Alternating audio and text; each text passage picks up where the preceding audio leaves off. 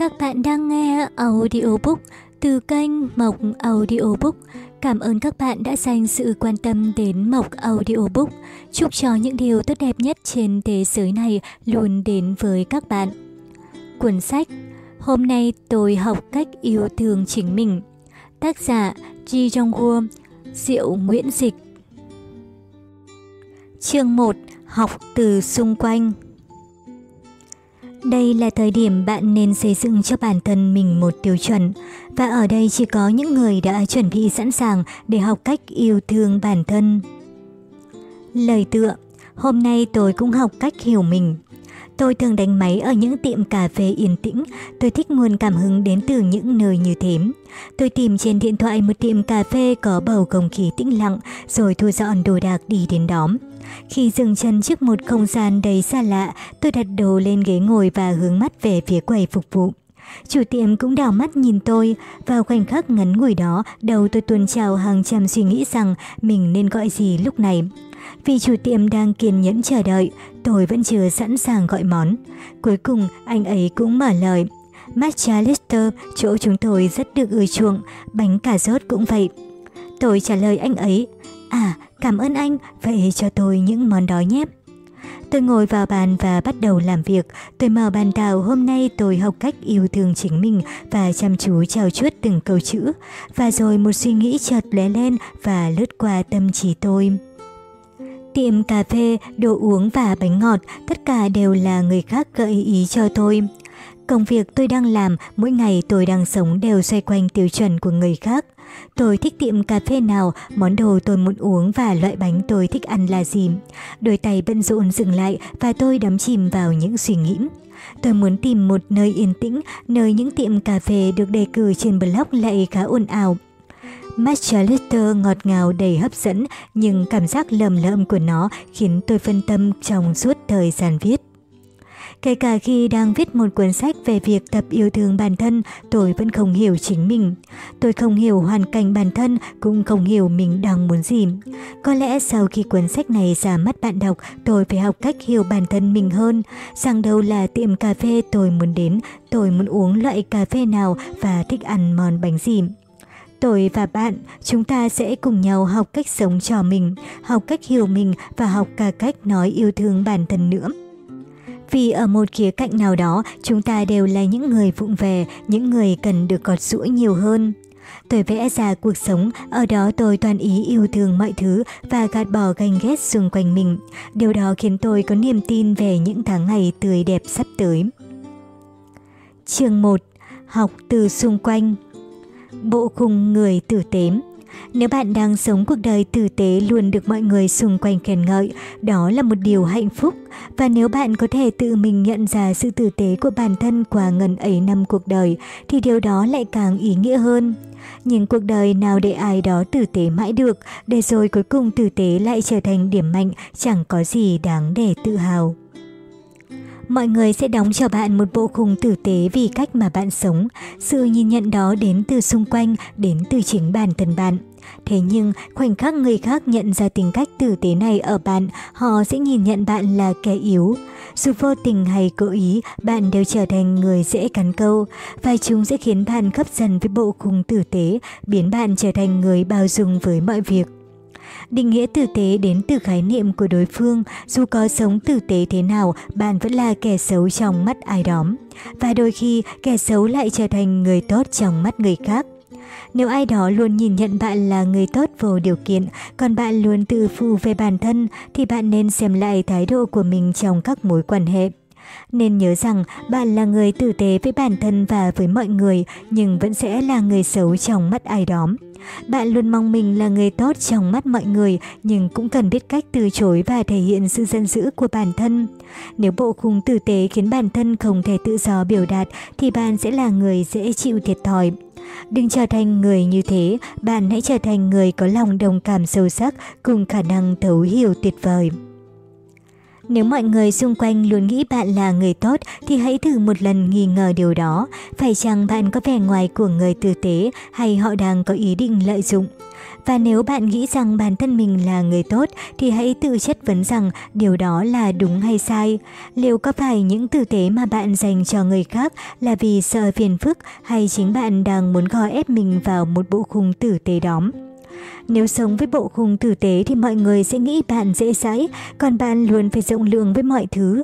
Thay vì tử tế với người khác, hãy trở thành người thấu hiểu và đối tốt với bản thân mình. Tôi quan tâm đến dáng vẻ phía sau thay vì phía trước.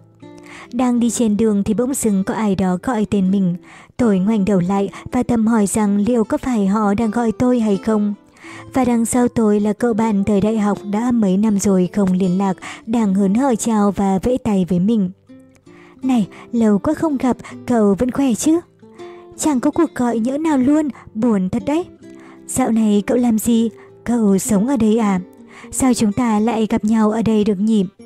Này, tôi vừa đi ngang qua thì nhận ra ngay dù chỉ thấy mỗi gái cậu. Chúng tôi chào hỏi nhau, xoa dịu sự phấn khích của cả hai, hẹn nhau ăn một bữa khi có thời gian, rồi ai đi được nấy. Tôi vừa đi vừa nghĩ ngợi, chỉ nhìn từ phía sau mà cậu ấy vẫn có thể nhận ra mình. Không phải nhìn mặt mà là nhìn từ phía sau, thật kỳ diệu. Và rồi tâm trạng tôi trở nên nặng trĩu một cách vô lý. Nếu như không thân thiết thì có phải chúng tôi đã giả vờ chẳng quen biết và lướt qua nhau dù cả hai đã nhận ra đối phương rồi không? Câu nói của cậu ấy khiến tôi cảm thấy mối quan hệ của chúng tôi vẫn tốt, như cách cậu ấy có thể nhận ra tôi dù chỉ nhìn từ phía sau vậy.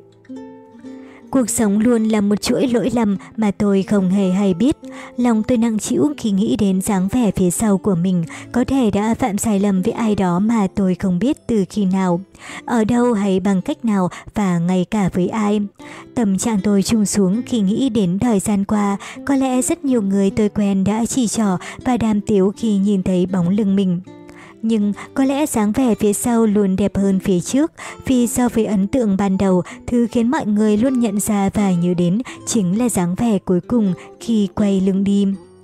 Sau lần gặp gỡ đó, tôi chú trọng đến bóng lưng mình hơn, cả trong lẫn ngoài. Nếu như trước đây tôi chỉ quan tâm dáng vẻ phía trước với gương soi toàn thân, thì giờ đây tôi luôn quay lại với tư thế không mấy thoải mái để quan sát một lượt dáng vẻ phía sau của mình. À, với mức độ này chắc hẳn sẽ có người nhận ra tôi nữa chứ nhỉ? Dạo gần đây tôi nghiêm túc quan tâm đến bóng lưng mình thay vì phía trước, vì tôi mong ấn tượng cuối cùng về tôi của họ tốt hơn so với ấn tượng ban đầu. Và thay vì đối diện nhưng vẫn lướt qua nhau, tôi mong họ sẽ nhận ra ngay cả khi chỉ nhìn thấy bóng lưng tôi. Người nên tránh một Người cố chấp thuyết phục người khác với lý do sai lệch vì chúng đơn giản chỉ là khác biệt. 2. Người khiến bạn cảm thấy mình là kẻ tồi tệ khi bên cạnh họ, một người luôn hành xử như vậy. 3. Người luôn bàng quang khi ai đó nói xấu bạn, thậm chí hùa theo họ ở bất kỳ đâu.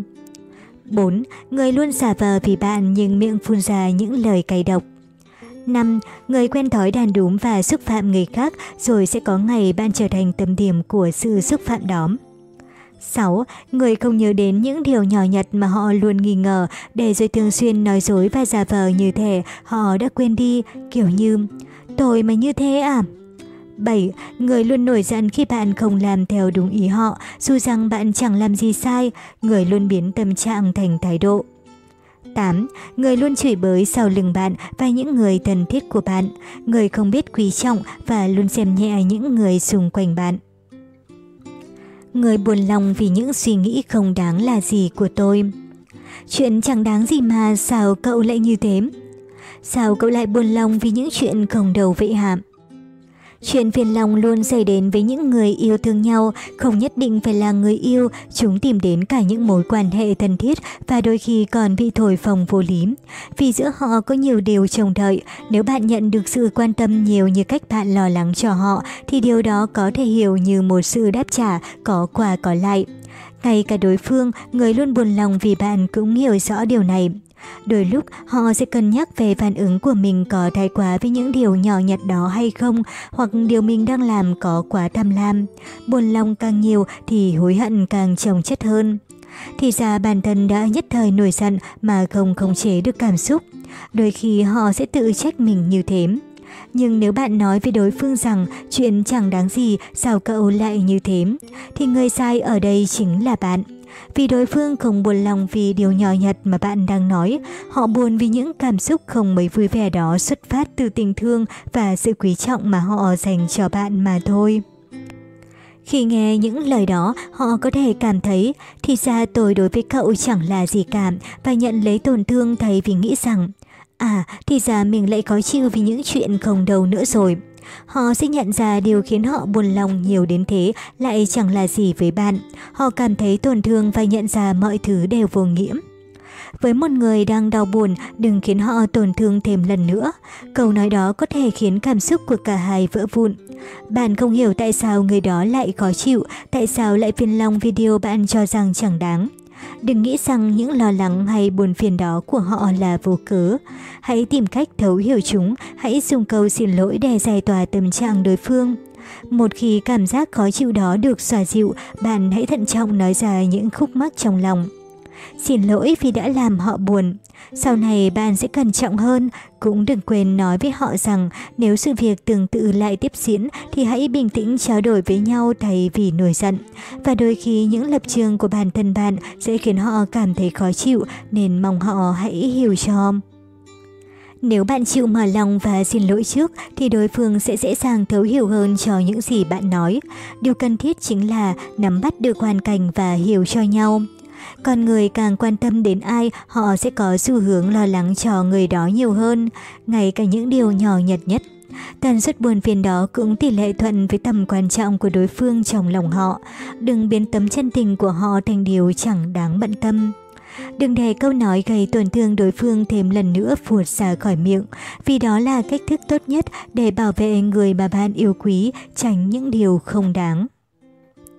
Can dự quá sâu sẽ khiến đối phương cảm thấy khó chịu. Con người là sinh vật xã hội sống và tồn tại trong những mối quan hệ được hình thành theo bản năng.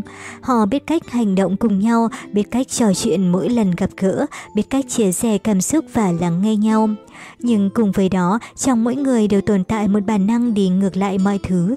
Họ che giấu cảm xúc bản thân và tự mình nghiền ngẫm. Họ cất giấu cẩn thận thứ bí mật chỉ mình họ biết. Một mối quan hệ kéo dài đủ lâu là khi chỉ cần nhìn thấy mặt hoặc nghe giọng nói của nhau, họ có thể biết được đối phương đang thế nào. Có thể là người yêu, có thể là bạn chỉ cốt, là người chung dòng máu hoặc người đồng nghiệp đã cùng đồng hành suốt quãng thời gian dài. Họ là những người có thể hiểu mà không cần nói vì những thân thiết gần bó đã cùng nhau trải qua.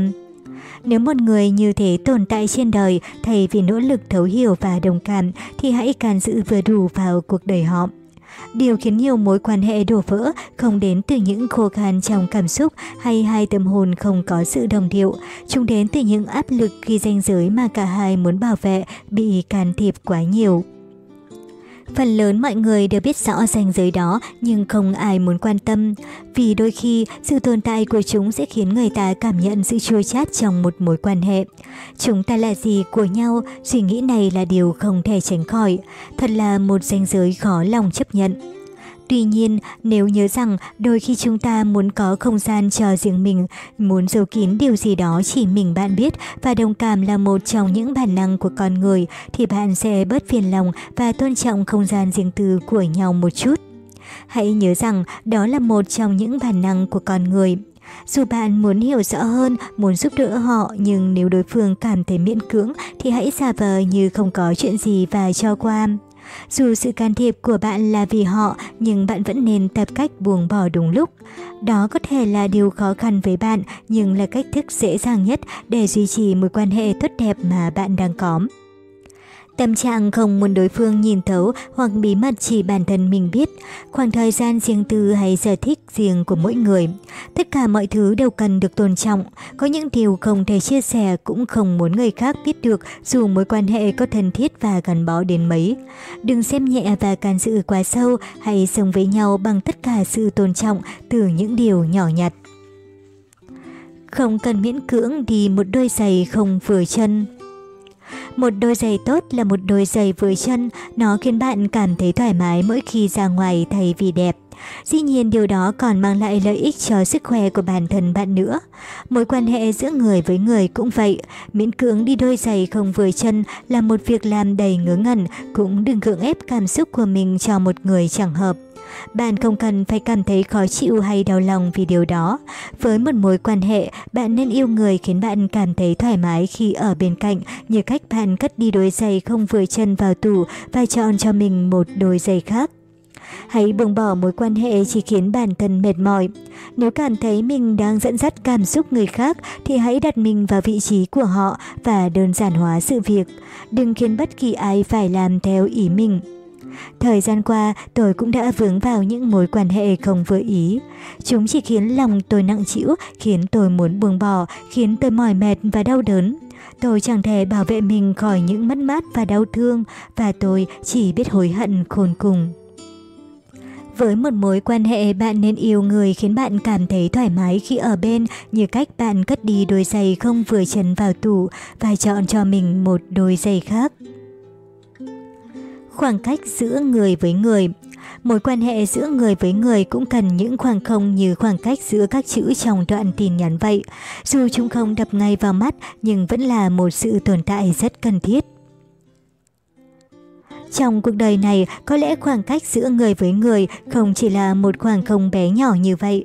Biết đâu chúng còn sâu rộng và bao la hơn nhiều so với những gì bản thân từng nghĩ nhưng chúng ta thường nhìn vào con người hơn là để ý đến khoảng cách đang có, vì khoảng cách là thứ vô hình mà mắt thường không thể nhìn thấy.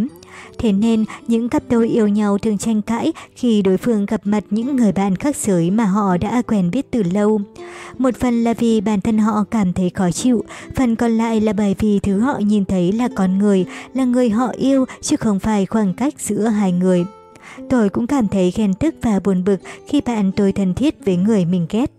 Tương tự như thế, điều tôi thấy trước mắt chính là người bạn đó của tôi không hề nhìn thấy khoảng cách giữa hai người họ. Khoảng cách giữa người với người vô cùng đa dạng và sâu sắc như khoảng cách giữa bạn và chiếc lò sưởi không thể quá gần cũng chẳng thể quá xa hoặc như một chiếc ghế mà bạn có thể dính lấy không rời. Đôi khi khoảng cách đó quy ra đến mức bạn không ngần ngại đưa họ đến cả nơi cất giấu vàng bạc châu báu.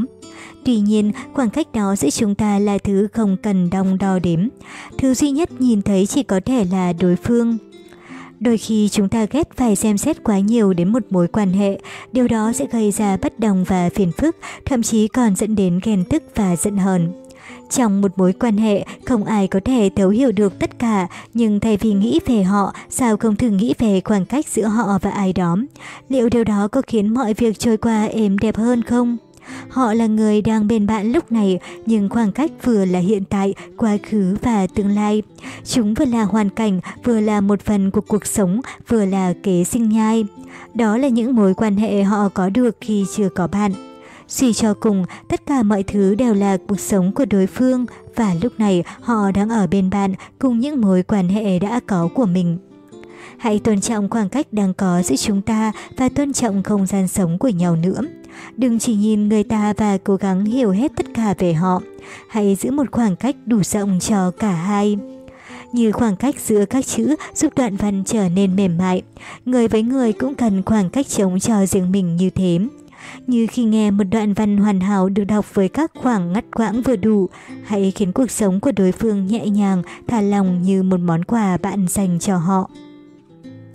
Tôi nói vì nghĩ cho cậu đấy. Họ có thật sự nghĩ cho tôi không?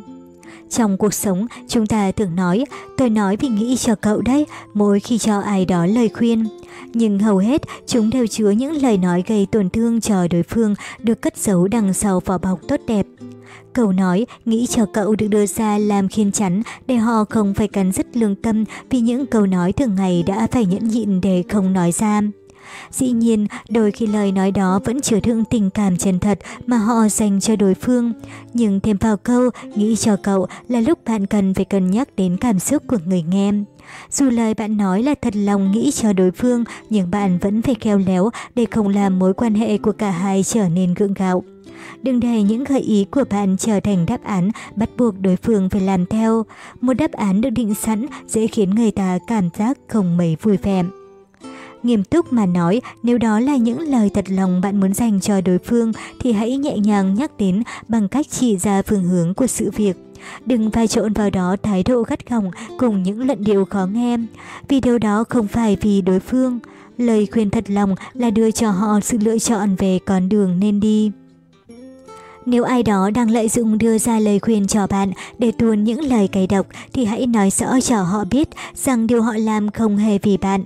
Đó chỉ đơn giản là công cụ để họ giải tỏa nỗi lòng của bản thân họ mà thôi.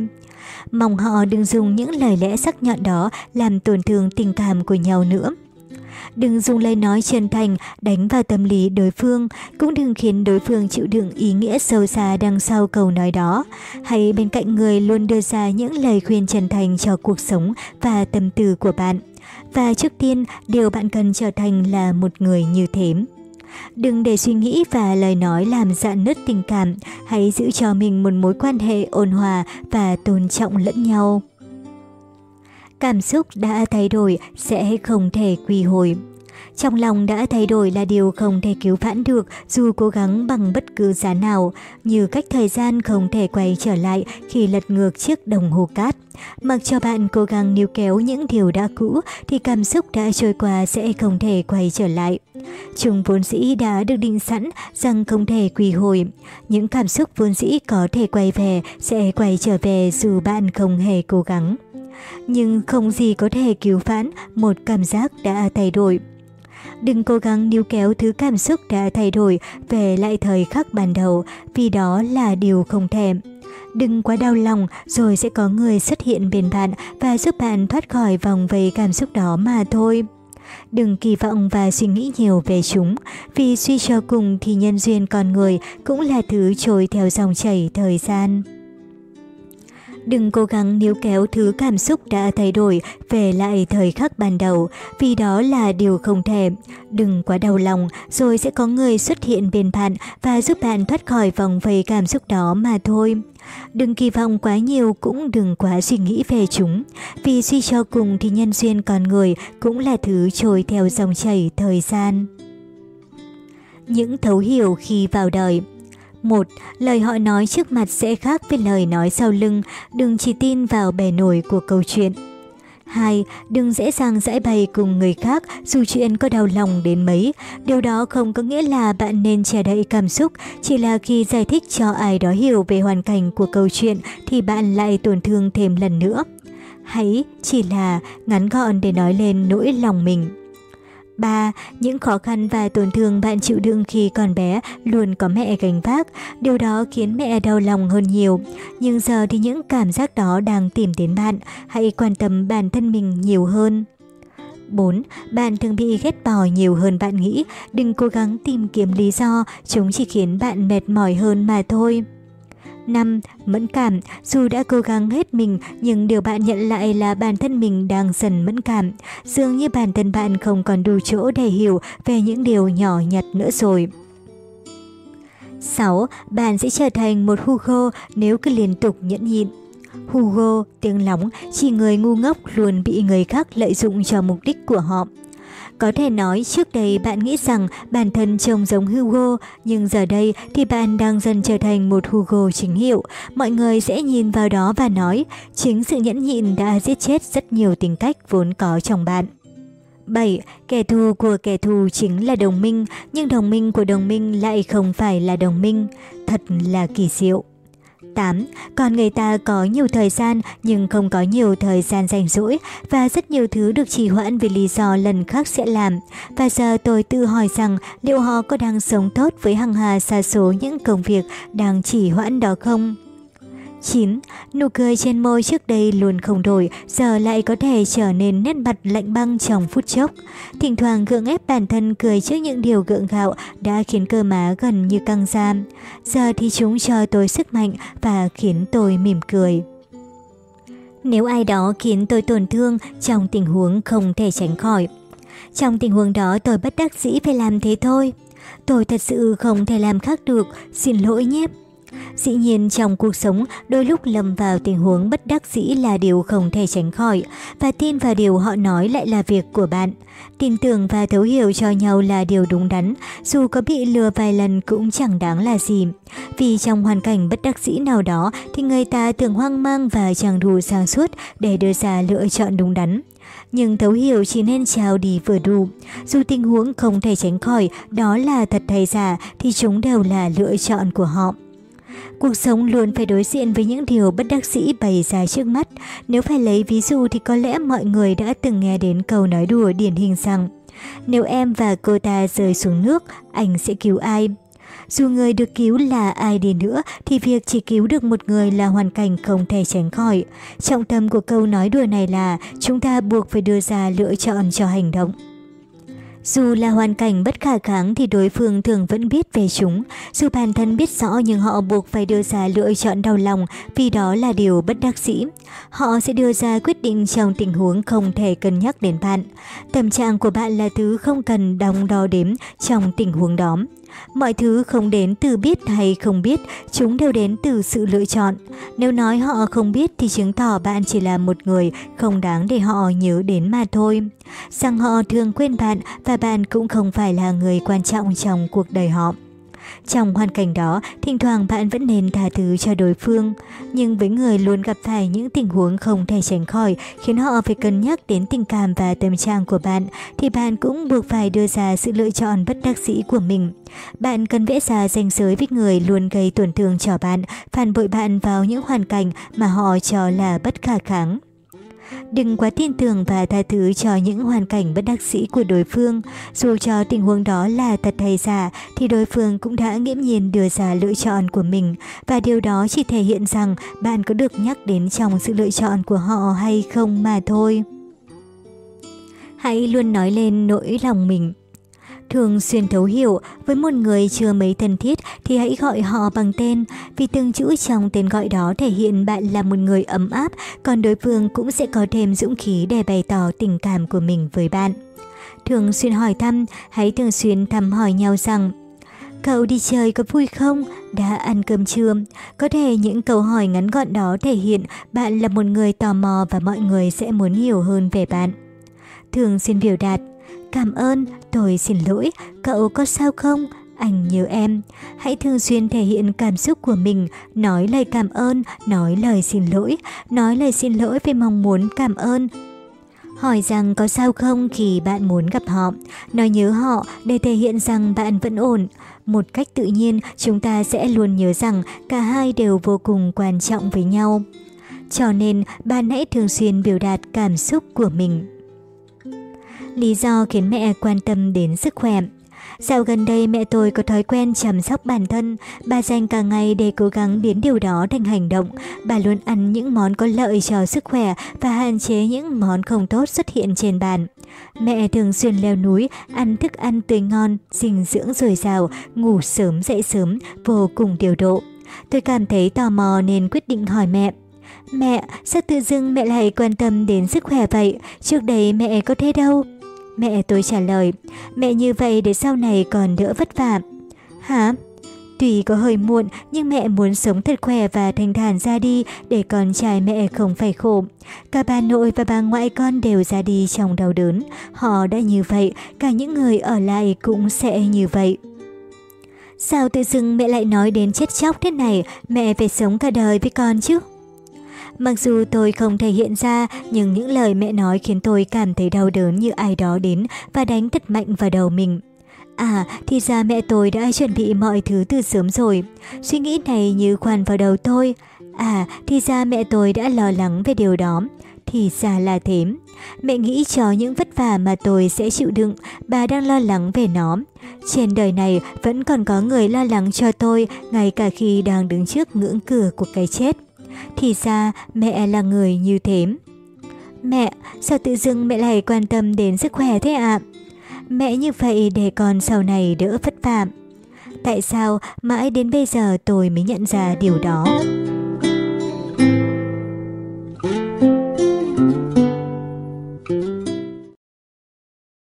Các bạn đang nghe audiobook Từ kênh Mộc Audiobook, cảm ơn các bạn đã dành sự quan tâm đến Mộc Audiobook. Chúc cho những điều tốt đẹp nhất trên thế giới này luôn đến với các bạn. Cuốn sách Hôm nay tôi học cách yêu thương chính mình. Tác giả Ji Jong-woo, Diệu Nguyễn Dịch Thói quen lắng nghe sẽ khiến bạn trở thành người tốt. Nếu bạn biết cách dùng khả năng tuyệt vời mà chỉ con người mới có để sự ấm trái tim người khác, thì sự chữa lành sẽ hiệu quả hơn gấp bội. Và rồi sẽ có lúc bạn nhận lại sự cảm thông từ những lắng nghe đó. Đừng so sánh dù ta có thân thiết đến đâu. Trong mối quan hệ bạn bè thì diễn đạt lòng mình sẽ trở nên cởi mở hơn rất nhiều. Ngay cả những đồng nghiệp đã từng xả lạ cũng vậy, bạn bè với nhau thường thêm vào những câu chửi bới đùa nghịch. Vợ chồng còn xì hơi trước mặt nhau, những hành động và lời nói đó chứng tỏ rằng tâm thế thoải mái sẽ nảy sinh khi mối quan hệ trở nên thân thiết và vỏ bọc mà chúng ta tạo ra cho mình cũng dần được xé bỏ. Có lẽ ít người biết được rằng sự cởi mở đó lại là điều rất đáng mong đợi, vì chúng ta chẳng còn nhiều điều cần giấu giếm lẫn nhau nữa. Ngay cả khi mang trên mình vẻ ngoài xấu xí và khó chịu khi nhìn phải, nhưng điều đó vẫn được đón nhận qua lòng cảm thông và thấu hiểu của cả hai. Nhưng vẫn có những điều không nên cởi mở dù mối quan hệ có thân thiết đến mấy. Đó là sự so sánh, so sánh sẽ vô tình tìm đến kể cả với những cuộc hội thoại thông thường. Sao người ta làm cho tôi thế này mà cậu lại làm cho tôi thế kia? Người ta làm tốt như vậy cơ mà, sao cậu không làm được? Lời nói mang tính so sánh chính là cách để đối phương cảm nhận rõ vấn đề nhất và kết quả mang lại cũng nặng nề hơn. Đối phương sẽ cảm thấy hổ thẹn hơn bạn nghĩ. Cảm xúc hụt hẫng đó sẽ khiến họ hoài nghi về mối quan hệ của hai người. Một mối quan hệ tốt đẹp càng khiến tâm trạng họ ủ rột hơn. Họ sẽ cảm thấy cay đắng nhiều hơn nếu bạn là người thân nhất, người mà họ yêu thương và tôn trọng nhất. Mỗi mất mát sẽ càng in sâu hơn trong lòng. Đừng so sánh họ với bất kỳ ai hay bất kỳ điều gì dù mối quan hệ của hai bạn có tốt đến mấy. Đừng so sánh cũng đừng để bị so sánh. Bạn và đối phương, sự tồn tại của cả hai vốn dĩ đã vô cùng quý giá. Hãy luôn nhớ rằng việc cả hai luôn bên cạnh nhau không gì có thể so sánh được đã là điều vô cùng đáng trân trọng. Và bạn cũng không cần phải tức tối khi bị so sánh với ai đó, vì bạn nên hiểu rằng chẳng có lý do gì khiến bạn phải hạ thấp bản thân khi bị so sánh với người khác cảm Cái tôi quá cao sẽ phá vỡ mối quan hệ. Mang một đôi giày cao gót sẽ khiến bàn chân dễ bị lệch khi di chuyển và một mối quan hệ cũng giống như vậy. Cái tôi quá cao sẽ khiến mối quan hệ dễ dàng dạn nứt, càng muốn thể hiện lại càng dễ bị bè cong và vấp ngã. Mọi người sẽ muốn giữ khoảng cách và tránh né bạn. Họ chỉ nói những lời giả tạo trước mặt và cười nhạo sau lưng bạn. Sự thật luôn là thế, một mối quan hệ mà bạn muốn thể hiện mình, một mối quan hệ mà bạn cảm thấy thoải mái khi đặt mình lên trên người khác. Đó không phải là một mối quan hệ chân chính cần có. Hãy dành thời gian bên cạnh người cố gắng giúp bạn tỏa sáng dù bạn đang ở vị trí thấp nhất hay người khiến bạn vực dậy lòng tự trọng mỗi khi chúng ta dần trở nên mềm yếu. Bạn cần ở bên cạnh những người như vậy. Không cần phải cố gắng để đề cao bản thân, nếu xung quanh bạn có người như thế thì hãy giữ khoảng cách với họ, vì họ sẽ tự vấp ngã. Hãy luôn nhớ một điều rằng một đôi giày cao gót cũng không thể nâng người ta lên cao, điều khiến người khác nhìn thấy chỉ đến từ mắt thường. Đi một đôi giày quá cao chỉ khiến bạn dễ vấp ngã hơn mà thôi. Một đôi giày cao gót cũng không thể nâng người ta lên cao, điều người khác nhìn thấy chỉ đến từ mắt thường. Đi một đôi giày quá cao đôi khi khiến bạn dễ vấp ngã hơn mà thôi. Mối quan hệ chân chính không được vun đắp vì cần. Khi xây dựng một mối quan hệ hay mở rộng tương tác lẫn nhau, chúng ta thường đặt ra tiêu chuẩn nhìn người hợp nhu cầu. Dĩ nhiên điều đó sẽ giúp chúng ta trở thành chỗ dựa của nhau, giúp nhau lấp đầy những thiếu sót và khiến mối quan hệ của cả hai nhanh chóng tiến triển tốt đẹp. Nhưng một mối quan hệ được hình thành dựa trên sự cần thiết đó sẽ rời xa bất cứ lúc nào nếu những đòi hỏi của đối phương không được đáp ứng. Không thể chỉ ra được rằng ai đúng, ai sai. Người tìm đến bạn để đạt được những điều họ muốn và cả bạn. Người tiếp cận họ bằng những ý đồ. Khi nảy sinh mong muốn, bạn cần mở rộng mối quan hệ và trở nên gai góc một chút. Bạn cũng nên biết rằng một khi bản thân không còn giá trị lợi dụng thì đối phương có thể rời đi bất cứ lúc nào. Bạn cần phải chuẩn bị cho mình một tâm lý vững chắc để không phải đau khổ khi mọi sự đã rồi. Nếu không thì vết thương lòng sẽ đau hơn gấp bội khi những người mà bạn tin tưởng lại rời đi trong hoàn cảnh bạn khó khăn nhất. Điều đáng quý nhất chính là hiểu được ý nghĩa của mối quan hệ mà cả hai đang có và mọi thứ còn lại đều là vô nghĩa. Nếu bạn luôn tập trung xây dựng mối quan hệ dựa trên những điều cần thiết, thì mối quan hệ đơn thuần đáng quý sẽ chẳng bao giờ xuất hiện. Nếu bạn đặt lợi ích lên trên, thì đối phương cũng sẽ tìm đến bạn chỉ để thỏa mãn điều họ muốn. Với một mối quan hệ không dựa trên những điều cần thiết, thì bạn vẫn có thể gặp được người mà mình mong muốn. Có những món đồ cần thiết nhưng bạn lại do dự chỉ vì không muốn, hay một món đồ khiến bạn vừa ý ngay khi nhìn thấy và chúng cứ quanh quẩn trong đầu khiến bạn phải mua cho bằng được dù rằng chúng chẳng cần thiết đến thế. Mong rằng bạn sẽ tìm thấy cho mình một người như vậy. Một người khiến bạn muốn trải qua những sự kiện trong đời cùng họ chứ không phải là ép buộc. Một mối quan hệ chân chính là khi bạn cảm thấy không cần thiết nhưng lòng bạn vẫn không đổi và người mà bạn mong muốn ở bên vẫn là họ. Bạn không cần, họ cũng không cần nhưng hai bạn lại trở thành điều quý giá mà đối phương mong muốn. Trong một mối quan hệ, bạn sẽ nhận lại đủ với những gì mình cho đi. Bạn muốn hướng chúng theo vụ lợi thì mối quan hệ cũng sẽ trở nên vụ lợi. Bạn hướng chúng theo trái tim, chúng sẽ trở thành nơi an ủi cho bạn. Đừng trở thành người lấp đầy cho một mối quan hệ chứa nhiều mưu cầu, hãy trở thành người lấp đầy những khoảng trống trong tim nhau. Người biết cách nổi giận có những người luôn nhẫn nhịn và quan tâm rất nhiều đến bạn, nhiều hơn những gì bạn nghĩ, vì đó là điều họ muốn. Xung quanh tôi cũng có vài người như vậy. Dù tôi biết rõ tình huống đó chỉ khiến họ không thể làm gì khác ngoài nổi giận, nhưng họ lại đặt mình vào lập trường của đối phương để suy nghĩ và rồi âm thầm lùi về phía sau, không nói ra những lời muốn nói. Dĩ nhiên càng ít giận dữ và càng ít nói thì tình hình sẽ dễ cải thiện hơn. Bạn có thể êm đềm giải quyết và cũng không cần nghĩ nhiều về nó. Nhưng liệu sự lựa chọn phù hợp với tình huống lúc đó có đúng với bản thân bạn không? Nhẫn nhịn là lựa chọn tuyệt vời khi đối mặt với khó khăn, khủng hoảng. Nhưng đôi lúc, khủng hoảng giữa nhẫn nhịn và thờ ơ mong manh như sợi chỉ khiến bạn đưa ra lựa chọn sai lầm. Vào những tình huống tương tự hoặc tồi tệ hơn, bạn chẳng làm gì được ngoài phất lờ vì bản thân đã quen với sự thờ ơ đó. Dĩ nhiên, bạn đã quên cách nổi giận và không dễ dàng nói ra nỗi lòng mình. Đối phương cũng vì thế mà thay đổi cách nhìn về bạn. Họ luôn nghĩ rằng dù trong bất kỳ hoàn cảnh nào bạn đều không nổi giận. Bạn luôn là người thấu hiểu và làm lơ cho những hành động của họ. Họ sẽ đối xử tùy tiện và dồn bạn vào những hoàn cảnh khó khăn hơn thếm. Người từng dùng tiền mới biết cách tiêu, người từng nổi giận mới biết cách nổi giận sao cho đúng.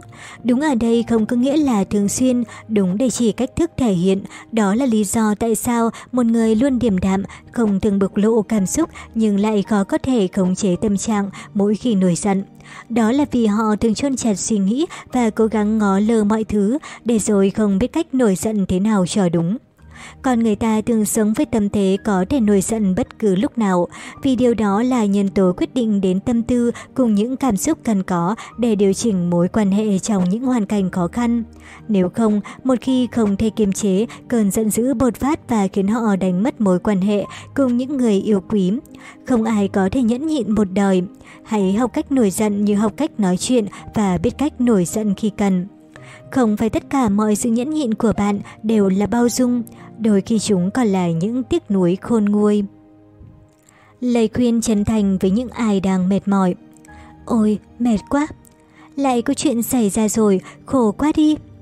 Ẩn sâu trong từng mối quan hệ là những lời than thở với mọi người xung quanh mình. Than thở thường xuất hiện trong những cuộc hội thoại, nhất là giữa những người vô cùng xem trọng sự tồn tại của nhau.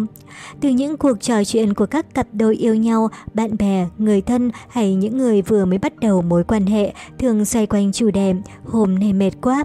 Họ sẽ mở đầu câu chuyện bằng những câu Hôm nay chán nản quá, mình gặp nhau chút được không? Dạo này anh mệt, nhớ em lắm, và cho nhau một cái hẹn. Thông thường, đối phương muốn lắng nghe câu chuyện phía sau lời nói đó và cố gắng thấu hiểu chúng.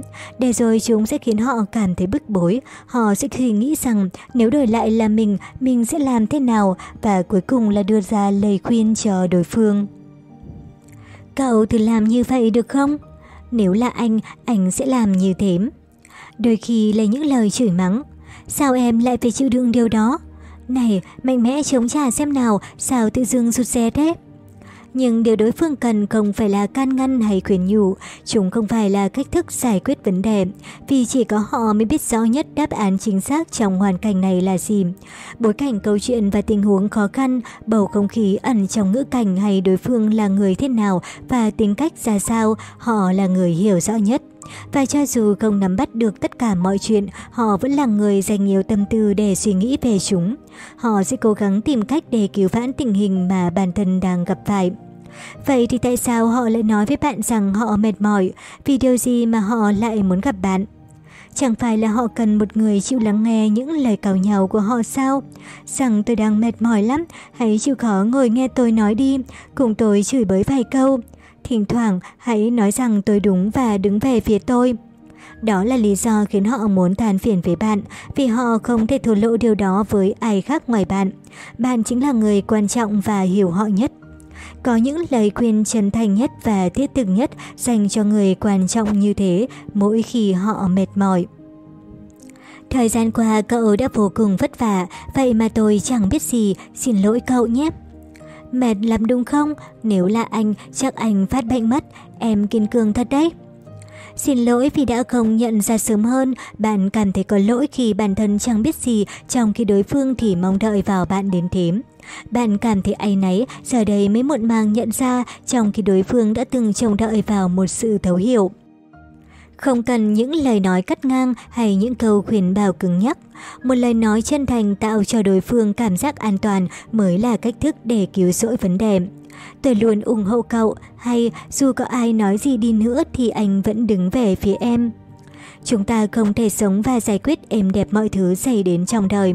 Dĩ nhiên những lời khuyên mà họ nhận được từ bạn cũng không thể là đáp án chính xác cho mọi sự.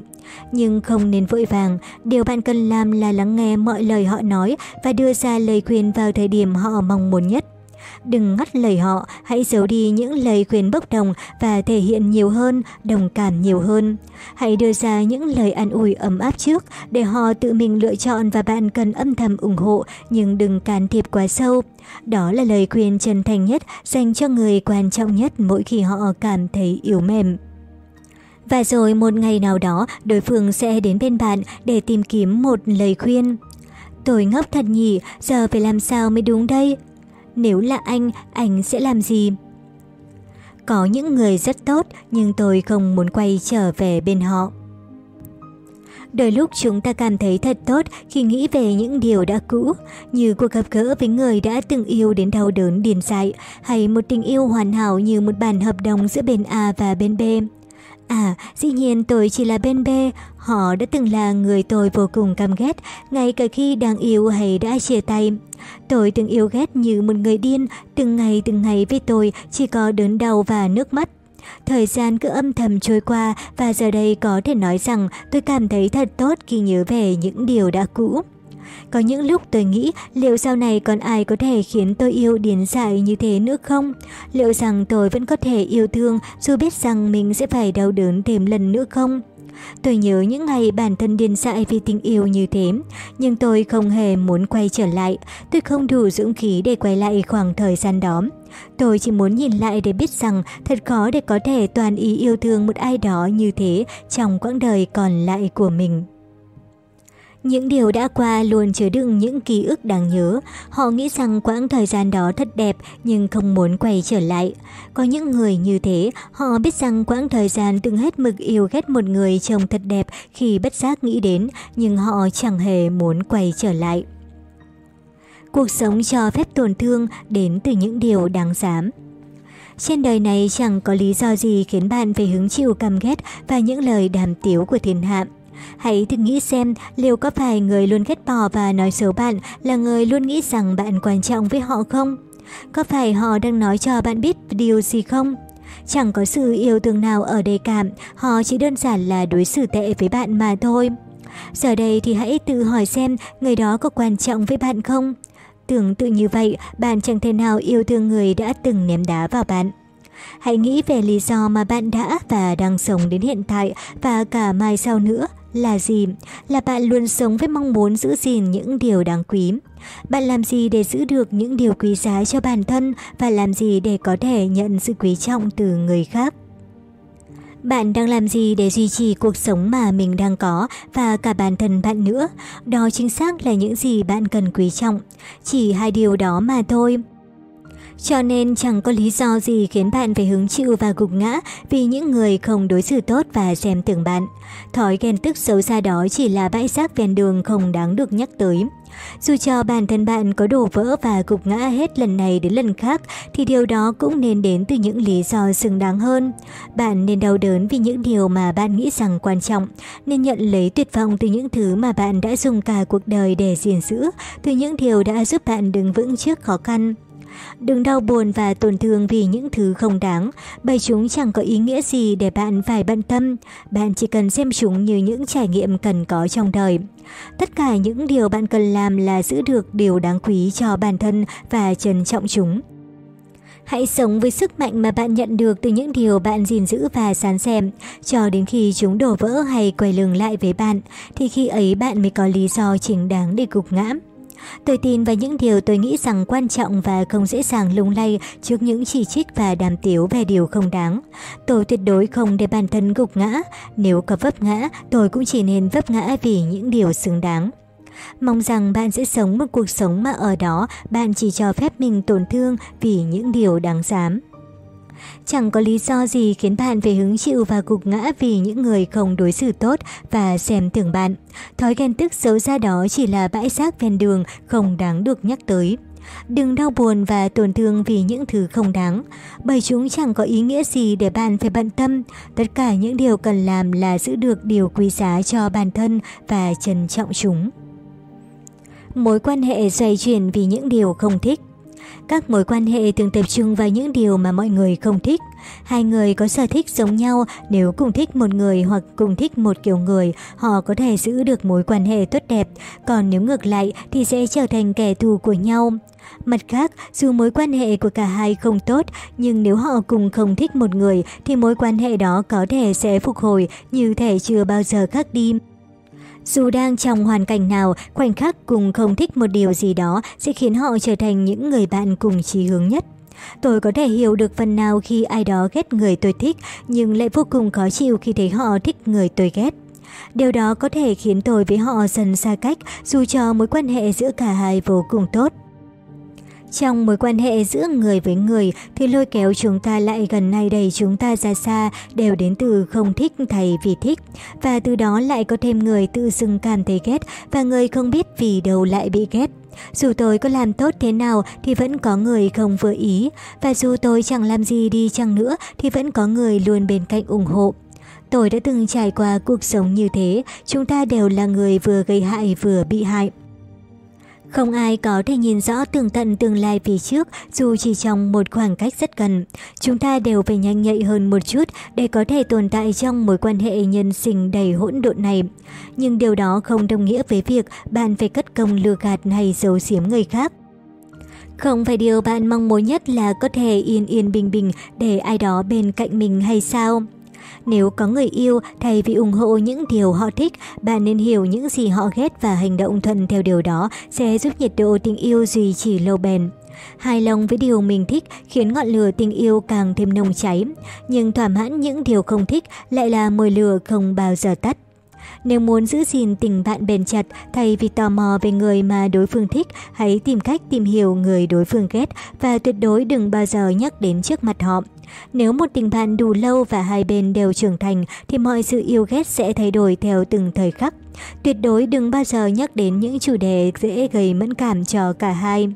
Nếu không muốn sếp và đồng nghiệp trong công ty để mắt tới thì bạn có thể cảm nhận được điều tôi đang muốn nói đến không? Mọi người đều đang sống trong mối quan hệ đầy phức tạp. Hầu hết những vấn đề của các mối quan hệ trong đời bạn đều có thể dễ dàng giải quyết bằng cách nắm bắt trọng điểm về những điều mà người khác không thích.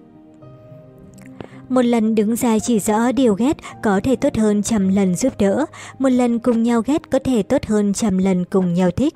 Một lần cùng nhau trở thành kẻ thù của ai đó có thể tốt hơn trăm lần đứng về phía nhau. Nếu buộc tôi phải thấu hiểu điều mình không biết. Nếu đó là cậu, cậu sẽ hiểu cho tôi, hoặc tôi tưởng cậu cũng nghĩ như tôi. Người ta thường dùng những từ này để che đậy hành động sai trái hay bày tỏ sự hối hận. Đó là điều không nên làm. Cuối cùng thì chính cảm giác thân thiết giữa tôi và họ đang được đẩy lên cao trào đó khiến tôi buộc phải thấu hiểu cho những gì họ làm. Đây là kết quả của một cách thức tài tình. Nó có thể khiến tôi khó xử, còn họ có thể dễ dàng che giấu lỗi lầm của mình.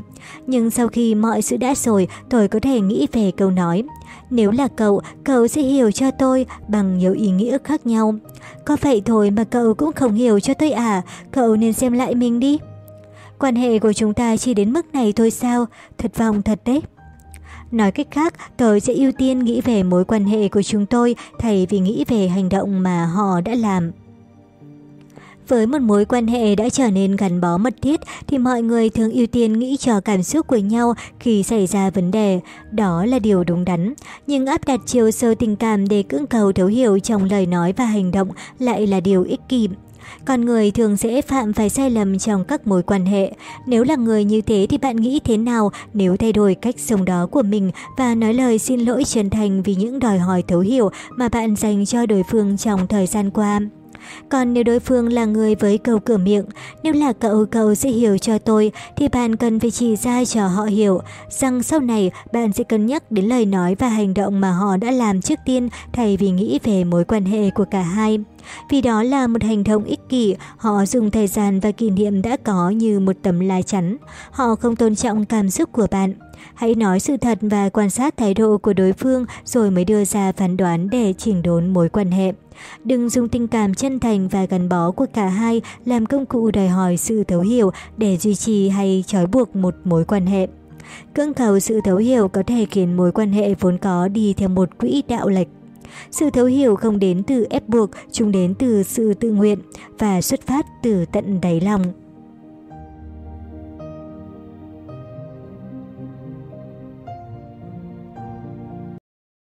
Các bạn đang nghe audiobook từ kênh Mộc Audiobook. Cảm ơn các bạn đã dành sự quan tâm đến Mộc Audiobook. Chúc cho những điều tốt đẹp nhất trên thế giới này luôn đến với các bạn.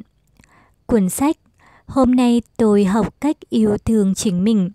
Tác giả Ji Jong-woo, Diệu Nguyễn Dịch. Chương 2. Học từ tình yêu thương Yêu là cảm xúc không thể kìm nén. Đã có lúc tôi lang thang trong đêm tối để tìm kiếm tình yêu. Tôi từng thắp sáng tất cả đèn điện có trong phòng mỗi khi bản thân không thể chiến thắng nổi nỗi cô đơn trong đêm dài tĩnh mịch. Và rồi bình minh kéo đến thật tự nhiên, từ lúc nào căn phòng lại tràn ngập ánh nắng như chưa hề xảy ra chuyện gì. Ngay cả tấm rèm cửa được treo sát nhau cũng vô dụng trước ánh nắng mặt trời trói sáng. Ánh nắng xuyên qua lớp vải và khi tôi trở mình, gió xuyên qua lớp rèm đung đưa và đánh thức tôi. Đó đã từng là tình yêu mà tôi vô cùng trông đợi. Tôi đã từng cố gắng rất nhiều, đã từng mong mỏi và run rẩy trong tuyệt vọng vào những đêm dài đằng đẵng.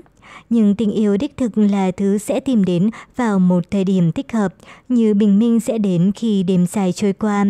Tình yêu cũng tự nhiên tìm đến tôi, đó là cảm xúc không thể kìm nén được.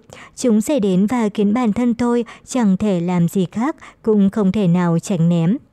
Tôi ngồi dậy và nhìn ngắm ánh sáng đã đánh thức mình. Tôi bất giác nhèo mắt chiếc luồng ánh sáng chói lòa đó. Tôi đưa tay lên che bớt ánh nắng, và rồi tôi nhận ra mình chẳng thể nào che hết ánh nắng với đôi bàn tay nhỏ bé này.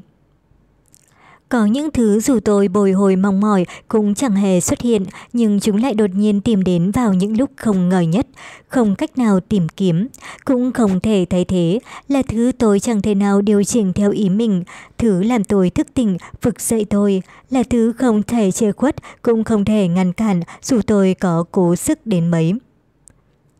Tình yêu đã tìm đến tôi, tôi đã thử dùng tay để che tia nắng sáng rực rỡ khó chịu đó, và rồi tôi nhận ra rằng chúng đang rơi rớt qua kẽ tay, còn tôi chẳng bao giờ che hết được chúng. Nếu ai đó lo sợ rằng họ không được yêu thương lần nữa, Tôi muốn nói với những ai đang muốn dừng lại và buông bỏ tình yêu của mình vì những mệt mỏi, vì những cô đơn như chỉ có một mình họ trên đời mà không phải là những cuộc cãi vã giản đơn hay vì lòng tự trọng của bản thân. Tôi muốn nói với người đang cảm thấy bất lực và không thể làm bất cứ điều gì vì chán nản, đớn đau đến từ sự cô đơn trong cuộc tình của chính mình rằng những lo lắng và do dự về sự chia ly không đến từ người ấy mà đến từ bản thân bạn. Bạn sợ rằng bạn sẽ không thể quên được họ, lo lắng rằng bạn sẽ quay trở lại như trước đây, sợ rằng sẽ yêu họ thêm lần nữa. Những lý do này vốn đã là giọt nước tràn ly, bạn vốn đã nghĩ về chúng vô số lần và cũng thừa biết chúng là một bài toán không có lời giải. Và chỉ có một lý do duy nhất, lý do khiến bạn do dự cho sự chia ly của chính mình. Liệu rằng sau này còn ai yêu mình như thế nữa không? Một nỗi sợ vô căn cứ rằng nếu đối phương không phải là họ thì bạn sẽ không được yêu thương như thế lần nữa. Không cần lo sợ vì những điều như thế, bạn vẫn có thể nhận được yêu thương dù ở đâu đi nữa. Bạn có quyền được gặp gỡ, được yêu hơn bất cứ ai trên đời này. Thế giới này có rất nhiều người tốt và cũng có rất nhiều người đủ dũng khí để yêu thương bạn. Họ sẽ ôm lấy trái tim đang tổn thương của bạn. Dù cho tình yêu đã qua có tồi tệ đến mấy đi nữa thì bạn đã cố gắng hết sức mình rồi. Nếu bạn vẫn còn muốn tin người ấy thì cứ tin đi, nhưng nếu niềm tin đó đã tan vỡ từ lâu, còn bạn vẫn đang cố gắng níu kéo một cách mù quáng vì sợ mình chẳng thể yêu thêm lần nữa thì hãy thôi dại dột. Hãy buông bỏ đi vì bạn là người có đủ tư cách để nhận lấy yêu thương cho những gì mình đã trải qua. Bạn có đủ tư cách để được yêu thương, nỗi sợ hãi mà bạn từng đối mặt chỉ là ảo ảnh mà bạn tạo ra cho mình mà thôi. Mong rằng không ai trong chúng ta bám víu vào một tình yêu đau khổ nữa. Thế giới này có rất nhiều người tốt và cũng có rất nhiều người đủ dũng khí để yêu thương bạn. Họ sẽ ôm lấy trái tim đang tổn thương của bạn, dù cho tình yêu đã qua có tồi tệ đến mấy đi nữa thì bạn đã cố hết sức mình rồi. Tình yêu tạo ra thời gian giữa muôn vàn bận rộn. Tình yêu không thể bị bỏ mặc chỉ vì không có thời gian. Yêu là tình cảm luôn được ưu tiên và khiến người ta biết cách tạo ra thời gian giữa vô vàn bận rộn. Tình yêu không phải là mối quan tâm sau cùng khi hoàn thành xong mọi thứ. Giữa ngổn ngang những thứ phải làm thì tình yêu luôn là đối tượng được ưu tiên để mất đến. Nhưng điều đó không đồng nghĩa rằng bạn phải ép buộc bản thân dành thời gian và công sức để ra sức quan tâm. Tình yêu khiến bạn luôn tìm cách chạy đến bên cạnh, ngay cả những lúc khó khăn bận rộn nhất. Bạn muốn nhìn thấy gương mặt của họ dù chỉ một chút thôi. Muốn gọi điện thoại chỉ để nghe họ nói. Dù biết đang là thời gian dùng bữa, bạn vẫn muốn hỏi rằng họ đã ăn cơm chưa và nói rằng mình đã ăn rồi. Bạn chụp lại bầu trời tuyệt đẹp và muốn cho họ thấy khi không có thời gian than hay những lúc mỏi mệt, bạn càng muốn nhìn thấy, muốn dựa dẫm vào họ. Không có một lý lẽ biện minh nào có thể chiến thắng trước tình yêu. Có chăng thời gian bạn dành dài nhiều hay ít dựa vào tình yêu mà bạn dành cho đối phương ít hay nhiều mà thôi. Tâm tư bạn bỏ ra cũng tỷ lệ thuận với những khác biệt đó. Tình yêu không phải là toàn bộ thời gian mình có mà là phép thuật khiến con người ta biết cách dành thời gian để yêu và bên người mình yêu. Hy vọng tôi sẽ trở thành mảnh ghép trong cuộc đời họ. Thật ai nấy khi nói ra lời này, nhưng tôi thật sự muốn trở thành mảnh ghép mà họ chẳng thể nào có được trong đời. Hy vọng rằng toàn bộ chỗ trống đó đều là tôi. Để đến một lúc nào đó khi họ mong muốn hoàn thành bức tranh ghép, họ sẽ phải hối hận đến tận cùng vì không có được tôi. Như vậy, họ mới nhận thấy được sự quan trọng và bám víu vào tôi. Tôi mong rằng họ cũng sẽ trở thành mảnh ghép quan trọng đó trong cuộc đời tôi, như cách tôi trở thành mảnh ghép quan trọng trong cuộc đời họ vậy. Mong rằng sự tồn tại của tôi, thứ mà họ đã từng nghĩ là vô cùng nhỏ bé, đã để lại khoảng trống to lớn. Và lúc nào đó, họ sẽ nhận ra lỗi lầm của mình và hối hận với những lần hờ hững dành cho tôi. Tôi thật sự mong mỏi điều đó vì giờ tôi chẳng thể trở về bên cạnh họ được nữa. Đây chính là điều ước cuối cùng của tôi. Người khiến tôi hối tiếc vì đã bỏ lỡ họ. Một, người luôn nhớ và làm mọi thứ cho tôi dù rằng những điều tôi nói vô cùng nhỏ nhặt, chẳng đáng bận tâm. Hai, người luôn bên tôi vào những lúc tôi xấu xỉ nhất, vỡ vụn nhất. 3. Người vẫn bình tĩnh khi tôi mắng họ vì tức giận nhưng lại không chịu nổi khi có ai đó mắng tôi, một người kỳ lạ như thế. 4. Người toàn tâm toàn ý yêu thương và tôn trọng cho những khác biệt của cả hai. 5. Người khiến tôi yêu thương bản thân mình, yêu thương những góc khuất của bản thân mà trước đây tôi từng không chấp nhận được. 6. Người tôn trọng mọi thứ xung quanh tôi, người luôn nỗ lực hướng về phía trước. 7. Người dù đang nổi giận nhưng khi tôi đau khổ hay rơi nước mắt, họ vẫn đau đớn hơn tôi. Khi người bạn yêu ngỏ lời muốn đi du lịch những cặp đôi yêu nhau thường rủ đối phương đi du lịch, họ chỉ đơn giản muốn đến một nơi xa hơn nơi này. Những lúc như vậy, người ta thường vẫn cớ không có thời gian, công việc quá bận bịu để xoa dịu đối phương và chỉ hoãn hoặc chỉ xem như lời nói bồng bột nhất thời. Họ nói rằng biết rồi và đặt một cái hẹn cho lần sau. Ngoại trừ ngày kỷ niệm, có rất nhiều trường hợp cứ trì hoãn và lại trì hoãn để rồi cuối cùng chẳng thể thực hiện được. Du lịch là một việc làm đầy lãng mạn. Du lịch giúp ta cảm nhận niềm vui khi chiêm nghiệm một mình và thăm thú thế giới đầy rộng lớn. Đó cũng là khoảng thời gian khiến ta tập trung hơn vào bản thân và nhìn sâu vào thế giới nội tâm của mỗi người. Người luôn mơ mộng được cùng bạn đi du lịch, đó chính là tình yêu đích thực. Vì họ là người muốn cùng cảm nhận niềm vui của cả hai thay vì một mình.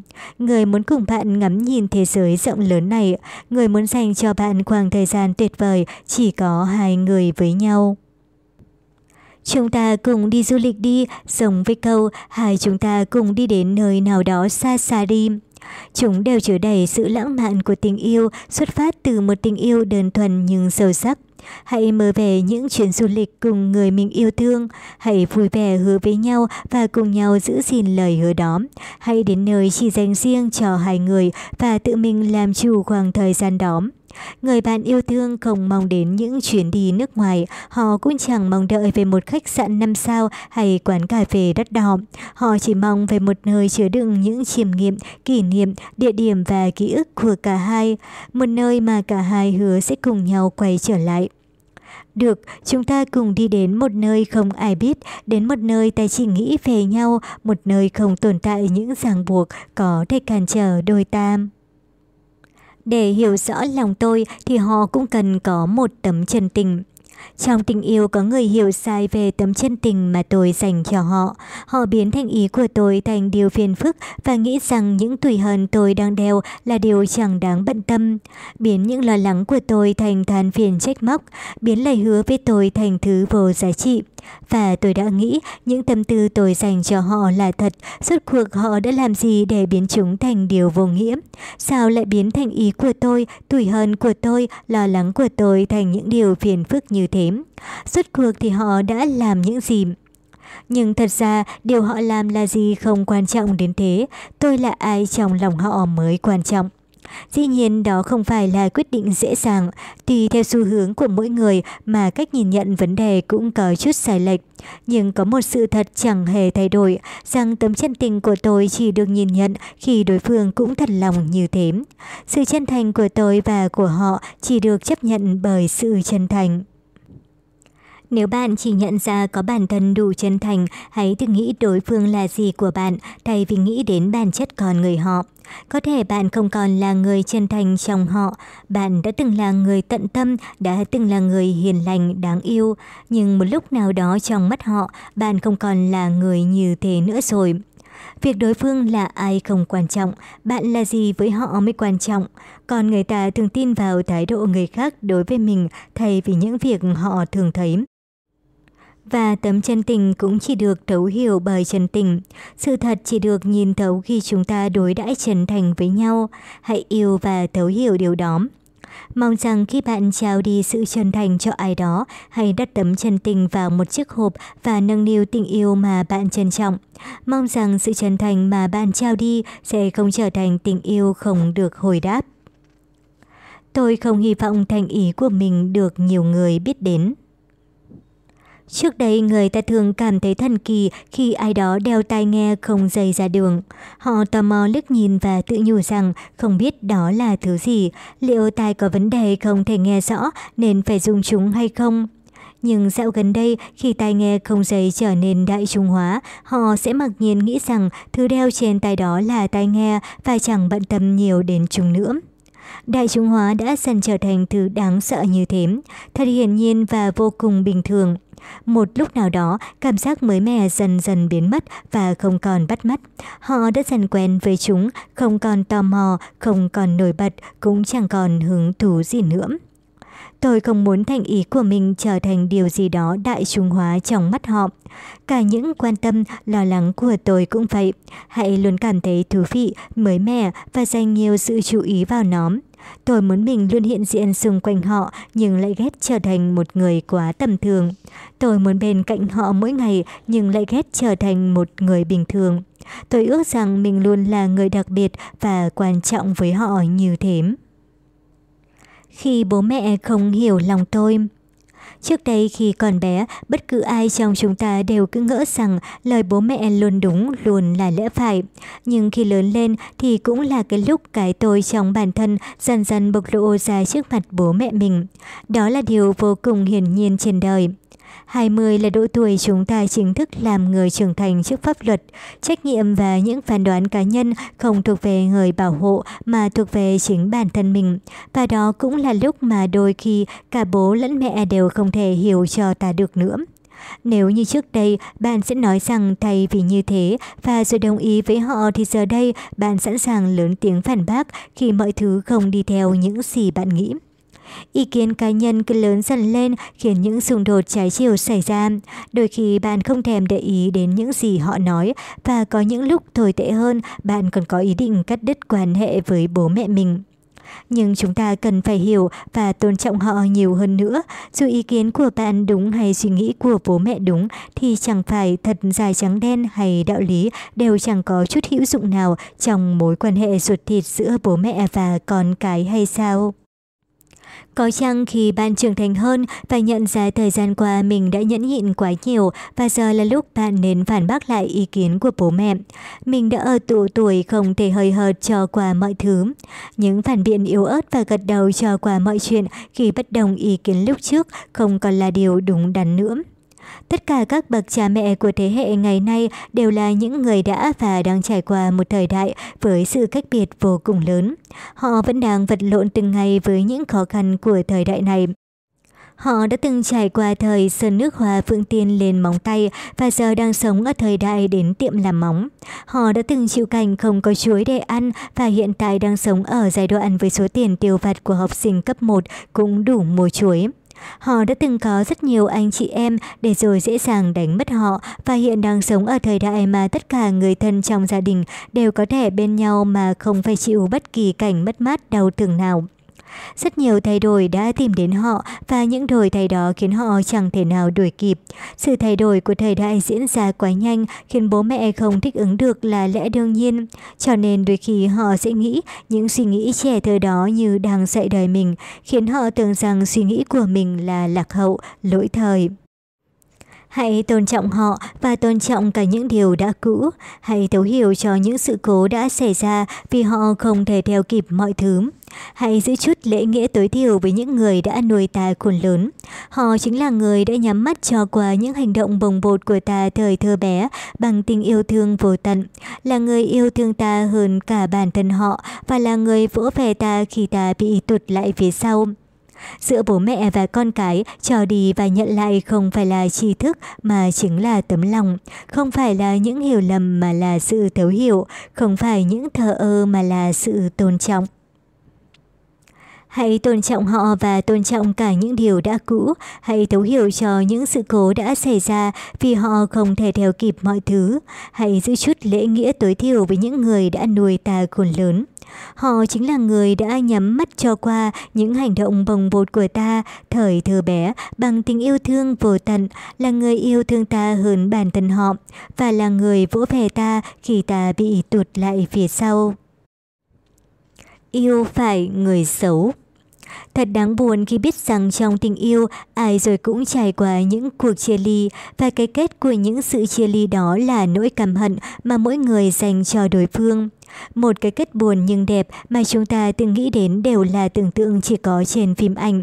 Dường như mọi cuộc chia ly đều đến từ những điều sai trái khiến chúng ta ghét bỏ, trách mắng và quay lưng với nhau. Vô số những lời than thở rằng ai là người quá đáng hơn, tại sao họ lại làm như vậy, họ có thật sự yêu mình không? Chúng tuôn ra như chút nước khiến nỗi đau càng thêm dày vò.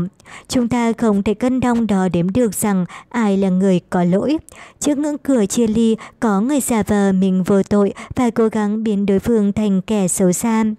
Và khi mọi thứ qua đi là lúc bạn chợt nhận ra rằng sao mình có thể yêu một tên rác rưởi như thế. Dù bản chất của họ có xấu xa đến mấy, bạn vẫn có thể hiểu được nếu nghĩ về tình yêu mà họ đã từng dành cho bạn. Nếu nhận ra những hiểu biết của bạn về họ đã đủ, bạn sẽ nhận thấy sự tiêu cực đến từ phản bội, phá vỡ niềm tin và những thương tổn mà họ gây ra cho người khác. Chỉ là khi yêu nhau thì mọi giác quan đều bị phớt lờ đi mà thôi.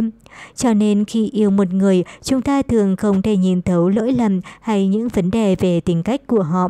Đó là lý do khi thức tỉnh khỏi thứ ma thuật mang tên tình yêu, bạn sẽ lờ mờ nhận ra và hối hận về mọi thứ. Bạn chẳng thể làm gì khác ngoài muộn màng nhận ra những điều xấu xa mà họ đã làm. Ở mặt nào đó thì đấy vẫn còn là điều may mắn, chính vì tình yêu mà bạn đã từng dành cho người không xứng đáng, chính vì sự chia ly đầy đau đớn đó sẽ khiến bạn sáng suốt hơn cho mối tình sau này của mình. Tất cả mọi khổ đau đều là quá trình để bạn nhận ra người tốt đôi khi cũng rất xấu xa. Những đau khổ mà bạn đã từng chịu đựng sẽ khiến bạn trở nên nhạy bén hơn khi đối mặt với thứ tình yêu làm lu mờ mọi giác quan. Bạn vẫn có thể chọn cho mình một người xứng đáng. Và giờ đây bạn đừng nghĩ rằng mình bị bỏ rơi khi chia tay với người như thế. Hãy nghĩ rằng mình đã có kinh nghiệm, chính bạn là người đã vứt bỏ họ và sau này đừng để bản thân dính líu đến những điều như thế nữa. Đừng gặp lại người khiến bạn ôm lấy những khổ đau, đối mặt với sự phản bội, trả lại cho họ những gì bạn đã từng chịu đựng là điều bạn học được qua nỗi đau này. Bỏ rơi người tốt như bạn chứng tỏ rằng họ là người không xứng đáng và tội nghiệp. Mong rằng sau này bạn sẽ không gặp lại những người như thế nữa. Mong bạn sẽ không phải chịu đau khổ trong tình yêu, không gục ngã trước những đớn đau mà tình yêu mang lại. Mong rằng bạn sẽ học được nhiều điều từ mối tình đã qua đó và đừng chịu thêm bất kỳ tổn thương nào từ những người không xứng đáng nữa. Người ngu ngốc này, hôm nay cậu bảo có hẹn mà, định khi nào đứng dậy thế? Cậu cũng thật là, làm gì có ai biết rõ là phải đi ngay mà vẫn hẹn gặp cậu chứ? Vậy à? Thường thì tôi chỉ quan tâm nên gặp cậu khi nào thôi, ngốc thêm. Cuộc hẹn gặp mặt đơn giản giữa tôi và bạn mình, tôi đã ném cho cậu ta một câu rằng cậu ta thật ngốc. Đó là câu trả lời của tôi khi cậu ấy hỏi rằng bao giờ tôi rời khỏi đây. Làm gì có ai định sẵn thời gian chia tay rồi mới hẹn gặp nhau chứ? Thường người ta chỉ định sẵn thời gian gặp nhau thôi. Nhưng sau khi nghĩ lại, tôi mới nhận ra kẻ ngốc ở đây không phải cậu ấy mà là bản thân mình. Vì lúc nào đó tôi đã dự định trước thời gian chia tay của cả hai rồi mới hẹn gặp bạn mình. Dù biết trước chúng tôi sẽ chia tay nhau nhưng tôi vẫn muốn gặp cậu ấy. Có lẽ cậu ấy là người như thế với tôi và tôi cũng là người như thế với cậu ấy. Là người với những buổi hẹn gặp mặt giản đơn, là người không thể hứa chắc một lúc nào đó sẽ rời đi, là người không quan trọng lắm trong cuộc đời. Là người cho dù lúc nào đó đột ngột chia ly cũng không cảm thấy tổn thương đau đớn. Cậu ấy biết rằng tôi sẽ rời đi sau buổi gặp mặt này chỉ là giả vờ không biết. Cậu ấy tỏ ra bình thường nhưng trong lòng đã ngầm hiểu mọi thứ. Chính điều đó đã biến cậu ấy thành kẻ ngốc nghếch vì tôi chẳng thể mở lời rằng chúng ta nên rời khỏi đây. Cậu ấy đã tự biến mình thành kẻ ngốc. Có lẽ tôi sẽ là kẻ ngốc ấy ở một thời điểm nào đó. Không, là tôi khi ở bên cạnh cậu ấy, tôi chỉ là kẻ ngốc với mỗi cậu ấy mà thôi. Cần học cách nhận lại tình yêu hơn là cho đi. So với việc họ không viết thư cho tôi, thì bức thư mà tôi viết không thể khiến họ cảm động lại là điều đáng buồn hơn biết nhường nào. Tôi cảm thấy tổn thương hơn nhiều khi bản thân đã cố gắng an ủi nhưng nhận lại chỉ là dáng vẻ trông như tuyệt vọng đến tột cùng của họ, thay vì thái độ buồn bã khi họ không giúp tôi với bớt những phiền muộn. Tôi đau lòng trước cách phản ứng của họ về những lời yêu thương mà tôi bày tỏ như thể chúng đã quen thuộc so với việc họ không thường xuyên nói những lời yêu thương tôi. Tôi ghét cách họ thể hiện rằng lời mời hẹn hò của tôi là phiền phức, ghét cả việc họ chẳng bao giờ chủ động gặp gỡ. Đa phần con người ta thường cố gắng làm mọi thứ để khiến người mình yêu hạnh phúc, nhưng thật sự rằng so với hành động thì thái độ nhận được lại quan trọng hơn nhiều. Bạn sẽ cảm thấy hạnh phúc trước tình cảm hay những thấu hiểu mà đối phương dành cho bạn. Bạn sẽ cảm nhận được tình yêu mà đối phương dành cho mình qua cách họ quan tâm bạn, cảm ơn bạn và thật lòng yêu thương bạn.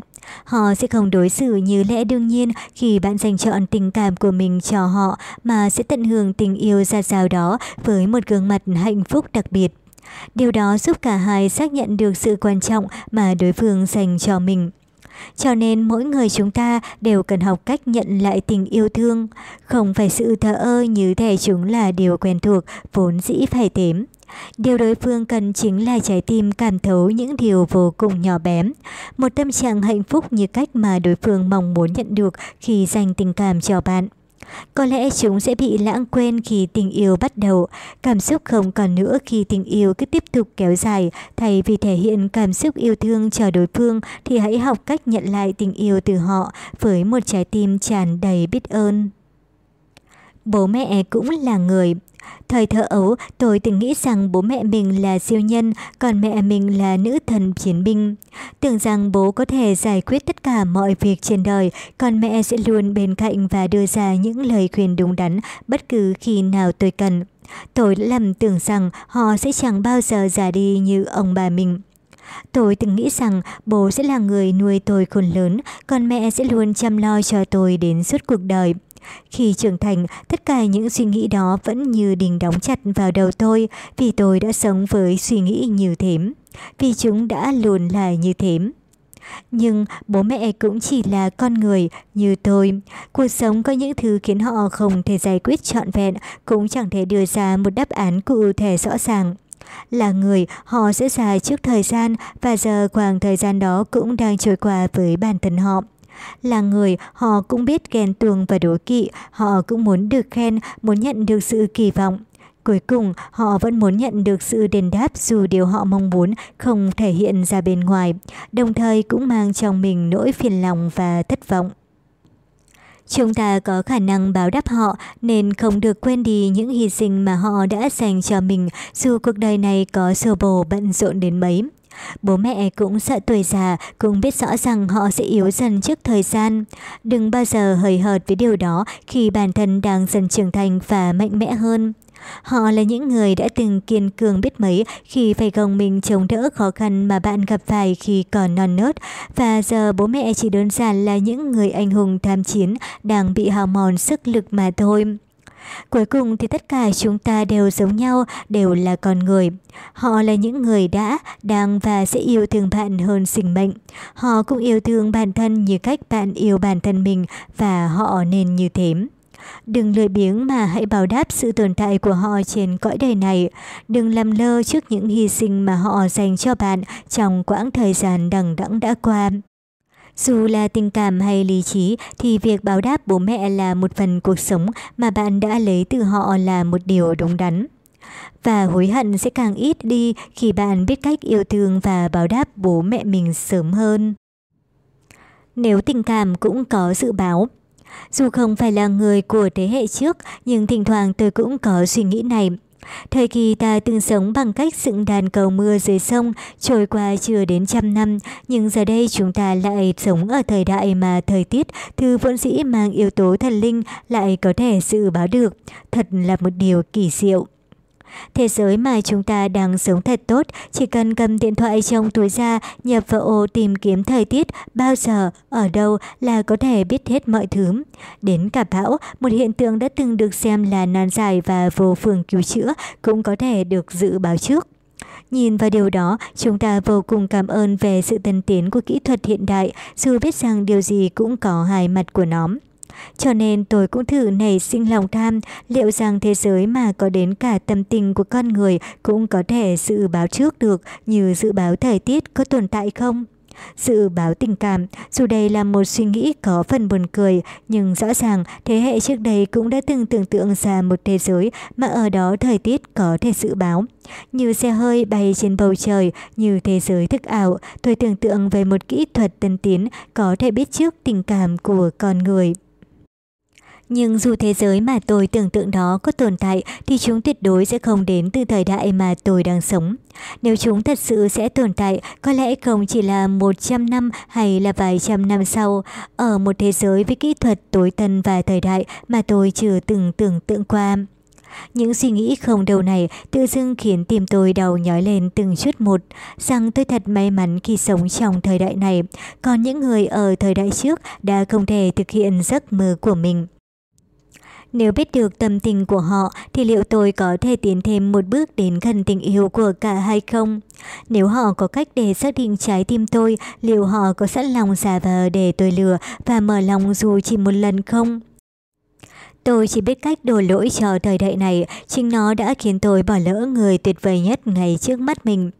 Dù tôi rất mong mỏi, nhưng kỹ thuật đó có thể sẽ chẳng bao giờ xuất hiện, vì tôi nghĩ rằng điều chúng ta tiến đến một mối quan hệ không khởi từ kỹ thuật, chúng đến từ cách chúng ta dành tình yêu cho nhau như thế nào. Tôi đổ lỗi cho thời đại vì con người ta thường thanh thản khi đổ lỗi cho điều gì đó. Nhưng cuối cùng tôi vẫn nhận ra rằng đó là lỗi của mình, là tôi chẳng thể hiểu được tâm tình của họ, là tôi ngu ngốc, là tôi vô dụng. Trước tình yêu, còn người ta thường trở nên ngớ ngẩn và vụng về. Trong tương lai, nếu có một cuộc sống tươi đẹp hơn mà ta có thể ở bên cạnh họ, mong rằng khi đó chúng ta có thể thấu hiểu trái tim nhau, có thể biết trước chia ly. Nếu như vậy, thật sự nếu như ngày mà tôi có thể yêu thương một ai đó vẫn còn. À, tôi mong rằng có thể dự báo được cả tâm tình của bản thân mình nữa. Dự báo rằng tôi vẫn sẽ luôn nhớ về họ bất kể bao lâu. Dự báo rằng một lúc nào đó, ở một nơi nào đó, tâm hồn tôi sẽ đau đớn và trùng xuống như ướt mưa. Dự báo rằng tôi sẽ yêu trong tương lai, nhưng tương lai đó không còn họ nữa. Tôi nhớ họ rất nhiều. Tình cảm không thể trọn vẹn, dục vọng không thể lấp đầy. Khi tình yêu bắt đầu và trái tim ngày càng chín mùi, chúng ta thường nảy sinh mong muốn chiếm hữu tình cảm của đối phương. Yêu càng nhiều, mong muốn đó càng trở nên mãnh liệt. Lòng tham đó còn vẽ ra một biểu đồ tỷ lệ thuận với những khát khao nhằm lấp đầy trái tim. Sau khi chiếm hữu được cảm xúc của đối phương và thỏa mãn những khát khao, thì lúc ấy chúng mới được giải tỏa. Cho nên trong một khoảnh khắc nào đó, cảm xúc của con người thay đổi. Không mang đến hoàn cảnh hay điều kiện của đối phương, ta chỉ tìm cách giải quyết những mong muốn đó bằng cách nói rằng anh cảm thấy buồn hay em cảm thấy tình cảm anh dành cho em vẫn chưa đủ. Và rồi không mang trước sau, ta mặc nhiên chiến giữ tâm hồn họ lấp đầy khoảng trống trong lòng và trở thành một kẻ khờ khạo. Một tình yêu sâu sắc mang lại cho bạn nguồn sinh khí và hạnh phúc trong cuộc sống. Nhưng đôi khi chúng lại biến bạn thành người chỉ có thể lấp đầy sức sống và hạnh phúc từ một tình yêu sâu sắc. Một tình yêu như thế chỉ khiến bạn dần giữ khoảng cách với đối phương và trở thành một người chưa trưởng thành. Chúng không khiến đối phương cảm nhận được sự cho đi và nhận lại trong tình yêu. Họ chỉ nghĩ rằng bạn đang đòi hỏi quá nhiều tình cảm từ họ mà thôi. Khoảnh khắc bạn cảm nhận được mình đang bước vào giai đoạn sâu sắc nhất trong tình yêu là lúc bạn cần thời gian nhìn lại tình cảm của cả hai như cách bạn cần một hơi thở sâu trước khi đắm mình vào biển cảm. Trong khoảnh khắc nào đó, họ bỗng cảm thấy mình quá bận rộn để lấp đầy những khoảng trống cảm xúc của bạn, thì sao? Liệu đây không phải là một tình yêu thông thường mà là tình yêu van xin, còn họ bận rộn để lấp đầy khoảng trống đó sao? Đây không phải là cưỡng cầu tình cảm ư, liệu đây không phải là cách để bạn chiếm hữu tình cảm từ người khác dưới danh nghĩa tình yêu sao? Với mong muốn lấp đầy khoảng trống đó thêm lần nữa. Không ai có thể giữ tâm tư của mình nguyên vẹn và lấp đầy chúng. Tình cảm không phải là thứ để sở hữu và lấp kín. Dù tình cảm thiếu thốn, bạn cũng đừng nên cố bù đắp tình cảm cho người mình yêu. Thừa nhận chính là con đường đúng đắn để yêu. Một tình yêu chân chính là khi chúng ta không thể san sẻ, cũng chẳng thể lấp đầy cho nhau. Dù bạn có phát điên vì tình yêu, cũng đừng phát điên vì lòng tham. Hãy yêu và nhớ lấy điều đó. Có những ngày bụng đói nhưng lại chẳng thèm ăn. Có những ngày bụng đói nhưng tôi lại chẳng muốn ăn gì cả. Chiếc bụng rỗng kêu réo cần cho cái gì đó vào nhưng trong đầu lại có quá nhiều thứ khiến tôi nhất thời không biết mình nên thích gì. Tôi nghĩ về những ngày tâm trạng mình bỗng trở nên kỳ diệu đến thế. Liệu rằng tâm trạng tôi giờ đây cũng giống như thế không? Tâm trí tôi luôn gửi đi thông điệp rằng mình đang rất cô đơn, nhưng khi nhìn thấy bản thân vô cảm trước tình yêu, tôi nhận ra rằng trong đầu mình chứa đầy hình ảnh về họ. Không, chỉ toàn là họ. Thật là một cảm giác vừa khó chịu vừa diệu kỳ, là thứ cảm xúc không thể làm gì khác. Tôi cô đơn và lạnh lẽo, tâm hồn là một màng trống rỗng, nhưng tại sao trong đầu tôi lại chứa đầy bóng dáng họ? Một cảm giác trống trải không rõ nguyên do. Tôi chẳng hiểu tại sao mình phải cô đơn, đau khổ vì họ. Giờ đây trái tim tôi không còn gì ngoài sự khao khát, khao khát trong cô đơn và tôi nhớ họ rất nhiều. Hãy luôn yêu thương người khác. Đừng tìm kiếm tình yêu như một thói quen, hãy sống với lòng yêu thương người khác. Đừng mãi tìm kiếm điều khiến mình mê mẩn như một thói quen, hãy sống và yêu bản chất thật sự của họ. Điều đó không có nghĩa là bạn phải yêu tất cả mọi người. Hãy trở thành người có đủ sự khoan dung với mọi người, biết chúc phúc cho những điều thật lòng và chia sẻ mọi đớn đau với người bạn yêu quý. Nếu cứ mãi kiếm tìm một tình yêu theo thói quen thì bạn sẽ quên mất cách yêu thương chính mình. Nếu luôn mải mê tìm kiếm điều mình thích thì bạn chỉ nhìn thấy ở họ điều bạn thích, để rồi bạn luôn quan tâm đến chúng chứ không phải là chính họ. Cuối cùng, bạn trở thành người không xứng đáng nhận được tình yêu thương. Tình yêu đích thực không tìm đến và bạn chỉ có thể nắm lấy thứ tình yêu không được coi trọng. Bạn trở thành người xấu và sẽ không có ai tốt đẹp bên cạnh bạn. Một tình yêu cảm tính không khiến bạn tốt hơn, chúng chỉ khiến bạn càng xa rời người xứng đáng ở bên cạnh mà thôi. Điều trước tiên bạn cần làm cho chính mình là trở thành người tốt. Nếu có thể, hãy tránh xa những cuộc gặp gỡ không đáng có và trở thành người biết quý trọng mọi thứ xung quanh. Hãy trở thành người có thể khắc ghi những điều nhỏ nhặt, người biết cách san sẻ niềm vui và nỗi buồn với người khác thật lòng. Đừng đối xử tốt với người khác để giúp mình tốt hơn, hãy đối xử tốt với họ vì bạn yêu thương họ. Cho nên hãy luôn thật lòng yêu thương mọi người, đừng yêu thương họ như một thói quen. Không có cách nào xoa dịu nỗi đau mất mát. Lòng ta đều hiểu rõ, cố gắng quên một người đã từng rất quan trọng là điều vô dụng biết nhường nào. Tôi đã bỏ lỡ khoảnh khắc có thể lấp đầy những trống trải trong tâm hồn họ. Dù là thế, nhưng tôi đã nỗ lực rất nhiều để có thể xóa dịu cảm xúc đau thương từ những mất mát. Tôi đã cố gắng kiên trì để giải quyết chúng, để rồi cuối cùng khi tình yêu bắt đầu, tôi sẽ trở thành kẻ gây hại hoặc trở thành người bị hại thêm lần nữa. Dù biết rằng tình huống đó sẽ xảy ra, dù biết là thế, nhưng ngoài lý do đó tôi chẳng thể làm gì khác.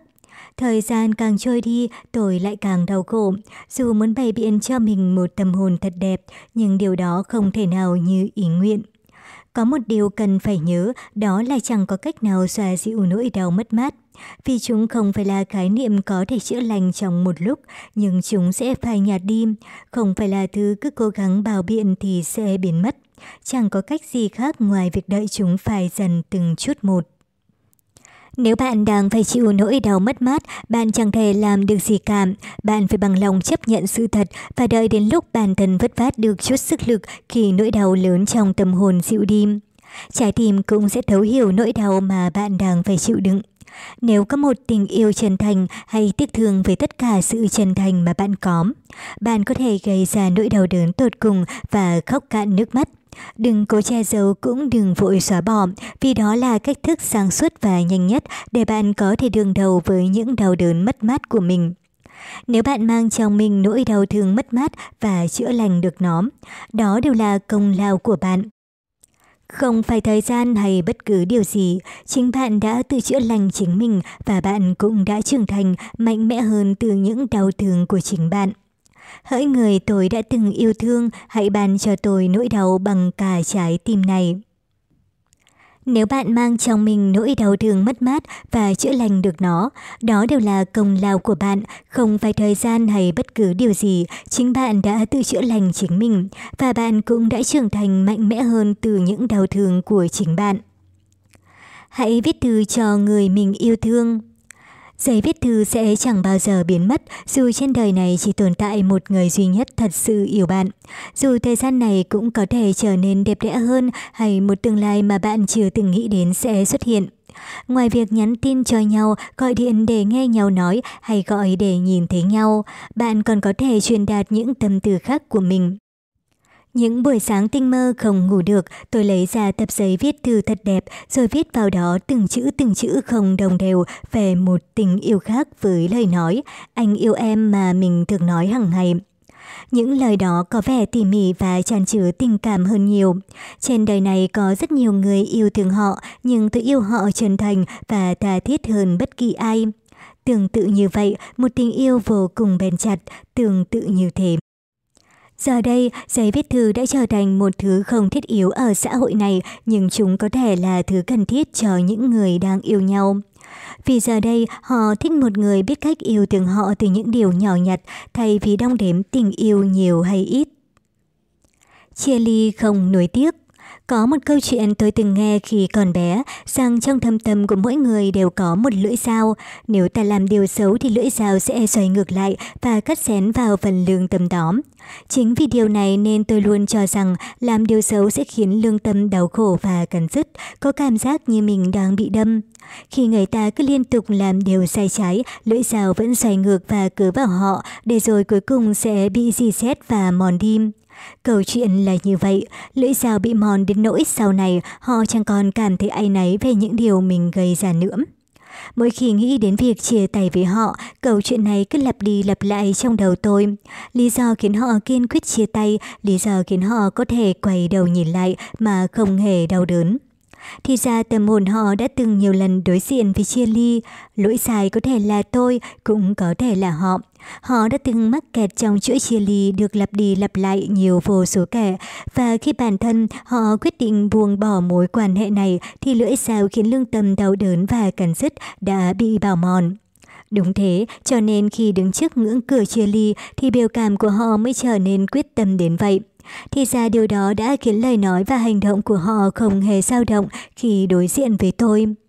À, thì ra là họ là người đã dò dự rất nhiều về việc chia tay. Tôi đã không mảy may nhận ra và cố chấp níu lấy. Chính tôi là người đã khiến họ trở thành người nhẫn tâm đến thế, khiến cảm xúc của họ bị bào mòn và trồn vùi đi. Họ đã trở thành người không biết cắn rứt lương tâm, còn tôi đã trở thành một kẻ không có mắt nhìn. Hãy xin lỗi trước thay vì viện cớm. Nếu bạn đang khiến người mình yêu đau khổ, khiến họ cảm nhận được nỗi đớn đau đó, thì hãy xin lỗi họ đầu tiên thay vì giải thích rộng dài. Người yêu thương bạn là người luôn thứ tha vô điều kiện khi bạn nói lời xin lỗi. Nhưng nếu bạn viện cớ trước tiên thay vì xin lỗi, họ sẽ nghĩ rằng bạn đang cần họ thấu hiểu cho hoàn cảnh bạn gặp phải. Trong khi bản thân bạn không hề cảm thấy có lỗi. Những người yêu nhau là những người dễ dàng đối phó với nhau nhất và cũng là những người có đủ dũng khí để thấu hiểu và thứ tha cho nhau nhiều nhất. Cho nên, bạn không cần đề cao lòng tự trọng vô ích, cũng chẳng cần phải giải thích hoàn cảnh trước đó. Điều nên làm đầu tiên chính là nói lời xin lỗi. Nếu gạt mọi thứ sang một bên và nói lời xin lỗi, thì chẳng phải họ sẽ rộng lượng tha thứ và hiểu rằng bạn đã gặp phải tình huống khó tránh khỏi sao. Bạn không cần thúc ép họ thấu hiểu, chỉ là họ tự nhận ra mà thôi. Hãy yêu một tình yêu như thế. Người yêu của tôi ơi, hãy yêu một tình yêu như thế. Hãy yêu một tình yêu mà chúng ta cùng đồng lòng dù cách thức có đôi chút khác biệt. Hãy yêu một tình yêu được bộc lộ bằng thứ cảm xúc thay vì lời nói. Hãy yêu một tình yêu mà đôi ta cùng có một cái nhìn trọn vẹn thay vì những kỳ vọng về nhau. Hãy yêu một tình yêu bền chặt không bao giờ nguội lạnh thay vì nồng cháy. Và hãy yêu một tình yêu sẵn sàng buông bỏ thay vì hết lòng níu kéo. Hơn tất thảy, chúng ta đừng yêu để cố gắng cho đi, cũng đừng yêu để mong muốn nhận lại điều gì. Hãy yêu những gì đang có. Người yêu của tôi ơi, chúng ta hãy yêu nhau như thế. Hãy yêu hiện tại của họ. Nếu yêu một ai đó, hãy yêu hiện tại của họ, rằng họ đang sống cuộc đời thế nào, đang gặp gỡ ai, những tin đồn và cả những đánh giá về họ. Nếu không thể tin vào hiện tại mà họ đang có, thì tôi sẽ tiếp tục mối quan hệ này với những mối băn khoăn trong lòng. Nếu không thể nhìn thấy hiện tại của họ, thì tôi sẽ sống trong những mối nghi ngờ kéo dài vĩnh viễn. Nếu bị ràng buộc quá nhiều về quá khứ, bạn sẽ luôn ngoảnh đầu nhìn lại, ngay cả khi đang đối diện với người mình yêu. Nếu nghĩ quá nhiều về tương lai thì bạn sẽ hướng về nơi khác thay vì cùng hướng với họ. Nếu để ý đến những tiền đồn đã qua, bạn sẽ chẳng thể nghe được lời yêu thương quan trọng nhất. Nếu đánh giá họ qua cách người khác nhìn nhận họ, bạn sẽ trở thành người tin lời người khác thay vì người mình yêu. Thời điểm mà bạn và họ yêu nhau là hiện tại, tất cả hành động đều xoay quanh hai người, chỉ có hai người. Đừng nghĩ đến quá khứ, đừng nghĩ đến tương lai, đừng soi xét những tin đồn xung quanh họ. Hãy yêu người hiện tại đang bên cạnh bạn, hãy luôn dõi theo người đang sát cánh cùng bạn bây giờ. Có một nỗi lòng như con thiêu thân. Trước cảnh chia ly với người tôi yêu, trước cảnh chia ly với người tôi thật sự yêu thương, người tôi luôn tin tưởng về tương lai phía trước, người đã dồn tôi đến góc đường ly biệt. Tôi không mong họ lại yêu mình thêm lần nữa. Hy vọng đó đã được tôi giữ bỏ từ rất lâu rồi, vì tôi biết rằng mình đã đánh mất họ, biết rằng mối nhân duyên này chẳng thể thành đôi. Tôi hiểu ra ánh mắt họ, ánh mắt mong mỏi tôi hãy buông tay họ đi.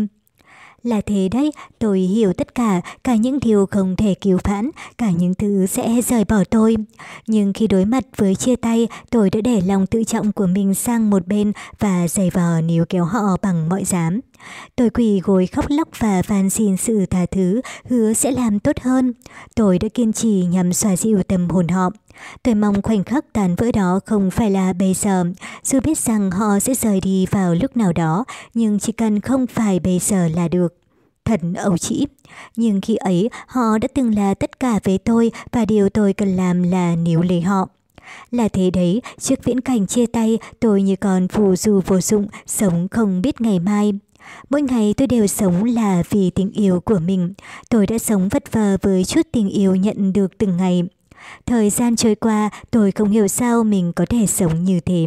Tôi đã tồn tại với lầm tưởng rằng mình đã sống rất chăm chỉ mà không hề hay biết bản thân chỉ là một con phù du.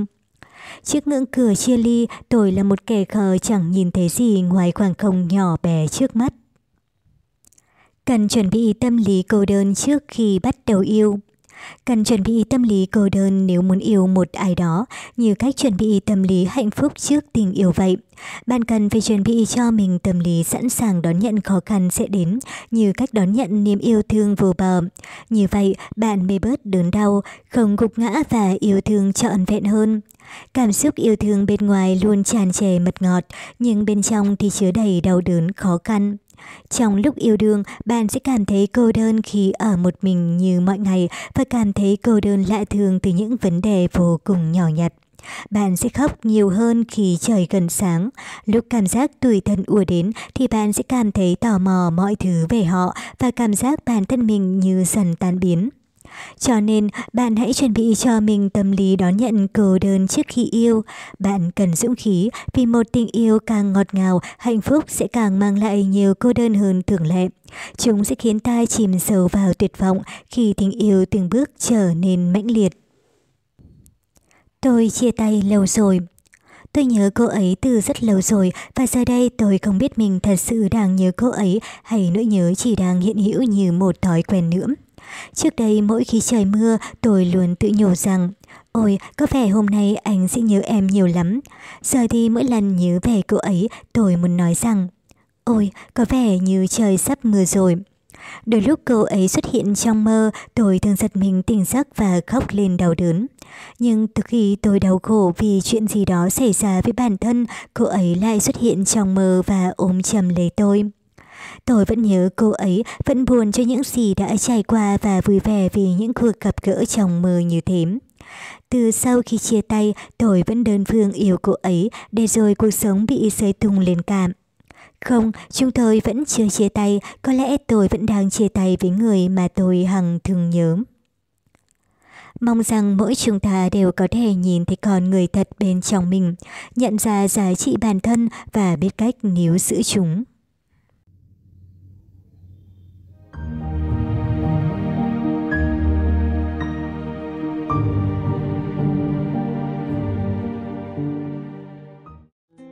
Các bạn đang nghe audiobook từ kênh Mộc Audiobook.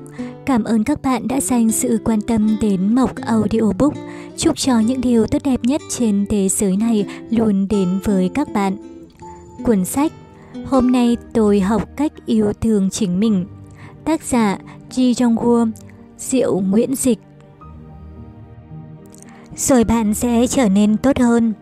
Cuộc sống luôn mang đến nhiều thử thách và dễ khiến chúng ta sợ hãi. Một mình tay không chống chọi với thử thách luôn mang đến đắn đo và sợ sệt. Chúng ta đã từng trải qua rất nhiều khó khăn gian khổ để sống đến ngày hôm nay. Luôn là như thế. Từng chuyện một cứ liên tiếp xảy ra, mỗi con người cứ phải vật lộn tìm cách giải quyết chúng. Dù đó là chuyện lớn hay nhỏ, dù có thể tự mình giải quyết hay không, thì tôi vẫn vừa sợ vừa đau lòng. Tôi muốn nhìn lại cuộc đời mình, muốn quay lại khoảnh khắc khi mình còn là một cậu nhóc. Tôi đã từng là đứa nuốt không trôi cơm chỉ vì bảng thành tích bé xíu, sợ hãi đến nỗi mặt trắng bạch sam. Từng là cậu nhóc hèn nhát và sợ sệt đến không ngủ được chỉ vì một cậu bạn khỏe hơn mình. Tôi đã từng tim đập chân run trước tin nhắn với nội dung hôm nay ông bố giữ nhì hồ của mình sẽ về nhà sớm. Nhìn lại mới thấy những câu chuyện mang tính so sánh đó vẫn như những năm tháng sau này. Khi ngoảnh đầu nhìn lại, tôi vẫn luôn là người sợ hãi và lo lắng về những điều nhỏ nhặt. Một người luôn lo lắng cho những điều chẳng thể xảy ra. Tôi không có ý phủ định những thử thách của thời thơ ấu. Tôi nhìn lại những điều đã qua, những điều đã từng khiến tôi sợ hãi và đau đớn vô cùng.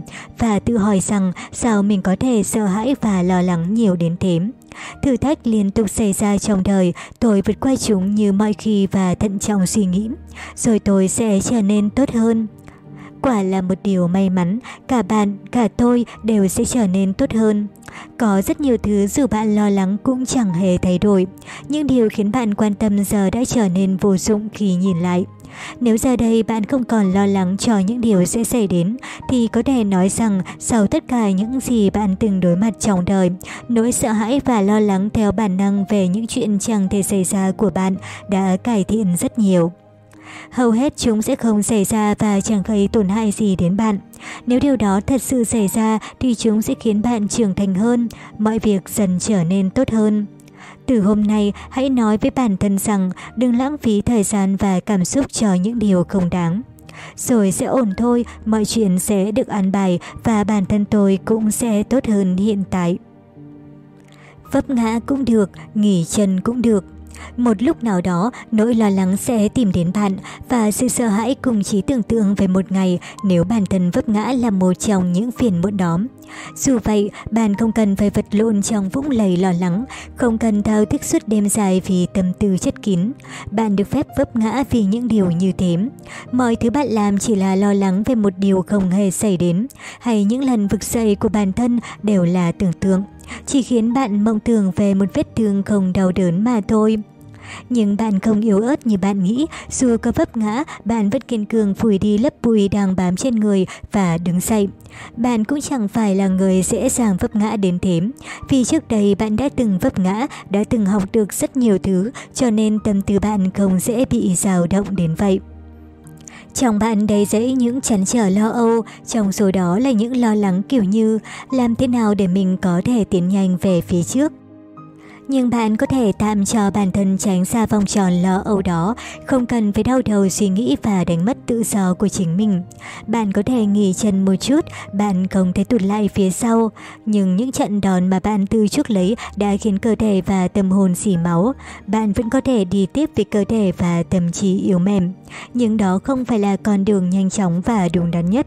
Bạn có thể cho mình thời gian nghỉ ngơi sau vô vàn vất vả đã qua, làm nguội những ngổn ngang trong đầu mình mình một chút.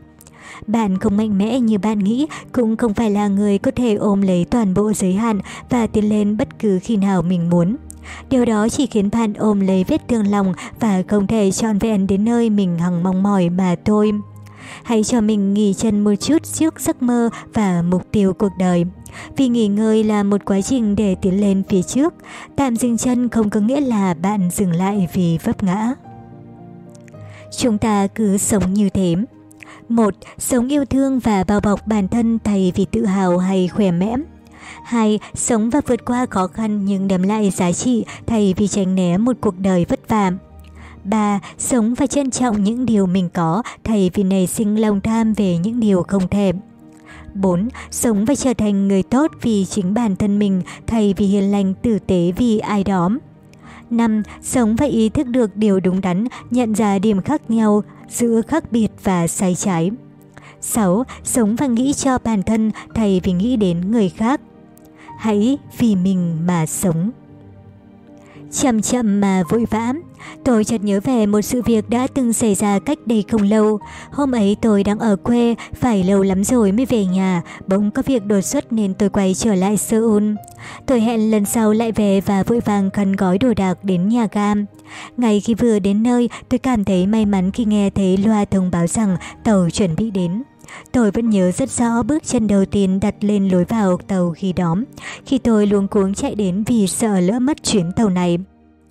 Và ngay sau đó tôi cảm thấy hối hận, chuyến tàu mà tôi đang đi chưa được mấy trạm phải dừng lại khoảng 10 phút để nhường đường cho tàu tốc hành. Ngồi trong tàu, tôi kiểm tra thời gian thì nhận ra chuyến sau theo chuyến tàu này mà tôi đã vội vã bước lên chính là chuyến tàu tốc hành sẽ đưa tôi đến trạm mình cần đến. Nhìn lại những gì mình đã trải qua, tôi nhận ra điều tôi cứ ngỡ là nhanh lại không phải như thế. Càng gấp gáp càng nên thận trọng nhìn lại, giờ thì tôi đồng cảm với câu nói này. Đừng vội vàng nghĩ ngợi dù công việc, học hành, tình yêu hay cả những cuộc gặp gỡ như cách bạn đang vội vàng đi trên một chuyến tàu.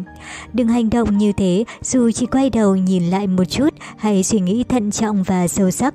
Chúng sẽ khiến bạn điều chỉnh được tốc độ tâm trạng hợp với hoàn cảnh của mình. Nếu bạn muốn đi nhanh, hãy bắt đầu từ nguyên nhân sự việc, từ điều cơ bản trong cuộc sống, từ cái tôi trong tình yêu, từ điều nhỏ nhất của một cuộc gặp gỡ.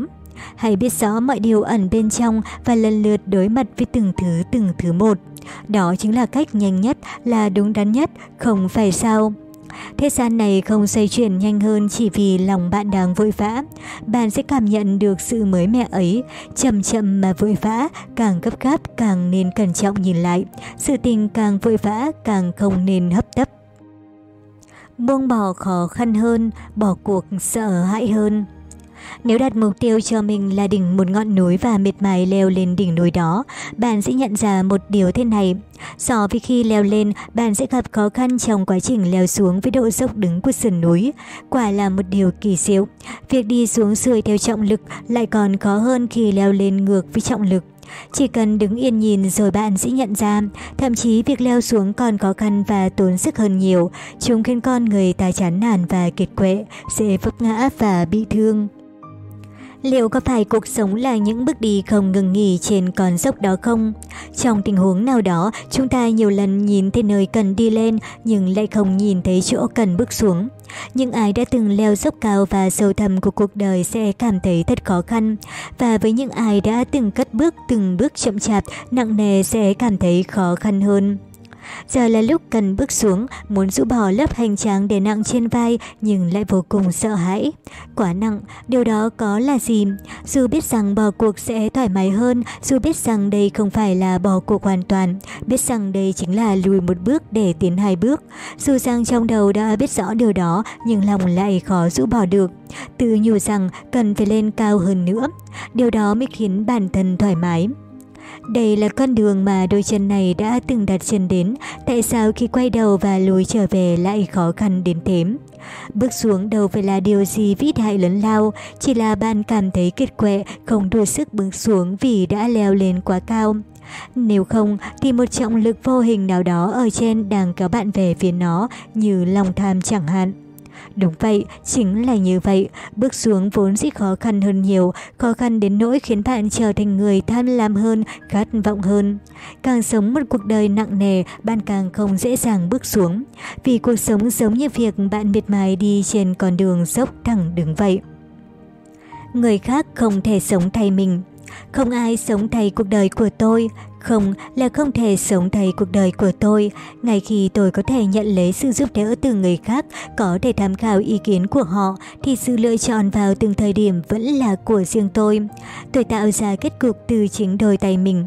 Đúng như vậy, dù bạn đang sống một cuộc đời tích cực hay tiêu cực thì từ trước đến nay cuộc sống là một chuỗi lựa chọn mang tính chủ quan như thế. Và sau này chúng sẽ vẫn tiếp diễn với những lựa chọn mang tính chủ quan như vậy. Nhưng chớ trêu thay, khi những mối quan hệ bắt đầu trở nên sâu sắc hơn, cuộc sống của tôi dần lệch hướng với người khác. Thay vì tự mình cảm nhận, tôi sẽ lắng nghe ý kiến của họ nhiều hơn. Tôi thường hướng đến những ý kiến trái ngược hơn so với suy nghĩ đúng đắn của bản thân. Và rồi mọi sự lựa chọn đều là tôi đưa ra, nhưng lý do đằng sau chúng đều là người khác quyết định. Dù vẫn mang tính chủ thể như thế, nhưng cuộc sống của tôi đã không còn cái gọi là chủ thể nữa rồi. Hãy luôn nhớ rằng không nhất thiết phải là nhà hàng 5 sao, chỉ cần hợp khẩu vị, đó sẽ là nhà hàng khiến bạn cảm thấy ngon miệng nhất. Không nhất thiết phải là bộ phim được đánh giá cao, chỉ cần bạn thấy thú vị, chúng sẽ là tác phẩm để đời mãi khắc ghi trong lòng bạn. Dù không phải là địa điểm du lịch nổi danh nhất, chỉ cần tâm hồn bạn thư thả, đó sẽ là nơi dừng chân duy nhất với bạn. Không có nơi thứ hai như thế trên đời. Tham khảo ý kiến, lắng nghe lời khuyên từ người khác là điều tốt, nhưng nếu thường xuyên cảm thấy thước đo của những lựa chọn đang bị lung lay bởi ý kiến của người khác, bạn sẽ không thể sống cho bản thân và dần đánh mất chính mình. Hãy sống và lắng nghe ý kiến của người khác vừa đủ. Sự lựa chọn nằm ở bạn, nhưng nếu lý do đằng sau sự lựa chọn đó nằm ở họ, thì bạn sẽ chỉ sống một cuộc đời lặp lại từ việc đổ lỗi cho trách nhiệm của người khác. Một cuộc sống không hề tiến lên, một cuộc sống không hề thỏa mãn, hãy trân trọng ý kiến, lựa chọn, trách nhiệm và cả những đánh giá của bạn. Người khác không thể sống thay cuộc đời bạn, cũng không được sống thay cuộc đời bạn. Cho nên hãy tự lựa chọn, chọn chịu trách nhiệm và lắng nghe trái tim mình. Thứ duy nhất ở trên đời mà bạn có thể nắm giữ trọn vẹn chính là cuộc đời mình. Chẳng phải nếu cuộc sống đó bị tước đi mà không tốn chút công sức thì bạn sẽ vô cùng đau đớn sao? Tham khảo ý kiến, lắng nghe lời khuyên từ người khác là điều tốt, nhưng nếu thường xuyên cảm thấy thức đo của những lựa chọn đang bị lung lay bởi ý kiến của người khác, bạn sẽ không thể sống cho bản thân và dần đánh mất chính mình. Tôi muốn mơ. Khi còn bé, tôi đã từng mong rằng tất cả mọi người đều có thể vẽ ra giấc mơ khi bản thân chìm trong giấc ngủ, như cách mà tôi đã vẽ một tấm bản đồ lên chăn khi đang đắm chìm trong mơ mà chẳng hề nhận ra. Trong tiếng Hàn, vẽ bản đồ lên chăn có nghĩa là tè dầm. Dù đã là người lớn, nhưng tôi luôn mong rằng cuộc đời sẽ còn mãi và chúng ta vẫn líu lo như những cô cậu nhóc. Tôi mong khi chìm vào giấc ngủ, những giấc mơ cứ liên tục hiện hữu và chúng ta sẽ trở thành người vẽ ra những giấc mơ ấy. Tôi không nói rằng hãy xây dựng cho mình một mục tiêu to lớn và sống chết để hiện thực hóa chúng. Tôi chỉ mong chúng ta đều mang trong mình giấc mơ có thể cải thiện cuộc sống. Khi chúng vượt ra thành lời nói, ta có thể vẽ chúng cho cuộc đời mình. Nếu muốn sống một cuộc đời như vậy, tôi nghĩ rằng chúng ta cần một chút non nớt cùng sự dạy khờ của tuổi trẻ. Vì chúng ta đã từng đi qua thời thơ ấu, quãng thời gian bản thân từng ước mơ trở thành tổng thống, trở thành vận động viên nổi tiếng, và rồi những điều đó không phải là mục tiêu khi ta lớn lên. Dù hiện thực có phũ phàng đôi chút, dù chúng ta chẳng thể thành công ngay được, nhưng tận sâu trong đáy lòng, bạn hãy mong mỏi và luôn mơ về chúng. Mong rằng bạn sẽ tưởng tượng về điều đó đến không ngủ được, dù cuộc sống có còn khó khăn đi nữa. Hãy luôn ôm hy vọng về một ngày giấc mơ trở thành hiện thực và từng bước nhẹ nhàng đối diện với chúng. Đừng cố che giấu và bôi bỏ đi giấc mơ của mình, chẳng phải điều đó sẽ khiến cuộc đời bạn đẹp như mơ và thơ mộng như một câu chuyện cổ tích sao. Mong bạn sẽ vẽ giấc mơ cho riêng mình và quý trọng giấc mơ đó để giấc mơ trở thành hiện thực trong cuộc đời bạn vì ta vẫn còn trẻ. Mẹ luôn nói với tôi rằng sau này sẽ có lúc tôi nhớ về những điều mà giờ đây tôi đang ghét bỏ. Đấy là lúc tôi trưởng thành hơn một chút. Lời mẹ tôi nói đúng quá. Thời thơ bé tôi rất ghét ngủ trưa và luôn tìm cách thể hiện điều đó mỗi khi mẹ bắt tôi đi ngủ. Tôi đã từng rất ghét cách mẹ đặt miếng kim chi chua lên bát cơm trắng của mình rồi ép tôi ăn kim chi. Điều đó khiến tôi cáu kỉnh vào mỗi bữa ăn. Từng lời cằn nhằn của mẹ khi bà làm cho tôi đồ ăn kèm và bảo tôi thường xuyên ăn cơm thay vì mì. Tôi luôn phất lờ và tiện tay xẻ gói mì tôm. Có rất nhiều điều tôi từng ghét bỏ, những điều mà tôi và mẹ đã nói cùng nhau. Ngay cả những người thầy giữ như hồ đã buồn lời mắng nhiếc vì những thói quen tật xấu của tôi. Cả đứa em trai cứ luôn trộm quần áo tôi, cả những lời lè nhẹ của bố trở về nhà sau khi say rượu. Sau này, khi ngoảnh đầu nhìn lại, tất thầy đều là những điều tôi mong nhớ. Những giấc ngủ trưa thư thả, vì chua kim chi mẹ làm và mâm cơm nhà nóng hổi. Cả lời dạy của thầy, những cuộc cãi nhau với em trai và lời lè nhẹ của bố. Tất cả đều là những điều tôi từng ghét bỏ nhưng lại vô cùng nhớ nhung mỗi khi nhìn lại. Tôi không thể nói rõ đó là khi nào, từ từ, từng thứ một là những điều tôi nhất định sẽ nhớ về vào một lúc nào đó. Nghĩ về những điều đó và nghĩ về tôi của hiện tại, tôi ghét trở thành người lớn, tôi muốn làm một cậu nhóc vừa mè nheo vừa nằm gọn trong vòng tay mẹ. Tôi của hiện tại vẫn như trước đây, vẫn ghét nhiều thứ. Tôi không nghĩ rằng mình sẽ nhớ về chúng dù thời gian có trôi qua. Tôi tuyệt đối sẽ không nhớ đến người tôi không thích, công việc tôi ghét, những lời xé nát trái tim tôi, cả những hoàn cảnh ngang trái đã xảy đến với mình dù thời gian có trôi qua bao lâu đi nữa. Có thể tôi vẫn muốn nhìn lại, vẫn muốn lắng nghe nhưng không thể vượt qua được. Những điều tôi ghét ở hiện tại có thể là mãi mãi và những mệt mỏi tôi đang gánh chịu cũng vậy. Mẹ ơi, mẹ đã từng nói một lúc nào đó con sẽ rất nhớ những điều trước đây mình từng ghét bỏ và đó là khi con trưởng thành hơn một chút. Vậy thì mẹ ơi, người lớn sẽ thế nào với những điều họ ghét hả mẹ? Con ghét nhiều thứ đến thế và con không tìm được lối thoát cho những khó khăn mình gặp phải. Có quá nhiều thứ khiến con cảm hận và mỏi mệt, nhưng không có cách nào vượt qua. Hãy nói với con rằng con vẫn còn là một đứa trẻ. Thời gian qua đi sẽ khiến con bùi ngùi về những điều đó mà thôi. Hãy nói rằng con vẫn còn bé. Đừng lo lắng làm gì vì con vẫn chưa là người lớn. Mọi thứ sẽ ổn và con sẽ nhớ về chúng khi ngoảnh đầu nhìn lại. Có lẽ đó là điều có thể xoa dịu và giúp con sống tiếp. Bạn có nhiều hơn những gì bạn nghĩ. Sống trên đời, nhiều lúc tôi cảm nhận được rằng mình là người sống chẳng có gì trong tay cảm. Những lúc như thế khiến tôi thường hoài nghi về cuộc đời đã qua và cảm giác hối tiếc kéo đến bủa vây tôi. Có lúc tôi cứ mãi ám ảnh về những thứ mình không có được rồi nảy sinh cảm giác tự ti và nghĩ rằng mình kém cỏi. Bản năng con người là cố gắng lấp đầy những khoảng trống. Đó là một việc hết sức bình thường và đến một ngày ta sẽ cảm nhận được sự đủ đầy trong cuộc sống. Nhưng khi đã đạt được mục đích thì cuộc sống sẽ dần khô héo đi. Khi đó tôi sẽ nảy sinh suy nghĩ xấu xa, đi ngược đạo đức và ao ước thứ của người khác. Để rồi những thứ tôi có được một cách bất chính đó sẽ sớm rời đi. Tôi lại rơi vào cảm giác trống rỗng lần nữa. Khi ấy tôi lại vùng vẫy tìm cách lấp đầy. Cách để chấm dứt vòng luân quần này là có tất cả những gì tôi muốn hoặc tôi phải thay đổi mình. Thử nghĩ xem, chúng ta đều nắm trong tay rất nhiều thứ.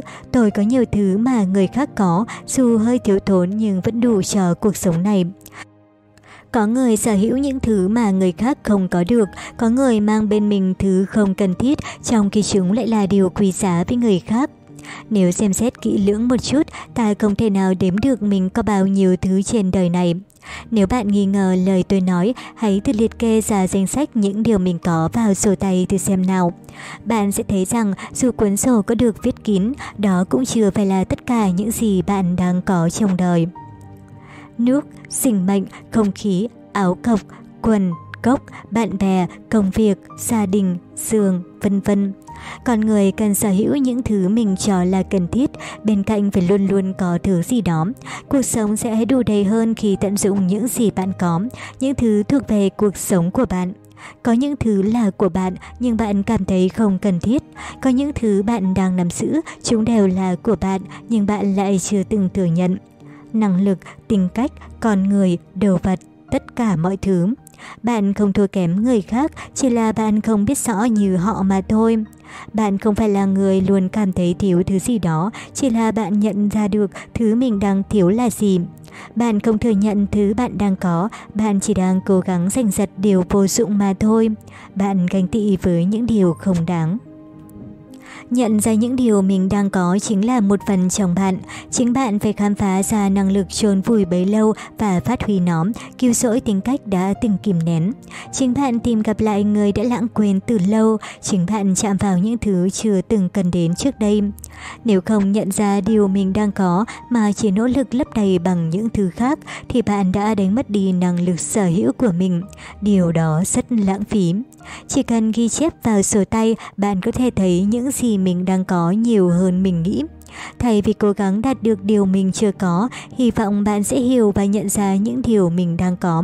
Hãy sống một cuộc đời có thể tận dụng mọi lợi thế vốn có của mình. Bạn có nhiều thứ hơn những gì bạn nghĩ. Bạn là người duy nhất làm được điều đó, nhận ra điều mình đang có trong đời.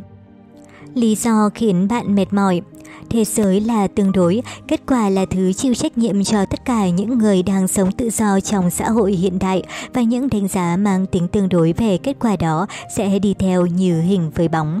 Chúng ta đang sống một cuộc đời đi liền với những sò đo không hồi kết, nhưng chúng không phải là căn nguyên cho tất cả những cảm xúc tiêu cực như gánh chịu áp lực hoặc cảm giác mất mát, trống rỗng. Thật ra, phần lớn áp lực đến từ thế giới này là tương đối, nhưng yêu cầu mà mọi người xung quanh dành cho bạn là tuyệt đối. Theo nghĩa đen của câu nói, thế giới này là tương đối, còn bạn đang sống cuộc đời đóng trong bộ khung tuyệt đối. Là khi bạn làm tốt trong một lĩnh vực tương đối, nhưng sự kỳ vọng mà người khác dành cho bạn lại không hề tương đối. Chúng đã bị khóa chặt trong những giá trị tuyệt đối và cứ thế tăng dần lên. Dù bạn là một học sinh có thành tích tương đối tốt, nhưng với kỳ vọng của bố mẹ, bạn cần phải học tốt hơn nữa. Và một khi thành tích tụt giảm, áp lực học hành sẽ lại đè nặng thêm. Nếu nhìn theo góc độ tương đối thì thành tích của bạn thuộc loại khá, vượt mức trung bình, nhưng bạn vẫn không thể đáp ứng kỳ vọng tuyệt đối của bố mẹ đối với mình.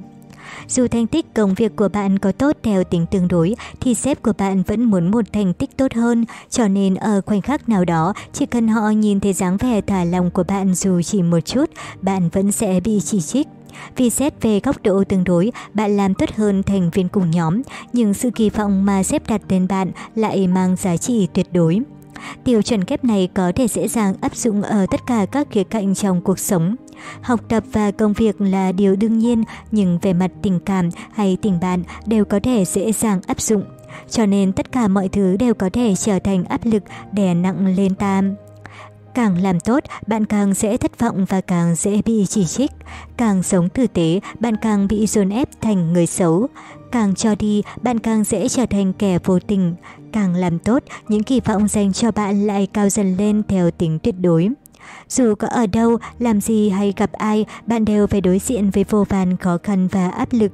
Không phải vì bạn thật sự làm điều sai trái, đáng bị trách mắng hay của phạt. Đó chỉ là một trong số những vô vàn tiêu chuẩn kép giữa tính tương đối và tuyệt đối mà thôi. Dù có cố gắng giải thích và than thở với ai đó về những điều bạn gặp phải, thì hạt giống thấu hiểu vẫn không thể nảy mầm. Dù bạn có lý giải cho họ hiểu về những khó khăn của bản thân, họ cũng sẽ chẳng nghe thấy điều gì ngoài những lời ngụy biện. Vì mọi người đều sống như thế. Có lẽ ngay cả bản thân bạn cũng thế, rằng tất cả những điều đó đều là lẽ đương nhiên. Nếu cuộc sống là một sợi dây ràng buộc không thể tháo gỡ, thì bạn cần phải tự mình chuẩn bị cho mình một tâm hồn cứng cỏi để đối mặt với hoàn cảnh. Hãy tận dụng linh hoạt những đánh giá theo tính tương đối và tuyệt đối. Nếu bạn không làm tốt theo tính tương đối, cũng đừng so sánh với điều gì khác. Hãy tự tháo cho bản thân tính tuyệt đối và lấy dũng khí để thử thách lại một lần nữa. Nếu bạn làm tốt theo tính tương đối, nhưng người khác lại muốn đánh giá bạn theo tính tuyệt đối, hãy nhìn lại tính tương đối đó và ủng hộ, khen ngợi bản thân mình. Đừng khiến lòng tự trọng trong bạn trùng xuống vì những lời đánh giá tiêu cực. Hy vọng bạn sẽ biết rõ những khó khăn của bản thân, những thứ mà chẳng ai có thể thấu hiểu cho bạn. Hãy yêu thương bản thân. Đừng đánh mất lòng tự trọng và sự tự tin của bản thân vì những trông đợi không chính đáng và những lời đánh giá nước đôi. Bạn, chính bạn phải là người thấu hiểu điều bản thân mình đang làm tốt nhất, không phải sao? Đừng khiến lòng tự trọng trong bạn trùng xuống vì những lời đánh giá tiêu cực. Hy vọng bạn sẽ biết rõ những khó khăn của bản thân, những thứ mà chẳng ai có thể thấu hiểu cho bạn. Hãy yêu thương bản thân mình. Quyết tâm để không đau khổ 1. Nỗ lực cắt đứt mối quan hệ thay vì duy trì chúng. 2. Đừng dễ dàng dựa dẫm vào ai đó, cũng đừng dễ dàng trở thành chỗ dựa cho người khác. Đừng dễ dàng để ai đó ôm lấy, cũng đừng dễ dàng ôm lấy họ. 3. Đối xử nhẹ nhàng với mọi người, nhưng đừng để tấm lòng dịu dàng đó của mình khiến bản thân đau đớn xót xa. 4. Đừng đổ lỗi cho bản thân vì những tổn thương đã gánh phải hay sự chấm dứt của một mối quan hệ. 5. Đã nỗ lực đến đó, đừng để bị lôi kéo đến đây. 6. Đừng thay đổi bản thân để phù hợp với người muốn bạn thay đổi. Hãy giữ lấy người yêu bạn vì dáng vẻ bạn đang có. 7. Đừng dành nhiều ý nghĩa cho những điều không xứng đáng. Đừng dành nhiều tâm tư để rồi nhận lại đớn đau. 8. Hãy nhớ đến điểm kết thúc của một mối quan hệ, thứ mà ta chưa từng ngờ đến. Đừng cố bám víu cũng đừng dễ dàng buông bỏ. 9. Đừng đánh mất bản thân chỉ để có được họ, đừng khoác lên vỏ bọc cho một mối quan hệ mà bạn đã không còn ở đó. Một năm trong thế giới thư viện Tôi bắt đầu học lại ở độ tuổi khá muộn. Tôi ôn thi đại học vào năm 24 tuổi sau khi xuất ngũ. Lần đầu tiên đặt chân đến nơi gọi là thư viện, tôi đã từng nghĩ rằng thì ra còn người ta sống chăm chỉ như thế. Đó là khoảnh khắc đầu tiên trong đời tôi tận mắt nhìn thấy cảnh tượng người khác đến thư viện từ sáng sớm tinh mơ trong khi bản thân mình có khi còn đang vui chơi nhảy múa ở đâu đó. Ấn tượng ban đầu là bầu không khí vô cùng lạ lẫm. Tôi đang dần tiến vào thế giới thần thoại của họ. Tôi đã cùng đến, ngồi cùng chỗ, cùng ăn cơm và rời đi cùng họ. Cứ thế vật lộn với đống sách vở hơn một năm. Ở đó tôi gặp rất nhiều gương mặt mới, có cả những người đột nhiên chẳng còn hiện diện nữa. Dòng chảy thời gian với tôi cũng thế. Một ngày thương muộn của năm 2013, tôi đã trở thành một phần của nơi đó. Và từ sau tháng 11 năm 2014, khi kỳ thi tuyển sinh đại học kết thúc, tôi đã vĩnh viễn nói lời tạm biệt với thư viện đóm. Tôi đã đặt chân vào ngôi trường đại học mà mình hằng mong ước như thế. Dĩ nhiên, dù bây giờ công việc tôi đang làm không liên quan chút gì đến chuyên ngành mà mình đã học. Nhưng một năm khi ấy, tôi đã nỗ lực hết mình, chỉ ngủ 5 tiếng mỗi ngày và cuộc sống hiện tại ngay cả khi bỏ lại sau lưng những sang giàu về vật chất, tôi vẫn giữ lại cho mình rất nhiều nhận thức cùng trải nghiệm về bản chất cuộc sống này. Một, con người sẽ không đổi thay theo những gì họ buộc phải thay đổi, họ chỉ đuổi theo cơ hội để tự mình thay đổi mà thôi. Khi còn đang tại ngũ, bố luôn muốn tôi học hành chăm chỉ để định hướng tương lai cho bản thân mỗi khi tôi được nghỉ phép. Nhưng với tôi, đó lại là một tương lai không thể lường trước được. Lý do khiến tôi quyết tâm ôn thi là khi tôi thấy mình cần phải thay đổi vì bất cứ lý do nào, đó vẫn là quyết định của riêng tôi. Thời khắc thay đổi chỉ được áp dụng với quyết định từ bản thân mỗi người. Con người không dễ dàng thay đổi vì ép buộc, cho nên cưỡng cầu sự thay đổi không phải là điều đúng đắn. Dù cho cơ hội khiến ai đó đổi thay có thể đến từ người khác, nhưng chỉ bản thân mỗi người mới có quyền lựa chọn thay đổi. Nếu muốn thay đổi ai đó, hãy gieo cho họ cơ hội thay vì ra lệnh và ép buộc. Gieo rắc lý do mới là điều đúng đắn. Dĩ nhiên không phải lúc nào mọi thứ cũng như ý nguyện, vì con người có thể đổi thay trong phút chốc, nhưng thời gian ươm mầm quyết tâm thay đổi đó lại rất dài. 2. Mọi người đều có thời điểm cho riêng mình, nhanh hay chậm không phải là điều quan trọng. Tôi đã từng là học sinh ưu tú khi còn ngồi trên ghế nhà trường. Bất cứ ai đã từng học hành chăm chỉ sẽ không bao giờ tưởng tượng được rằng mình sẽ bắt đầu học lại sau khi xuất ngũ. Cũng chẳng ai đủ dũng khí để làm điều đó. Trước những mơ hồ của bản thân về việc học, tôi tự nhủ rằng mình có đủ quyết tâm để thử sức điều mới mẻ.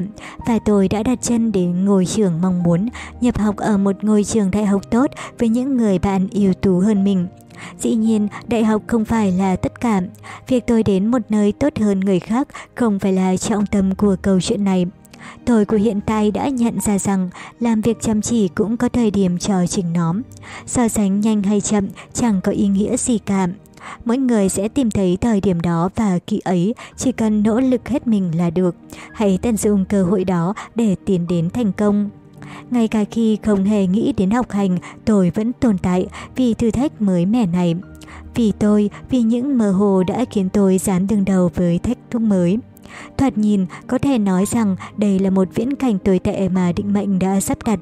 Nhưng cuối cùng tôi lại chẳng có ý định nói về số phận. Không thể làm, không làm, nhanh hay chậm, chung quy đều là quá trình để tôi có thể gặp được thời điểm thích hợp. Cho nên đừng trách bản thân quá nhiều, cũng đừng khoe khoang về điều gì cả. 3. Con người luôn cố gắng bắt kịp mọi dòng chảy, nếu chưa từng cố gắng sẽ có ngày bạn cần gắng sức. Nếu đã từng nỗ lực sẽ có ngày bạn được nghỉ ngơi. Những gương mặt mới xuất hiện, những người cũ rời đi, những người đã từng biến mất rồi đột ngột xuất hiện vào lúc nào đó ở thư viện. Tôi nhận ra mọi người đang đứng trên rất nhiều con đường, dù tôi đang sống trong thế giới nhỏ bé của thư viện. Nhưng khi ấy, chúng là cả thế giới với tôi và tôi cảm nhận được rằng thế giới đó đang chuyển động. Người mà tôi nghĩ rằng họ vừa mới đến thư viện này có thể là người đã từng đến trước tôi từ lâu, và giờ họ quay trở lại sau thời gian nghỉ ngơi. Cả những người đột nhiên biến mất đó cũng chẳng phải là hồi kết. Có thể họ đang nỗ lực ở một nơi nào đó mà không phải là thư viện này. Họ rời đi để tìm kiếm thành công trong một môi trường mới, tốt hơn nơi đây. Nhưng có thể họ đang tận hưởng một kỳ nghỉ dài cũng nên. Con người không thể gắng sức mọi lúc, cũng không thể thong thả sống hết đời mình. Trong không gian nhỏ bé của thư viện, mọi thứ đều diễn ra theo trật tự. Nhưng trong thế giới bao la rộng lớn này, liệu mọi sự có trôi theo lý lẽ đó không? Rằng một lúc nào đó thời điểm khiến bạn gắng sức hết mình sẽ đến. Nếu hiện tại bạn đang nỗ lực, sẽ có lúc bạn được nghỉ ngơi. Những điều bạn nghĩ rằng đã dừng lại, thật ra chỉ là nghỉ chân một chút. Dù có gian nan tiến về phía trước, vẫn sẽ có lúc cần được thả lỏng. Cho nên, bạn chẳng cần phải lo lắng gì cả. Thời điểm nỗ lực làm việc hay thời gian nghỉ ngơi đều sẽ tự nhiên tìm đến với bất kỳ ai. 4. Chẳng có nỗ lực nào là vô ích. Tôi đang sống một cuộc đời đầy nỗ lực cho hiện tại sau khi chuẩn bị cho kỳ thi tuyển sinh năm 24-25 tuổi, vẫn còn nhiều điều khiến tôi phải cố gắng hơn nữa.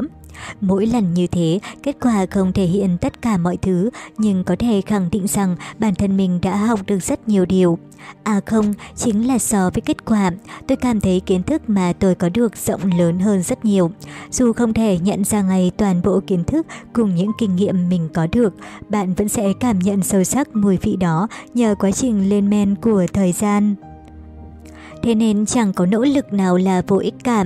Mỗi khoảnh khắc đều vun đắp cho bạn những kiến thức bổ ích, là mảnh ghép nhỏ cho những thành công rực rỡ. Nếu nỗ lực hết mình, qua thời gian bạn sẽ nhận lại thứ gì đó. Và một lúc nào đó, biết đâu chúng lại trở thành điều có ích. Đừng để nỗ lực của bản thân trở nên vô ích chỉ vì chăm chú vào những thành quả trước mắt. Đừng để bản thân gục ngã vì điều đó. Điều tôi học được từ những nỗ lực của một năm ngắn ngủi một, con người sẽ không đổi thay theo những gì họ buộc phải thay đổi, họ chỉ đuổi theo cơ hội để tự mình thay đổi mà thôi. 2. Mọi người đều có thời điểm cho riêng mình, nhanh hay chậm không phải là điều quan trọng. 3. Con người luôn cố gắng bắt kịp mọi dòng chảy, nếu chưa từng gắng sức, sẽ có ngày bạn cần gắng sức. Nếu đã từng nỗ lực, sẽ có ngày bạn cần được nghỉ ngơi. 4. Chẳng có nỗ lực nào là vô ích. Những điều đó đã kết thúc một năm tuổi trẻ của tôi và là bài học quý giá đủ để tôi có. Các bạn đang nghe audiobook từ kênh Mộc Audiobook. Cảm ơn các bạn đã dành sự quan tâm đến Mộc Audiobook. Chúc cho những điều tốt đẹp nhất trên thế giới này luôn đến với các bạn. Cuốn sách Hôm nay tôi học cách yêu thương chính mình.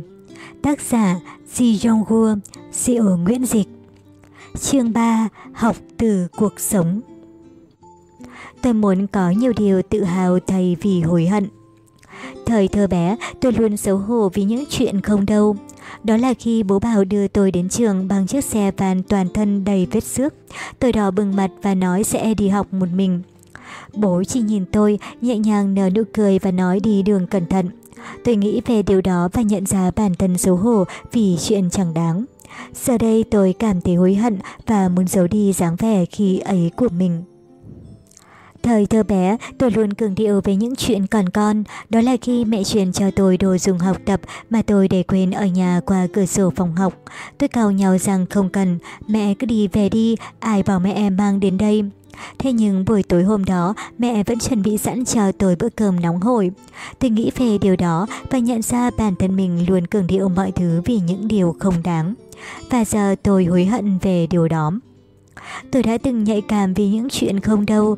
Khi còn trong quân ngũ, sao tôi lại cảm thấy chiếc mũ uốn cong mà Bình Nhi sử dụng thời còn là hạ sĩ lại khó coi đến thế. Thời đại học, sao tôi lại ghét cách hậu bối không chủ động chào hỏi mình đến vậy? Sao tôi có thể buông lời ghét bỏ vì những chuyện như thế? Giờ đây tôi nhận ra mình đã từng nhạy cảm và hẹp hòi thế nào. Thời gian trôi qua, mọi thứ đều chẳng đáng để xấu hổ, chẳng đáng để cường điệu hay mẫn cảm. Những thứ mà tôi từng muốn xấu giếm, từng vô cùng ghét bỏ hay từng cảm thấy có coi, đến nỗi chẳng thể chịu được, giờ đây nhìn lại chẳng có gì to tát. Tôi đã từng có những hành động xấu hổ, nói những lời không nên nói mỗi khi như thế. Tôi đã từng là người khiến bản thân hối hận vì những điều vô ích. Và giờ tôi đang cố gắng để không làm những việc để bản thân hối hận, dù chúng có khiến tôi xấu hổ, run rẩy, ghét bỏ hay phán xét đi nữa. Điều đó không có nghĩa là tôi sẽ im lặng chịu đựng. Tôi sẽ luôn cân nhắc trước khi nói ra bất kỳ điều gì. Cân nhắc khi thời gian qua đi, đó có phải là những điều, à, thì ra chẳng có gì đáng để bận tâm hay không? Rằng đó có phải là điều sẽ khiến tôi hối hận khi nói ra không? Bạn sẽ nhận ra nếu từng nghĩ về chúng, âm thầm chịu đựng là một căn bệnh, nhưng luôn phản ứng với những chuyện không đâu cũng là một căn bệnh. Khi thời gian qua đi, bạn sẽ nhận ra rằng chúng không đáng để bạn làm như thế. Và tôi đã từng sống như một người ấu trĩ vì những chuyện chẳng ra gì. Giờ đây, tôi quyết tâm sống một cuộc đời ít hối hận hơn, ít xấu hổ hơn. Tôi không muốn làm những việc khiến mình phải đường đột, đá bật chân ra khi đang nằm trên giường. Tôi mong rằng khi thời gian qua đi, mình sẽ trở thành người có nhiều điều tự hào thay vì hối hận. Khoảnh khắc theo đuổi những gì nhìn thấy, bạn sẽ đánh mất ý nghĩa cuộc sống. Cuộc sống xoay quanh viết sách, thỉnh thoảng tôi đắm chìm vào thời kỳ quá sức. Những tưởng rằng bản thân chỉ giỏi viết lách nên tôi muốn thể hiện điều đó ra ngoài. Tôi muốn diễn đạt ý mình cẩn trọng hơn, dồn sức đặt nhiều tâm tư ý nghĩa hơn vào từng lời văn. Khi ấy bản thân tác giả là tôi tự cảm thấy hài lòng khi nhìn lại những gì mình đã viết. Nhưng thời gian qua đi, đó lại trở thành điều tôi muốn che giấu. Cuối cùng, nhiều tác phẩm của tôi đã nhận được sự phất lờ từ công chúng. Những dòng chữ không được biết đến đó chẳng thể làm tròn nghĩa vụ của mình. Khoảnh khắc muốn được mọi người nhìn thấy chúng đã đánh mất đi ý nghĩa của chúng. Thông điệp muốn truyền tải trở nên khó khăn, những đoạn văn tràn đầy cảm xúc khi cần truyền đạt sự cảm động lại không còn xúc cảm gì nữa. Câu chữ trở nên khó hiểu, lời văn không gây cảm động, cuối cùng cũng trôi vào lãng quên và không được yêu quý. Bằng cách nào đó, có rất nhiều điểm tương đồng giữa viết lách và cuộc sống nếu nhìn vào cuộc đời được thể hiện bằng cách viết ra giấy. Khoảnh khắc muốn được mọi người nhìn thấy, chúng đã đánh mất ý nghĩa của mình. Đó là điều đương nhiên. Chúng ta muốn bản thân trông như đang sống rất chăm chỉ, muốn nhìn thấy mình trải qua một ngày hạnh phúc, muốn được nhìn nhận như người đang tận hưởng cuộc sống sung túc và chúng ta ám ảnh bởi những gì bản thân nhìn thấy. Ta chỉ tập trung vào việc thể hiện giá trị của mình và dồn sức rất nhiều vào việc đó. Phía cuối con đường ấy sẽ như thế nào? Như một đoạn văn chất chứa quá nhiều tâm tư, bạn chỉ là một người khó hiểu và không có cảm xúc mà thôi. Cuối cùng thì chẳng ai nghĩ rằng bạn là người tốt, là người sống chăm chỉ cảm. Đó không phải là chuyện hiếm khi xảy ra. Chỉ cần trò chuyện với người đang trải qua thời kỳ quá sức, chỉ cần trò chuyện với người đang trải qua thời kỳ quá mức, bạn sẽ hiểu được điều đó vì họ đang gắng sức thể hiện để bạn thấy rằng họ đang làm tốt như thế nào. Khoảnh khắc theo đuổi những gì nhìn thấy, bạn sẽ đánh mất ý nghĩa cuộc sống. Chẳng bao lâu, bản chất cũng sẽ mờ nhạt theo, ý nghĩa cuộc sống có phải là thứ thể hiện cho người khác nhìn thấy, là lý do và vai trò cốt yếu trong cuộc sống không? Không phải vậy, ý nghĩa cuộc sống không phải là thứ thể hiện với người khác, mà chính là điều ta sống. Đó mới chính là lý do và vai trò cốt yếu của cuộc sống.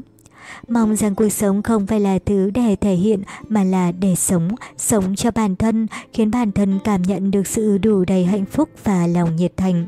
Hãy tận hưởng sự thỏa mãn về những điều mình đang sống. Chúng vẫn được nhìn thấy ngay cả khi bạn không thể hiện ra. Người khác sẽ hiểu về cuộc đời bạn và những thấu hiểu đó sẽ là điều khiến họ cảm động. Khoảnh khắc dồn sức để hiện cuộc đời, trình bày bài văn, bạn sẽ đánh mất đi ý nghĩa của chúng. Thể hiện rằng chúng tốt không đồng nghĩa cuộc sống của bạn sẽ trở nên tốt hơn và bạn chẳng nhận được lợi lộc gì cả. Nhưng nếu cuộc sống bạn tốt đẹp, điều đó lại khiến cuộc đời bạn thêm nở hoa. Vì thế bạn sẽ thu về vô vàn lợi ích. Nếu bạn tập trung vào cuộc đời mình và nỗ lực, người khác cũng sẽ tự nhiên nhìn nhận được điều đó. Bạn sẽ trở thành người bạn muốn. Đây là tầng 10, tôi nhìn thấy nét mặt tối sầm của cậu bạn rất lâu rồi mới gặp lại. Cậu ấy là người đã từng luyện thi 3 lần để vào được ngôi trường đại học mà cậu ấy mong muốn. Trong khi bạn bè xung quanh đã đỗ đại học và sống cuộc đời của riêng mình thì cậu ấy than vãn vì không thể thi đỗ và đang sống chết vật từng ngày. Cậu bạn rất lâu mới gặp lại đó đã không ngừng buông lời thán thở như thế. Nếu cậu hỏi rằng tâm trạng tôi thế nào thì tôi thấy mình như kẻ ăn bám suốt ngày chỉ biết gặm nhấm. Nhà tôi ở tầng 10 đấy, mỗi lần từ thư viện miễn cưỡng về nhà để ăn uống, thang máy đều vang lên. Đây là tầng 10. Rõ ràng tôi nghe được câu nói ấy nhưng trong đầu chỉ nghĩ đến dòng chữ tôi là kẻ ăn bám. Tôi cứ cảm giác rằng chúng đang chế nhạo tôi. Bố mẹ cậu nói gì à? Không, không phải vậy, chỉ là trong thâm tâm tôi nghĩ thế. Nhưng nếu tôi là họ, chắc tôi vẫn nghĩ này nọ mà thôi. Dù gì, bản thân cũng chẳng kiếm được tiền. Ừm, lời này có vẻ không thừa đâu, tôi thật sự cảm thấy cậu rất ngầu vì thời gian qua đã không bỏ cuộc. Cậu vẫn cố gắng để đạt được mục tiêu đời mình. Có thể bố mẹ cậu sẽ nghĩ như tôi đúng không? Mọi người đều đang ở nơi họ thuộc về, nhưng cậu không như thế. Cậu vẫn đang nỗ lực mỗi ngày để hướng đến mục tiêu đời mình mà. Như vậy thì có ích gì, dù gì tôi vẫn chậm hơn người khác.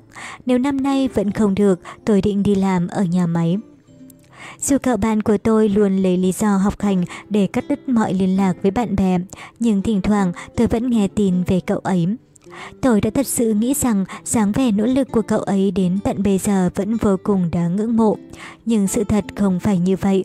Cậu ấy luôn than thở về hoàn cảnh của bản thân khi lòng tự trọng rơi rớt xuống tận cùng sau những thất bại liên tiếp. Con người sẽ trở thành người như thế nếu họ thật sự nghĩ như thế. Lắng nghe và chấp nhận những gì bản thân mình nghĩ. Nếu nghĩ mình là người chẳng ra gì, điều đó không có nghĩa rằng bản thân bạn thật sự thấp kém, mà vì những suy nghĩ thấp kém đó biến bạn thành người chẳng ra gì mà thôi. Vì bạn nghĩ rằng bản thân vô ích, ám ảnh về dáng vẻ không ra gì đó, chỉ nghe và nhìn thấy chúng mà không hề để ý đến điều gì khác.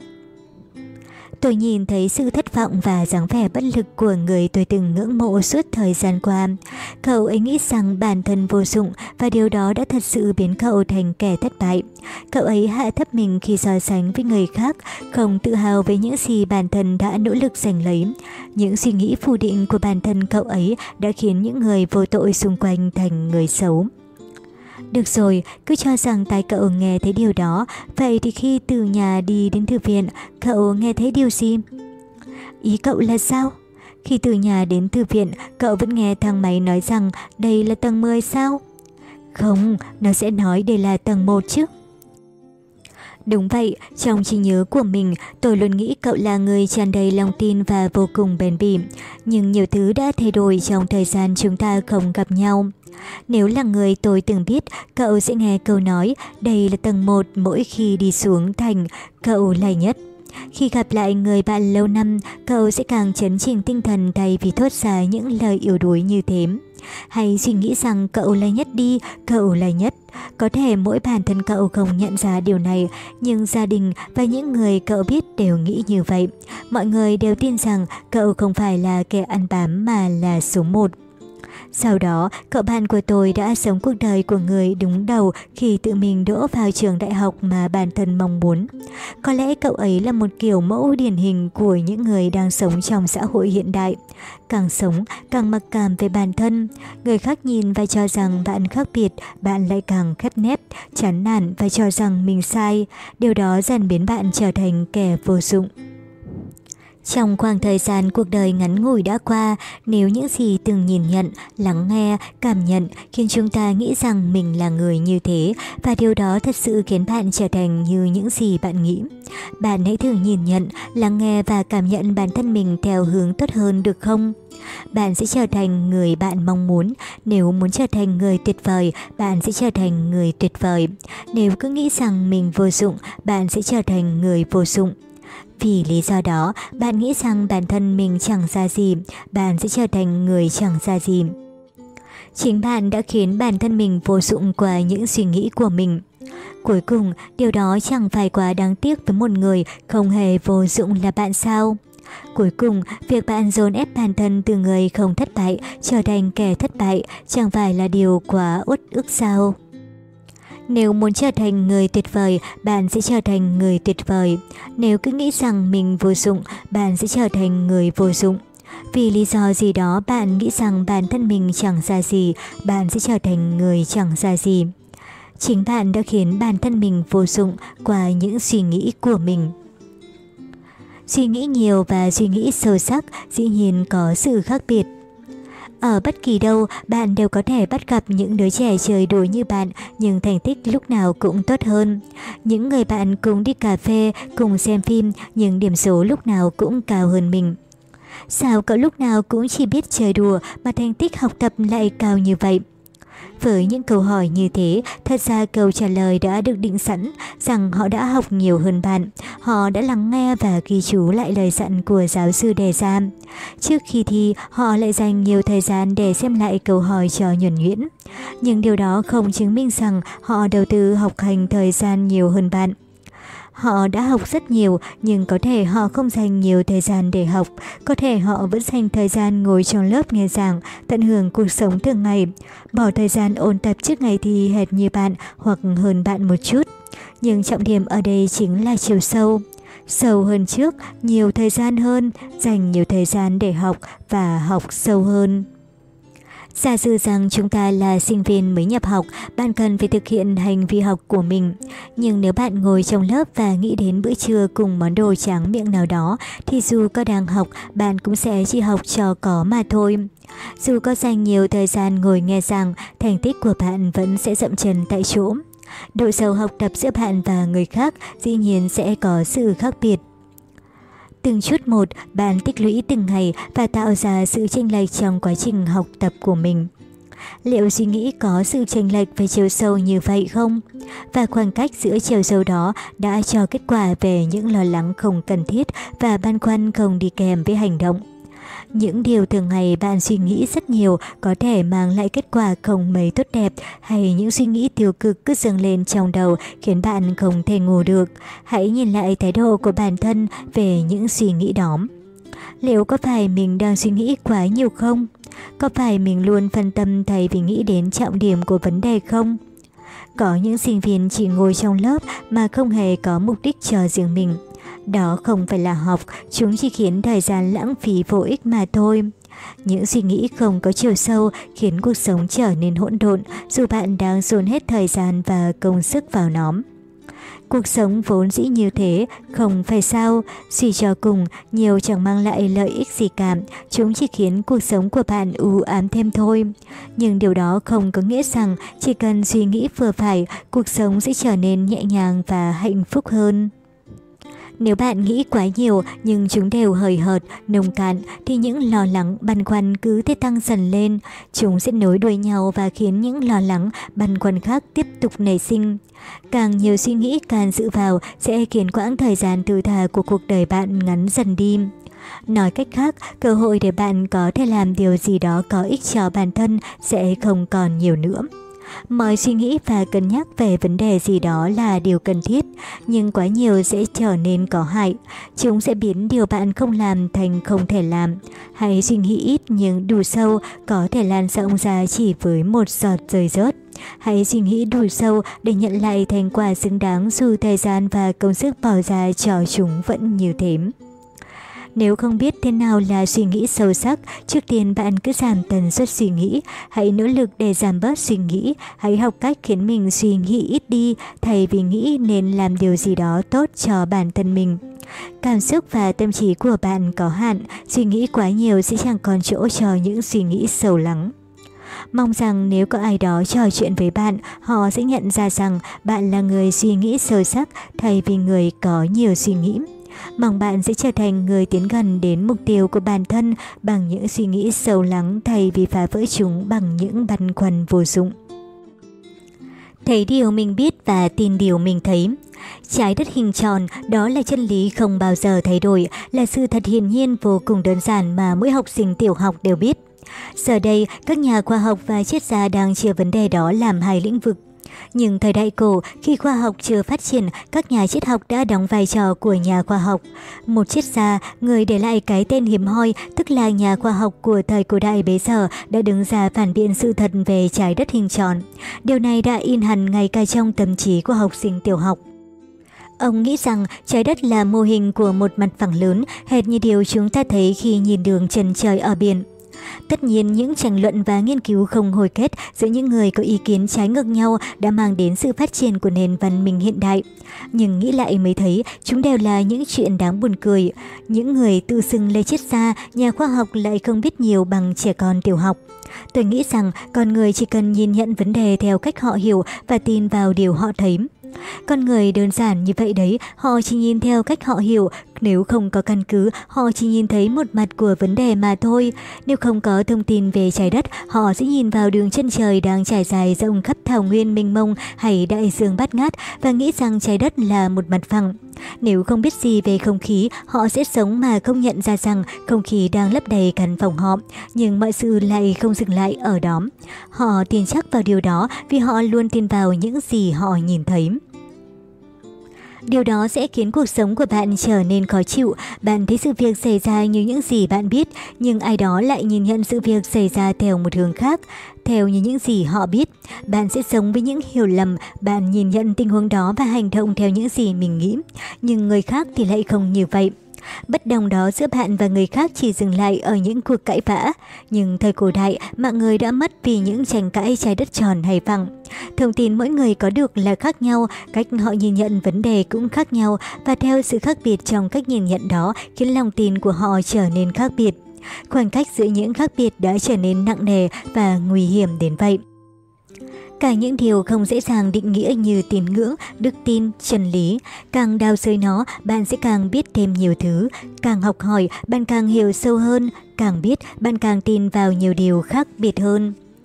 Một người nhẹ nhàng như bạn hãy suy nghĩ đơn giản hơn đối với những hành động có phần trái ngược với mình. Nếu có người nghĩ sâu hơn về định nghĩa của đức tin, hãy nói rằng, à, thì ra là vậy, để cho qua mọi chuyện. Nếu bạn chuẩn bị tâm thế thuyết phục hay sẵn lòng tranh luận thì ánh mắt của đối phương vẫn không hề thay đổi. Có nghĩa rằng mong muốn của bạn sẽ không thể nào thay đổi lòng tin mà đối phương đang có. Thế giới sẽ không thay đổi ngay lập tức vì những tranh luận của bạn và họ. Thế giới thay đổi và trưởng thành theo trình tự ứng với vai trò của từng người. Ngày khoảnh khắc can thiệp vào, mọi sự lựa chọn sẽ nhanh chóng trở nên khó khăn hơn với bạn. Bạn sẽ cảm thấy khó chịu và nổi giận, đánh mất mối quan hệ và có thể bị trả thù. Ngày khi nhận lấy điều đó, chỉ có bạn sẽ chịu tổn thương mãi mãi. Dĩ nhiên, thế giới thay đổi bắt nguồn từ việc chọn lọc tỉ mỉ giữa vô vàn thật giả trắng đen với đáp án chẳng thể được định sẵn. Một ví dụ nhẹ nhàng rằng, chẳng ai muốn can thiệp vào những mục đích, lĩnh vực đòi hỏi sự công nhận về tiêu chuẩn và cách thức của mỗi người như cách để học hỏi hay định nghĩa về chiều cao. Nếu có ai đó muốn thuyết phục hay thay đổi cách nhìn của bạn, đừng thuận theo mà hãy mạnh dạn tránh ném. Vì sự khác biệt về thông tin khiến những nhìn nhận và tin tưởng có phần sai lệch. Thế giới và con người không dễ dàng thay đổi. Nói ngắn gọn thì tôi là một trong số rất nhiều người trên đời này không muốn mình thay đổi. Nếu có ai đó muốn tôi thay đổi cách nghĩ sẽ không bao giờ thay đổi mình. Điều tốt nhất tôi nên làm là tránh né điều đó. Chúng ta thấy điều mình biết và tin điều mình thấy, nghĩ và làm theo điều mình tin tưởng. Thói quen thừa nhận sự khác biệt đó không chỉ mỗi mình mình biết, còn người khác không biết. Hãy sống và nhớ rõ điều đó. Cuộc sống khi trưởng thành Trước đây tôi đã từng cố gắng thích những gì tôi muốn, chú gấu nhồi bông hay xe đạp mà tôi từng muốn có được, cậu bạn và ca sĩ tôi thích những lời tôi muốn nghe. Tôi tự mình sắp đặt mọi thứ và kiên quyết đấu tranh để có được thứ mình thích. Tôi cũng nỗ lực để có được tình yêu. Đúng vậy, tôi vốn dĩ là người như thế. Nơi tôi muốn đi, áo quần muốn mua, quán cà phê và mùi nước hoa yêu thích. Tôi đã từng sống bận rộn với cuộc sống xoay quanh những gì mình thích. Thế nhưng sự thay đổi đã tìm đến tôi, không biết từ bao giờ tôi sống và nỗ lực thích điều mình ghét thay vì thích điều mình thích như trước. Trước đây tôi vạch ra ranh giới rõ ràng, thích là thích còn ghét là ghét. Nhưng giờ đây tôi không biết cách phân biệt rõ ràng rằng tôi thích gì và ghét gì. Không, tôi biết nhưng giả vờ không biết, vì điều tôi thích thường có hại nhưng lại có rất nhiều điều tôi ghét mang lại lợi ích nếu tôi thích chúng. Tôi cũng nỗ lực để nhìn rõ thế giới đang ghét bỏ mình. Tôi cố gắng chấp nhận ý nghĩa tốt đẹp từ những lời nói khó nghe. Tôi gồng mình thích ứng với những nơi khác biệt, mua những món quần áo phiền toái mà ngày thường tôi chẳng bao giờ mặc. Dần dần, những thứ đáng ghét đó can thiệp sâu hơn vào cuộc sống của tôi. Khoảnh khắc từ chối tất cả điều đó, tôi nhận thấy bản thân mình là một người ích kỷ, chẳng ra gì và vô lo vô nghĩ. Thời khắc vứt bỏ chúng sẽ chẳng đem lại lợi ích gì cho tương lai của tôi sau này. Cho nên tôi đang nỗ lực từng ngày để thích chúng. Trưởng thành là gì? Trước đây tôi đã từng nỗ lực để trở thành người lớn vì tôi thích sự tự do mà người lớn có được. Tôi muốn được nhìn nhận như người lớn, muốn đường hoàng sống một đời người, có được những thứ người lớn có, muốn ra ngoài đến muộn mới về. Không thể chỉ ra chính xác thời điểm, nhưng vào một lúc nào đó tôi đã sống một cuộc đời của một người trưởng thành. Nhưng người trưởng thành này lại khác hoàn toàn với người trưởng thành mà tôi đã từng tưởng tượng trước đây. Tôi nhận ra điều mình mong muốn đang dần rời xa tầm với. Tôi đuối sức và mệt mỏi khi nhìn thấy dáng vẻ hiện tại của mình khác biệt so với dáng vẻ người lớn mà tôi mong muốn khi xưa. Tôi mơ về sự tự do của người lớn, nhưng điều tôi nhận lại chỉ là chiếc giềng xích lớn hơn. Sự tự do của người trưởng thành trong tiêu chuẩn mà tôi đặt ra chỉ là sự tự do hão huyền mà thôi. Nếu đây là cuộc sống, là cách sống của người trưởng thành thì tôi muốn quay ngược quá khứ và nói với tôi khi ấy đang khát khao làm người trưởng thành rằng đừng mơ mộng về cuộc sống đó nữa, đừng mơ tưởng về cuộc sống của người trưởng thành nữa. Hãy sống và thích điều mình muốn như bây giờ. Sau này cũng hãy sống một đời vô lo vô nghĩ như thế. Tôi muốn ôm chặt tôi khi còn là một cậu nhóc thấp bé và nói ra những lời chất chứa trong lòng. Nếp nhăn Mỗi khi mẹ nhai cơm và dồn sức vào lợi và môi, các nếp nhăn cứ xuất hiện rồi kéo dài ra, lặp đi lặp lại. Yên lặng ngắm nhìn, tôi mới nhận ra nếp nhăn của mẹ giống hệt với ai đó. Là nếp nhăn mà trước đây khi tôi còn bé tí và cùng ăn cơm với bà ngoại. Những khi ăn cơm quận với dòng biển, bà nhai lúng búng thật lâu vì còn nhiều thức ăn trong miệng. Tôi đã thấy qua nếp nhăn này, Tôi đã từng ngần ngơ nhìn nếp nhăn ấy hồi lâu và nghĩ rằng một ngày nào đó mặt mình cũng sẽ xuất hiện nếp nhăn y hệt bà. Mẹ mở lời khi thấy tôi chăm chú nhìn vào những nếp nhăn trên khuôn mặt mẹ. Con này đừng nghĩ ngợi, lo lắng nhiều quá. Nếp nhăn cũng xuất hiện trên quần áo khi con mặc rồi giặt chúng nhiều lần đấy thôi. Nếu con cứ liên tục tháo một chiếc nhẫn sáng bóng ra rồi đeo vào thì cũng sẽ có lúc nó mất đi ánh sáng ban đầu của nó. Làm gì có ai sống cả đời mà không hề có nếp nhăn trên mặt chứ? Chẳng lẽ họ chỉ mãi tỏa sáng thôi sao? Nếu không có cách nào thể hiện rằng mình đã sống ngần ấy thời gian thì chẳng phải quá uất ức ảm. Mẹ tự hào về thời gian mẹ đã sống, nhưng sao con cứ nhìn mẹ bằng ánh mắt đau buồn như vậy? Con này, đừng nghĩ quá nhiều, mẹ không sao cả. Không phải đâu, chỉ là thấy mẹ ăn ngon miệng quá nên con nhìn chút thôi. Tôi đã nghĩ tại sao mẹ lại nhận ra được con trai đang chăm chú quan sát nếp nhăn của bà được nhỉ? Được rồi, nói ra điều đó chỉ khiến mẹ suy nghĩ thêm mà thôi. Nếp nhăn càng hằn thêm nữa. Giữa những nếp nhăn đó như chất chứa cuộc sống chẳng bao giờ bị xóa nhòa của mẹ. Những tưởng rằng mọi thứ sẽ chìm vào quên lãng như lớp trang điểm bị lau đi. Nhưng giờ đây chúng lại ăn sâu vào từng nếp nhăn trên khuôn mặt để rồi chẳng thể nào bồi xóa được. Sự thật là như vậy, nên mẹ tôi luôn bận tâm về chúng. Dù chẳng nói ra nhưng tôi biết mẹ giận tôi đôi chút, rõ ràng là giận tôi rồi. Hương vị cơm nhà không sống lại trên bàn ăn của tôi và mẹ. Người lâu lắm rồi mới ghé đến thăm tôi, nhưng tôi vẫn cố nuốt vào. Vì không biết đến bao giờ mình mới lại được nếm hương vị này lần nữa. Nuốt vào vì đây là hương vị mà tôi sẽ rất nhớ đến sau này. Nuốt vào, tôi tự hỏi mình phải nhai và tiêu hóa bao nhiêu hạt cơm thì mới xuất hiện nếp nhăn như thế.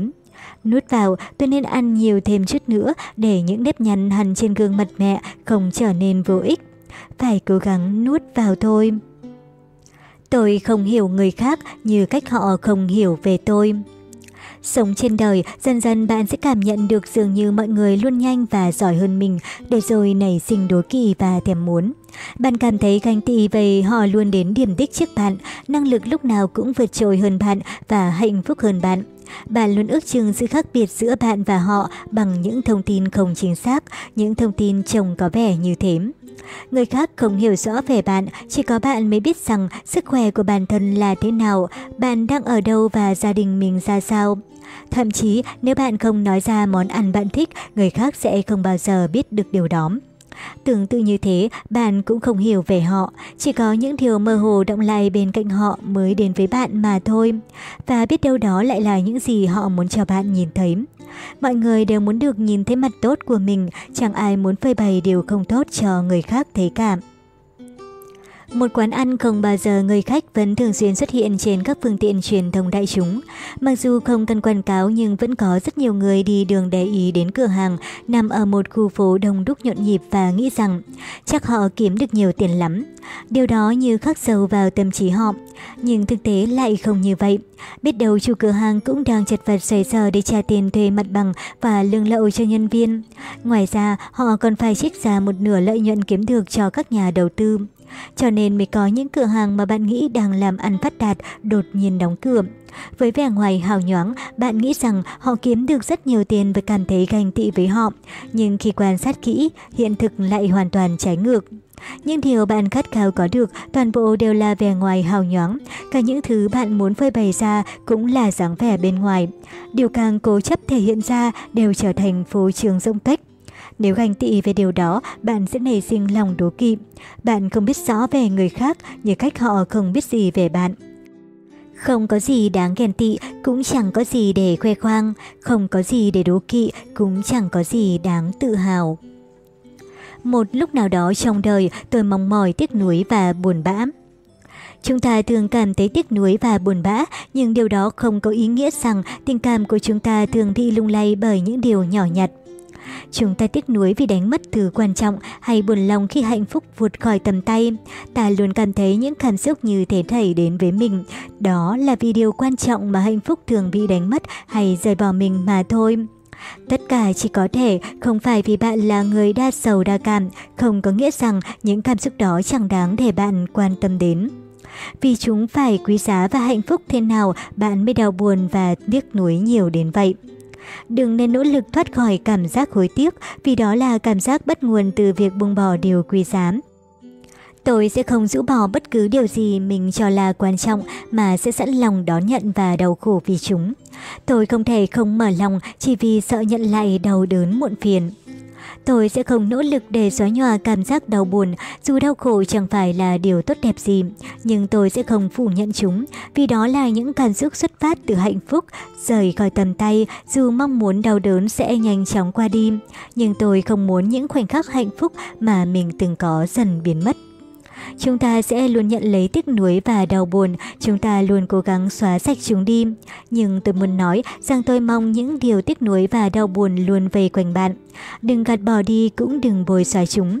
Mong rằng bạn lúc nào cũng tiếc nuối và buồn phiền và mong những tàn dư của hạnh phúc và những điều quý giá còn sót lại sẽ luôn bên cạnh bạn. Mong rằng cuộc đời bạn sẽ luôn tràn đầy hạnh phúc cùng những điều bạn trân trọng. Vào khoảnh khắc nào đó, mọi thứ sẽ rời đi, đó là điều không thể tránh khỏi. Nhưng tôi chỉ mong bạn sẽ luôn vui vẻ và hạnh phúc như khi chúng vẫn còn ngay bên cạnh. Nếu chúng rời bỏ bạn hãy cứ tiếc nuối và đau buồn, mong rằng điều đó sẽ khiến bạn trân trọng giá trị mà những hạnh phúc mới đến mang đến. Chào mừng bố! Một ngày nào đó khi trưởng thành, rời ra vòng tay ấm áp của gia đình và chuyển đến một mình ở một phòng trọ nhỏ bé, tôi mới nhận ra cảm giác cô đơn. Tôi mong mỏi ai đó chào đón mình mỗi khi trở về nhà. Và tôi đã từng nghĩ đến việc mua thú cưng về nuôi, nhưng phải bỏ cuộc ngay lập tức khi nghĩ đến túi tiền và chẳng ai chăm nom chúng mỗi khi tôi đi làm. À, ở nhà bố mẹ tôi có nuôi một chú chó. Lúc đầu bố tôi cần lực phản đối nhưng giờ đây ông là người yêu quý nó nhất. Và chú chó nhỏ lúc nào cũng quấn lấy ông. Không biết từ lúc nào tôi đã hiểu vì sao bố lại yêu thương chú chó như thế. Vì mỗi khi bố tan làm về muộn, tôi chưa bao giờ chào đón ông với bộ dạng vui vẻ. Chỉ có chú chó nhỏ lúc nào cũng hoàn hỉ vẫy đuôi với ông. Dù người bố đầy mùi mồ hôi, nó vẫn vui mừng cọ quậy vào người ông. Dù người bố phủ đầy mùi thuốc lá, nó vẫn cứ thích liếm láp. Bố yêu chú chó nhỏ rất nhiều và giờ đây khi cảm nhận được nỗi cô đơn tôi mới phần nào hiểu ra và tha thứ. Cảm thấy có lỗi với bố và nhớ bố rất nhiều.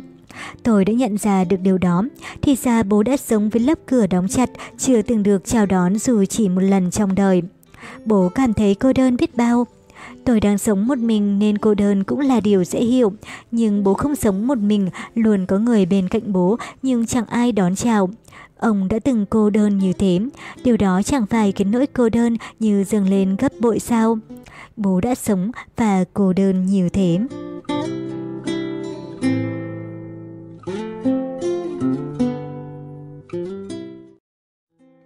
Các bạn đang nghe audiobook từ kênh Mộc Audiobook. Cảm ơn các bạn đã dành sự quan tâm đến Mộc Audiobook. Chúc cho những điều tốt đẹp nhất trên thế giới này luôn đến với các bạn. Cuốn sách Hôm nay tôi học cách yêu thương chính mình. Tác giả Ji Yong-gu, Diệu Nguyễn Dịch. Chương 3. Học từ cuộc sống Nếu dạo này sắc mặt bạn không được tốt, Khoảng 70% bề mặt trái đất là nước, trong đó có khoảng 2% là nước ngọt. Nói cách khác, phần ít ỏi là thứ chúng ta có thể uống vào và giúp ta kéo dài tuổi thọ. Phần lớn bề mặt trái đất được bao phủ bởi nước, cho nên từ ngoài không gian nhìn vào, bạn sẽ nhận ra trái đất như một hành tinh xanh. Tôi đã từng nghĩ rằng nước trên trái đất không chảy đi, nơi nước động lại sẽ thối sữa, trái đất sẽ nhanh chóng mất đi màu xanh và trông như một hành tinh chết. Nếu phần lớn trái đất được hình thành từ nước, thì một ngày của chúng ta được hình thành từ những suy nghĩ và cảm xúc. Phần lớn suy nghĩ và cảm xúc đó được thêm thắt bằng các tâm trạng tiêu cực như lo lắng, khổ tâm cùng những uất ức, hối hận. Đường đầu với điều gì đó là một trong những điều cần thiết của cuộc sống, những thứ không thể nào tháo gỡ được. Tuy nhiên, sẽ tốt hơn biết bao nếu tất cả những suy nghĩ và cảm xúc đó đều có giá trị. Nhưng thực tế không như vậy, chỉ một phần nhỏ trong số đó đã là nhiên liệu cho cuộc sống. Như lượng nước ngọt có thể uống được vậy. Ngoài ra, những điều còn lại có thể sẽ không xảy ra hoặc không thể cứu vãn dù có cố gắng đến mấy. Những thứ đã trôi qua và chúng ta cần phải quên đi, những thứ sẽ chẳng bao giờ quay trở lại. Không thể nén vào trong, cũng chẳng cần phải dồn nén làm gì. Hầu hết suy nghĩ và lo lắng đều đang động lại, chúng đều là những lo lắng, bất an mà bạn từng nghĩ đến trước đó. Những thứ khiến trái tim bạn rung lên từng hồi sợ hãi và u uất theo một cách thức y hệt. Tương tự, bạn sẽ nghi ngờ, cảm giác như bị tức đoạt và không còn chút sức lực nào. Phần lớn những lo lắng đắn đo đó đang dần bị thối sữa, như dòng nước không thể trôi đi, chúng động lại và bốc mùi hôi thối. Đó là lý do khi có ai đó nhìn vào bạn, họ sẽ thấy một màu xám xịt thối hám thay vì màu xanh tràn đầy sức sống. Khi suy nghĩ và cảm xúc trong bạn thối sữa, chúng sẽ thể hiện lên sắc mặt bạn. Những suy nghĩ, những xúc cảm tiêu cực ta cảm nhận được trong cuộc sống này, tất cả đều phải trôi đi. Đừng mãi suy nghĩ chủ quan, hãy lắng nghe lời khuyên khách quan từ người khác. Dù vấn đề không được giải quyết, cảm xúc tiêu cực sẽ vơi bớt phần nào khi bạn gặp gỡ và trò chuyện cùng ai đó. Bạn có thể tập trung vào điều gì đó và để mặc chúng tự trôi qua mà không nhất thiết phải gặp gỡ ai khác. Điều đó sẽ khiến thời gian dư giả của bạn được kéo dài thêm và rồi bạn sẽ nhìn thấy điều mới mẻ hơn trong những cảm xúc của chính mình. Bạn sẽ thay đổi thái độ đối với những suy nghĩ không cần thiết. Bản thân bạn sẽ dần trở nên tốt hơn trước những thay đổi tích cực. Bạn sẽ dần cảm thấy tự tại từ trong những lo lắng, muộn phiền từ những cảm xúc tiêu cực của bản thân. Suy nghĩ cần rất nhiều năng lượng cũng như việc vận động gắng sức, sống với những suy nghĩ nặng nề dẫn đến tiêu tốn khá khá năng lượng mỗi ngày. Nhưng nếu nguồn năng lượng tiêu tốn đó không mang lại kết quả mà chỉ tiêu hao thì mỗi ngày trôi qua, động lực trong bạn sẽ suy giảm dần mà thôi. Bạn sẽ ngày càng lún sâu, mệt mỏi và bất lực. Những suy nghĩ và cảm xúc hỗn độn đang gặm nhấm tâm hồn bạn.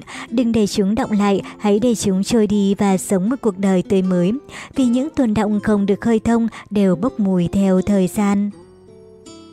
Thói quen sắp xếp sẽ khiến cuộc sống nhẹ nhàng hơn. Tôi nhớ lại câu nói của mẹ, kiếm được nhiều tiền là điều quan trọng, nhưng biết cách dùng tiền sao cho đúng cũng quan trọng không kém. Tôi cho rằng trong cuộc sống, thay vì tích lũy, chỉnh lý, sắp xếp mới là quan trọng hơn. Tôi luôn sống bận rộn với những gom góp cho bản thân mình, những món đồ tôi mua vì nghĩ rằng ngày nào đó sẽ cần đến, hay những món đồ tôi mua vì bây giờ đang cần. Tôi cứ nghĩ rằng dù bây giờ không cần dùng đến, nhưng một ngày nào đó sẽ cần và đồ đạc cứ thế chất đầy trong phòng tôi. Khi những thứ đó càng trồng chất lên, sự nhạy cảm của bản thân cũng tăng dần theo chúng. Đồ đạc càng nhiều, không gian mà tôi có thể tự do đi lại càng thu hẹp đi. Mỗi khi cử động, nhiều thứ rơi rất xuống và tôi chẳng thể nhớ ra đó là thứ gì. Cho nên, đầu óc tôi luôn rối bời mỗi khi tôi muốn tìm món đồ mình cần. Con người thích mọi thứ đủ đầy thay vì chống trải, có lẽ thói quen đó cũng tương tự với thái độ của chúng ta đối với các mối quan hệ. Có ai có thể rũ bỏ được người mà mình đã từng dành chọn tình cảm. Khi những cảm xúc đã qua vẫn chưa an bài ổn thỏa, chúng ta lại tìm được tình yêu mới. Như một căn phòng biến thành cái nhà kho, chúng ta chỉ có thể sống với trái tim chặt hẹp, mọi thứ đều trở nên mẫn cảm hơn. Chúng ta sống với tâm hồn không chút thành thơi, nhưng mọi thứ chẳng mang lại chút cảm xúc nào. Người trước đây luôn hứng thú với những điều nhỏ nhặt, giờ lại vô cảm trước những điều đặc biệt. Mọi thứ dần trở nên phức tạp, những ký ức rối ren đến mức bạn không thể nhận ra cảm xúc của bản thân hiện tại. Chúng ta cùng trải qua những cảm xúc thiếu sót hay đủ đầy từ người khác. Chúng ta nên tập cách sắp xếp đồ vật, con người và những điều khiến cuộc sống của chúng ta khỏe mạnh và sung túc hơn. Điều này không đồng nghĩa với việc tất cả mọi thứ ta đang có đều khiến cuộc sống của ta đủ đầy. Bạn chỉ nên giữ bên cạnh những điều cần thiết, quý giá và cho mình không gian. Đây mới chính là sự sung túc đích thực, không phải sao? Nếu cảm thấy cuộc sống ảm đạm mơ hồ, đó là do bạn chỉ biết cách giữ lại mà không biết cách buông bỏ. Chúng ta đã quá quen thuộc với những gì mình có, nên nhiều người không thể thích ứng với việc cho đi. Không biết rằng liệu những điều đó có đang gặm nhấm sự thư thả cùng những cảm xúc trong mình hay không cần phải làm trống ở một mức độ nhất định để khi muốn lấp đầy bạn sẽ không gặp phải bất cứ vấn đề gì. Hãy học cách đối xử thật nhẹ nhàng với những thứ xung quanh bạn. Mong rằng bạn sẽ trở thành người yêu thương và trân trọng những điều đó. Mong rằng bạn sẽ sống một cuộc đời thoải mái và thư thả hơn với thói quen tích góp sau khi đã sắp xếp mọi thứ ổn thỏa. Thế giới không thực mà ta luôn nghĩ đến không hề tồn tại. Thế giới này không phải là xã hội không tưởng, bạn không thể tích lũy tài sản trong khi bản thân lười biếng làm việc. Bạn chẳng thể làm được việc gì ra hồn với tâm thế chán chường mọi thứ. Không thể đạt được thứ giá trị nếu không chịu đầu tư thời gian. Không thể giữ mối quan hệ chân chính khi không dành tình cảm chân thành. Chúng ta đang sống ở một thế giới nỗ lực để đạt được điều mình muốn thay vì từ bỏ. Không thể nói rằng điều này là bắt buộc, nhưng hãy sống và tận hưởng nhiều nhất có thể, ngay cả khi bạn đã bỏ cuộc nhưng cảm giác tham lam luôn luôn cố gắng thỏa mãn cả hai điều cùng một lúc. Bạn muốn kiếm nhiều tiền với công việc đơn giản hơn một chút hay bạn muốn làm công việc này nhưng lại ghét sự mệt nhọc? Bạn muốn nâng cao giá trị bản thân nhưng không muốn bỏ qua quá nhiều thời gian, muốn được yêu thương dù không muốn dành ra quá nhiều tình cảm. Chính điều đó đã khiến mọi thứ diễn ra khó khăn hơn và đôi khi trở nên vô ích. Bạn nỗ lực tóm hai con thỏ cùng một lúc nhưng cuối cùng chẳng tóm được con nào. Càng như vậy, bạn sẽ càng thất vọng và nản lòng. Nếu bạn cảm thấy kiệt sức trước những giằng co không hồi kết giữa hai thái cực suy nghĩ, tôi muốn nói với bạn điều này. Hãy tỉnh táo lên, thế giới không thực mà bạn đang nương tựa trong đầu chẳng có thật đâu. Chỉ có hai điều mà bạn có thể lựa chọn. một Làm nhiều hơn và thỏa mãn nhiều hơn. 2. Làm ít lại và hài lòng với những gì mình có. Giờ đây, hãy vứt bỏ suy nghĩ ích kỷ làm ít mà nhận được nhiều ấy đi. Thế giới này không dễ dàng đến vậy, công sức bỏ ra càng nhiều, thành quả nhận lại càng thêm ngọt ngào. Nhưng khi bạn thờ ơ cho có, dĩ nhiên kết quả nhận được sẽ chẳng mấy ngọt ngào rồi. Cách để sống hài lòng với thế giới khắc nghiệt này chính là nhận ra ý nghĩa và giá trị có được thay vì bản chất đơn thuần của kết quả. Nếu bạn nhận được thành quả không mấy mong muốn trong khi bản thân không dành ra quá nhiều công sức, thì giá trị bạn có được chính là không tốn quá nhiều công sức. Nếu đạt được kết quả mong muốn khi đã dành ra rất nhiều tâm tư, thì giá trị bạn có được chính là kết quả đầy mỹ mãn ngọt ngào. Không thể định nghĩa rõ ràng đâu là điều tốt hơn, cũng không thể nói rằng ai mới là người chiến thắng. Vì mỗi người đều có tiêu chuẩn về hạnh phúc và sự viên mãn cho riêng mình. Nên điều quan trọng chính là mỗi người đặt ra giá trị mà mình mong muốn ở đâu, chứ không phải ai là người chiến thắng.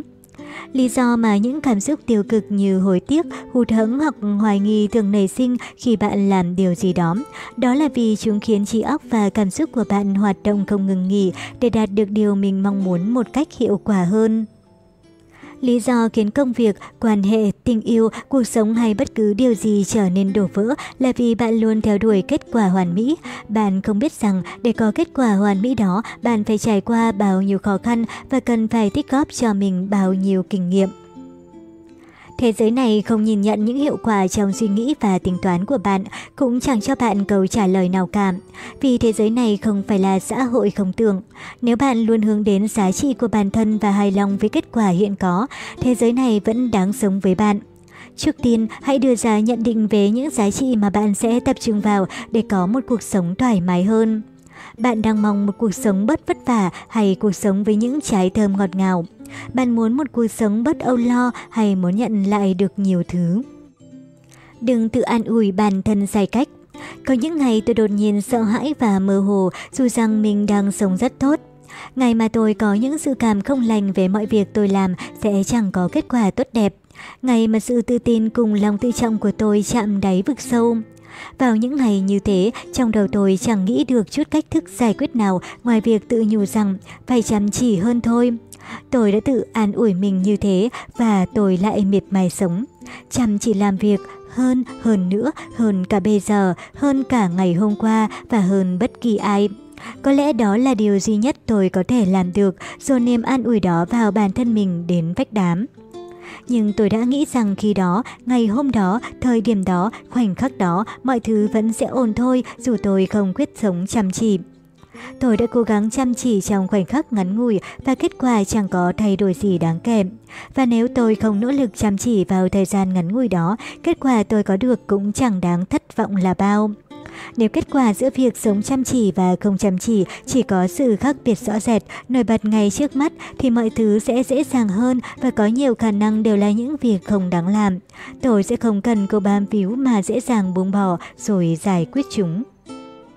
Cuộc sống không phải là cuộc chiến của những khoảnh khắc ngắn ngủi, cũng không phải là cuộc đua nước rút. Nếu chúng đủ to lớn và nặng nề, đè nén lên sự tự tin của bạn, thì đây càng không phải là một cuộc chiến trong phút chốc. Nhưng tại sao chúng ta lại dốc sức nhiều hơn một cuộc đua marathon và không cho phép bản thân nghỉ ngơi mà còn đốc thúc rằng phải sống chăm chỉ? Có ai đánh bạn không? Bạn chỉ đang sợ hãi mà thôi. Nỗi bất an ngày khoảnh khắc dừng chân. E rằng bạn không thể chạy lại được nữa. Khoảnh khắc dừng lại nghỉ ngơi sẽ khiến bạn bị thụt lùi về phía sau. Câu trả lời đã được định sẵn rằng chúng ta đã tự an ủi bản thân sai cách. Nếu đó là suy nghĩ mà bạn thật sự coi trọng, nếu điều đó xứng đáng giành giật lấy thời gian thành thời của chính bạn, thì hãy tạm dừng chân một chút trước cuộc đua đường dài. Hãy can đảm nghỉ ngơi vì chặng đường dài phía trước, đừng quyết tâm cố gắng, hãy quyết tâm nhìn về tương lai xa rộng hơn. Dù bạn có tạm thời dừng bước, hãy buộc lại dây dày và tin vào bản thân để tiến về phía trước. Vì những bất an không thể bắt đầu lại mỗi khi dừng chân dù chỉ một chút. Toàn bộ đều là những ảo tưởng bạn tự tạo ra cho mình mà thôi. Mong rằng bạn sẽ sống và cho phép bản thân đón nhận những lời cổ vũ dù là nhỏ nhất và mong rằng mọi thứ đều trở thành những điều đáng dám. Mong rằng bạn sẽ không đưa ra những lời an ủi sai lầm cho bản thân khi đó. Ngày hôm đó, thời gian đó, khoảnh khắc đó. Hơn, hơn cả bây giờ, hơn cả hôm qua và hơn bất kỳ ai. Đừng sống chăm chỉ nữa, hãy trở thành người có thể nhìn xa trông rộng. Như lớp bụi chất chồng dưới gầm giường Nhìn vào những sự nỗ lực với mục tiêu đặt ra, bản thân bạn sẽ dễ dàng nhận thấy thì ra mình cũng chẳng làm được gì ngoài thế này. Nhất là với những mục tiêu cao cả đến nỗi phía trước là một màn đen dày đặc, chẳng nhìn thấy được gì.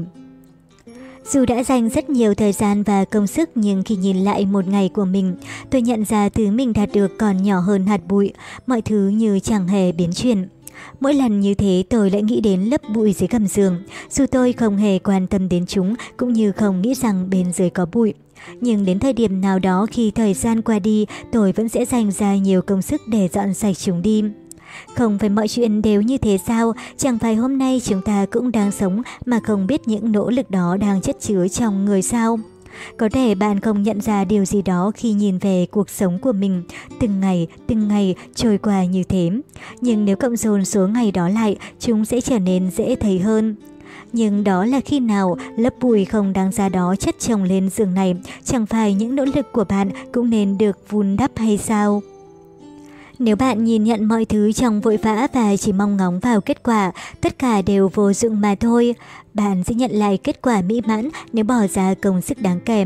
Nếu bạn làm điều gì đó nhưng không mong ngóng thay đổi, cũng chẳng chăm chú vào kết quả từng ngày một, thì dĩ nhiên đến một lúc nào đó thành quả sẽ được vun đắp. Và rồi sẽ đến lúc bạn có thể nhìn thấy như lớp bụi dưới cầm giường, chúng sẽ thay đổi bạn và cả cuộc đời bạn. Không có buồn phiền và khổ đau nào là không đáng. Ước rằng nỗi buồn cũng có tổng lượng của riêng nó để tôi có thể so sánh nỗi buồn của tôi và họ, để rồi người đau buồn nhất sẽ ưu tiên nhận được an ủi. Nhưng thật không may vì ta chẳng thể nào tính toán được toàn bộ nỗi buồn, cho nên chúng ta chỉ có thể cố gắng ước lượng chỉ số cảm xúc của đối phương bằng ánh mắt chẳng hạn như thông qua sự kiện hay tình huống nào đó. Nếu cảm giác mình đang đau khổ và thể hiện điều đó ra bên ngoài, bạn có thể nghe thấy những câu thế này. Tôi còn gặp phải tình huống tệ hơn cậu nhiều. Tôi đã từng chịu đựng và vượt qua mọi chuyện. Nhưng không ai có thể đo lường chính xác tổng lượng nỗi buồn trong những tình huống như thế. Bởi vì mỗi người đều có tâm hồn cảm xúc riêng, mỗi người đều tồn tại những khuyết điểm, những hình thái cảm xúc khác nhau. Mỗi người đều sống và hiểu lầm về những muộn phiền cùng những khổ đau. Tôi cũng vậy, tôi đã từng so sánh nỗi buồn mình với người khác và xem chúng chẳng đáng là bao. Tôi cũng đã từng so sánh nỗi đau của mình với người khác và nghĩ rằng chúng chẳng đáng để bận tâm. Nhưng với bạn, dù ai đó nghĩ rằng những cảm xúc của bạn là nhẹ nhàng, không đáng để nhắc đến, thì bạn cũng chẳng thể nào tự mình cảm nhận được điều đó. Nếu bạn buồn phiền vì điều cụ thể, thì đó chính là phiền muộn thực sự. Nếu có đau đớn cũng là đau đớn thật sự. So sánh các tình huống khác nhau rồi nhẹ nhàng gạt bỏ nỗi buồn bản thân qua một bên là điều vô dụng. Và bạn không cần phải cố gắng xóa mở nỗi đau bằng việc so sánh với người khác. Dù có so sánh hay không, nỗi muộn phiền hay đau khổ đó của bạn cũng chẳng hề phai nhạt. Dù mọi chuyện có trôi qua thì sự thật đã từng khiến bạn tổn thương, từng khiến bạn đau nhói mỗi khi nhắc đến cũng không hề thay đổi. Thế nên hãy chịu đựng đủ những tổn thương, đau đớn đó, rồi sẽ có ngày bạn chiến thắng được nó. Quả thật là một điều phi thường, bạn đã vượt qua được những cảm xúc mãnh liệt không hề tầm thường để đi đến hiện tại. Bạn cũng không hề vấp ngã vì chúng. Thật tuyệt vời khi nghĩ về việc bạn đã trưởng thành hơn so với những vết thương đủ sâu cùng những vết sẹo đóm. Bạn chỉ cần tiếp tục như thế là được. Đừng lung lay vì những phán xét người khác dành cho xúc cảm của bạn. Cũng đừng nhẹ nhàng phớt lờ đau khổ và muộn phiền của bản thân khi so sánh với người khác. Bạn chính là người phải chịu đựng bất cứ loại cảm xúc nào.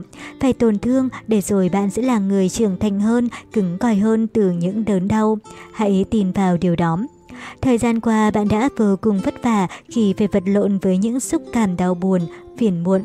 Bạn đã rất kiên cường để đấu tranh với chúng, những cảm xúc mãnh liệt thật sự chứ không hề tầm thường. Bạn luôn đặc biệt từ khi sinh ra. Chúng ta có xu hướng so sánh với người khác và tự hạ thấp bản thân.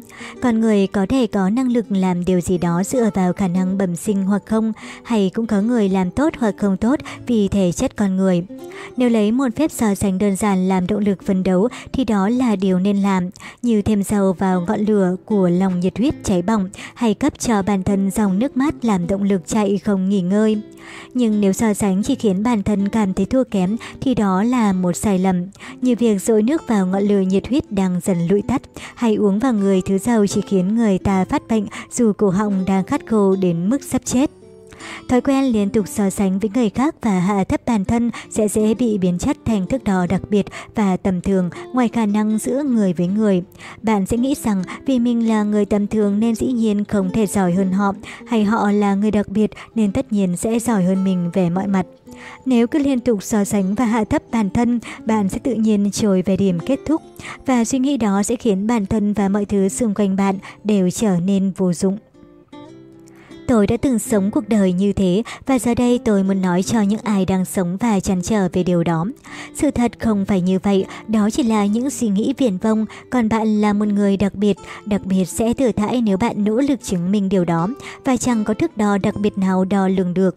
Nếu nghĩ rằng có người yêu Việt hơn, đó là do họ nỗ lực nhiều hơn và dĩ nhiên bạn cũng có điểm nào đó vượt trội hơn họ. Bạn sẽ đạt được điều đó nếu nỗ lực hơn và ở mặt nào đó bạn sẽ vô cùng xuất sắc rồi. Ở một hoàn cảnh khác, bạn sẽ tỏa sáng hơn. Ở một thời điểm nào đó, bạn sẽ trở thành người được người khác công nhận vì những giá trị của bản thân. Theo bản năng, thay vì nhìn vào những gì mình có, con người ta luôn nhìn vào những điều chưa có như thể sẽ chẳng thể nào có được. Nhưng điều đó chẳng có gì đặc biệt, cũng không đáng để nhắc đến. Bạn luôn là duy nhất từ khoảnh khắc được sinh ra đời. Kim cương không được đánh giá cao vì chúng hữu dụng mà do chúng hiếm có khó tìm. Bạn cũng đặc biệt theo cách đó vì bạn chỉ có một trên đời. Bạn luôn đặc biệt như thế dù có so sánh với bất kỳ ai. Ngày và thời khắc chào đời, ai trong chúng ta cũng đều là người đặc biệt nhất trên thế gian này. Kim cương không được đánh giá cao vì chúng hữu dụng mà do chúng hiếm có khó tìm. Bạn cũng đặc biệt theo cách đó vì bạn chỉ có một trên đời. Koyo Shunga Koyu Shunga, tôi không thể nhớ rõ cuộc gặp gỡ đầu tiên giữa mình và cô ấy. Nếu phải nói điều gì đó về cuộc gặp gỡ đầu tiên thì cô chính là người đã từng mong mỏi tôi có thể hô hấp khỏe mạnh ngày khoảnh khắc tôi chào đón thế giới này với cơ thể trần truồng được bao bọc trong lớp nước ối. Lần đầu tiên gặp gỡ là khoảnh khắc tôi đặt chân đến thế giới này qua nỗi đau và sự nhẫn nại của cô ấy. Tôi đã tự mình nhìn thấy, tự mình trải nghiệm thế giới đầy màu sắc và trưởng thành từ cô ấy. Dù giờ đây cô ấy đã trở nên vô cùng nhỏ bé đến nỗi tôi có thể bế gọn trong vòng tay mình. Nhưng khi còn bé, vòng tay cô ấy như hàng rào chắn để tôi có thể chạy quanh. Một ngày nào đó khi viết về mẹ, tôi chợt tò mò rất nhiều về từ mẹ. Nếu nghĩ rằng từ mama khi gọi mẹ trong tiếng Mỹ lại có từ phát âm dễ dàng nhất thì liệu từ mẹ trong tiếng Hán có gọi là từ dễ gọi nhất không? Một tiếng gọi chỉ cần đóng rồi mở miệng là có thể tự nhiên phát ra. Mẹ, có lẽ từ đầu tiên mà một em bé có thể học được sau khi chào đời là mẹ. Điều đó cũng khiến tôi tự hỏi rằng liệu có phải là cách thức dễ dàng nhất để gọi mẹ không? Không biết từ bao giờ tôi bắt đầu cảm thấy tiếc nuối cho từ ngữ đơn giản đó. Từng chút, từng chút một, chúng ta đang sống cuộc đời của mỗi người và gọi nhau bằng những cái tên riêng. Nhưng tên của mẹ lại dễ dàng biến mất khỏi thế giới này đến thế, dễ dàng theo đúng nghĩa đen của nó. Một sự thay đổi đáng giá từ khoảnh khắc mẹ sinh ra tôi và cuộc sống vô giá này. Mẹ Chang Rugu ơi, mẹ Chang Rugu ơi, mọi người bắt đầu gọi mẹ như thế. Mình ơi, bà nó ơi, bố cũng gọi mẹ như thế. Mẹ ơi, còn tôi cũng gọi mẹ như thế. Ngoài ra, chẳng ai trong chúng tôi còn nghe thấy cái tên trong Sugar của mẹ nữa. Mỗi lần như thế, mẹ tôi luôn thích ứng nhanh như thể chúng là lẽ đương nhiên. Và tên họ cũng như cuộc đời mẹ, cứ thế lặp đi lặp lại và mài mòn theo năm tháng. Để rồi mẹ tôi cứ thản nhiên quên hẳn đi bản thân mình mà sống hết một ngày, một năm, mười năm cuộc đời. Mẹ thích ăn món thịt ba chỉ mà cả nhà thích hơn món hải sản mà bản thân mẹ thích. Chi tiền cho tài liệu học tập của tôi thay vì bộ váy liền thân màu hồng mà mẹ muốn mặc. Chuyến tham quan thực tế của trường tôi thay vì chuyến du lịch đến đảo Jeju mà mẹ Hằng mong ước. Ngồi trường đại học của tôi thay vì căn nhà mẹ muốn mua. Thời gian cứ thế trôi qua, cuộc đời mẹ luôn tiếp nối những trì hoãn vì hy sinh và nhượng bộ. Thật ra, Jo Junger không phải là tên thật của mẹ, mẹ đã từng sống với cái tên là Young Boam suốt nửa cuộc đời mình. Vài năm trước, khi tôi đủ trưởng thành để rời xa vòng tay mình, mẹ quyết tâm tìm lại cuộc sống mà bà đã vô tình để nó trôi vụt đi. Như kem đánh răng trà sạch những mảng ổ vàng, mẹ cố gắng xóa sạch những năm tháng đã ngả vàng. Bà vắt kiệt cuộc đời khi còn sống dưới tên ai đó. Điều đầu tiên trong công cuộc thay đổi mà mẹ làm chính là đổi tên mình thành một cái tên mà mẹ từng ao ước và bà cũng đã nhận được chứng minh thư mới. Mẹ đã quyết tâm giấu kín tên mình và đổi tên sau khi người ta mở quán nhậu Rong Jasham. Nhưng phải mất vài năm sau bà mới thực hiện được lời hứa đó. Sau khi đổi tên, mẹ dần hoàn thành những điều mà bản thân mong muốn như cách ghép từng mảnh ghép còn thiếu vào một câu đố chưa hoàn thành. Ví dụ như mẹ quan tâm hơn đến sức khỏe, thứ mà bà không thể để tâm suốt hơn nửa đời người. Mẹ tham gia vào các cuộc hội họp nhà thờ định kỳ để tìm lại niềm vui từng đánh mất. Mua món đồ mình ao ước và học lại nhà cụ bà từng muốn. Không thể nói rằng đó là những thay đổi lớn lao, nhưng mẹ đã làm được từng thứ từng thứ một từ những gì bà đã đánh mất trong đời. Từ khi trở thành mẹ đến khi là Young Roba và giờ là Young Sugar, tôi muốn ủng hộ mẹ thay đổi cuộc sống của chính mình. Có lẽ như những gì tôi nghĩ, mẹ chính là tên gọi dễ dàng nhất trên cuộc đời này và cũng là từ đầu tiên mà chúng ta học được sau khi chào đời. Mẹ là người, cũng là ký ức. Đó là lý do vì sao chúng ta luôn sống với câu cửa miệng, trong đó suốt cuộc đời chỉ vì chúng thân thuộc và dễ gọi. Mẹ Tôi muốn gọi mẹ bằng cách trộn tên cũ và tên mới với hy vọng mẹ sẽ lấy lại được tên và cuộc sống đã đánh mất của mình. Cơ bông cha ơi, tôi muốn gọi tên mẹ một cách thân thuộc như thế. Cơ bông cha của con, cô Suga của con, cô Yoshunga dễ thương và đáng yêu. Để lúc nào đó mẹ cũng có thể nhớ về cuộc sống đã từng lụi tắt của mình, từng chút, từng chút một. Lòng tôi nôn nao lo sợ về tuổi già của mẹ, nhưng tôi vẫn kiên nhẫn từ từ để mẹ không phải gắng sức như một hành động an ủi bà. Tôi đã từng lo sợ mẹ sẽ suy giảm trí nhớ khi bà dần già đi. Dường như người ta thường hay mất trí nhớ trước khi chết, chính là sự nỗ lực cuối cùng để quên đi sự thật rằng mình sắp rời đi. Mỗi lần nghĩ đến chúng, tôi lại cảm thấy buồn lòng và sợ hãi về những khó khăn mà tôi và mẹ sắp phải trải qua. Vì chẳng có lý do gì mà căn bệnh suy giảm trí nhớ đó lại không xảy đến với mẹ. Nhưng tôi đã dũng cảm suy nghĩ, cái chết hẳn phải đáng sợ thế nào thì người ta mới phải nỗ lực quên đi như thế. Dù đau buồn nhưng quên đi mọi thứ có lẽ là điều thoải mái hơn. Dẫu vậy, tôi vẫn luôn ôm ấp một hy vọng nhỏ bé. Dù sau này có quên đi tất cả mọi thứ trên đời, tôi vẫn không quên tên gọi của từng người. Tôi mong rằng dù có mất trí nhớ đi chẳng nữa, mẹ vẫn có thể gọi tên tôi và tên của chính mình. Dù sau này có suy giảm trí nhớ đi chẳng nữa, tôi vẫn còn nhớ tên mẹ và cả tên tôi. Zhang Shuga, mẹ của Zhang Yuhua. Zhang Yuhua, con trai của Zhang Shugam. Tôi hy vọng mình và mẹ vẫn có thể nhớ tên nhau như thế và chúng tôi có thể hào hức tìm thấy nhau trên thiên đàng. Vào một ngày nào đó, chúng tôi sẽ đặt chân đến. Tôi muốn tìm lại Bong Yoga và Yoshunga đang lưu lạc ở nơi nào đó trên cuộc đời này trước khi quá muộn, để mẹ tôi có thể nhớ về bản thân mình nhiều hơn. Trước khi quá muộn, dù vốn dĩ bây giờ cũng đã có phần muộn màng, nhưng tôi vẫn muốn cố gắng hơn nữa trước khi quá trễ. Bạn lấp lánh như những vì sao đêm. Trên đời có rất nhiều thứ tỏa ra ánh sáng lấp lánh, nhưng chỉ có vì sao là thứ ánh sáng lộng lẫy nhất trong số đó. Mọi người thường ngẩng cao đầu để ngắm sao, khen ngợi chúng thật đẹp và chắp tay nguyện ước mỗi khi thấy sao băng. Vì sao đã trở thành biểu tượng đẹp đẽ và rực rỡ như thế trong lòng mỗi người. Lý do khiến mọi người luôn nghĩ rằng sao là thứ rực rỡ duy nhất giữa muôn vàn những lấp lánh của thế gian là dù trong đêm tối chúng vẫn giữ sáng vẻ nguyên sơ vốn có của mình. Dù trời đen đã đang bao phủ, chúng vẫn tỏa ra ánh sáng rực rỡ như vốn có. Bạn cũng giống như những vì sao đó, những vì sao trên bầu trời đêm kia. Bạn tỏa sáng theo cách bản thân mình chẳng hề hay biết, cho nên sẽ càng tỏa sáng hơn khi đêm đen quây kín quanh mình. Bạn sẽ lấp lánh trong bóng tối vì đã sống cuộc đời chăm chỉ.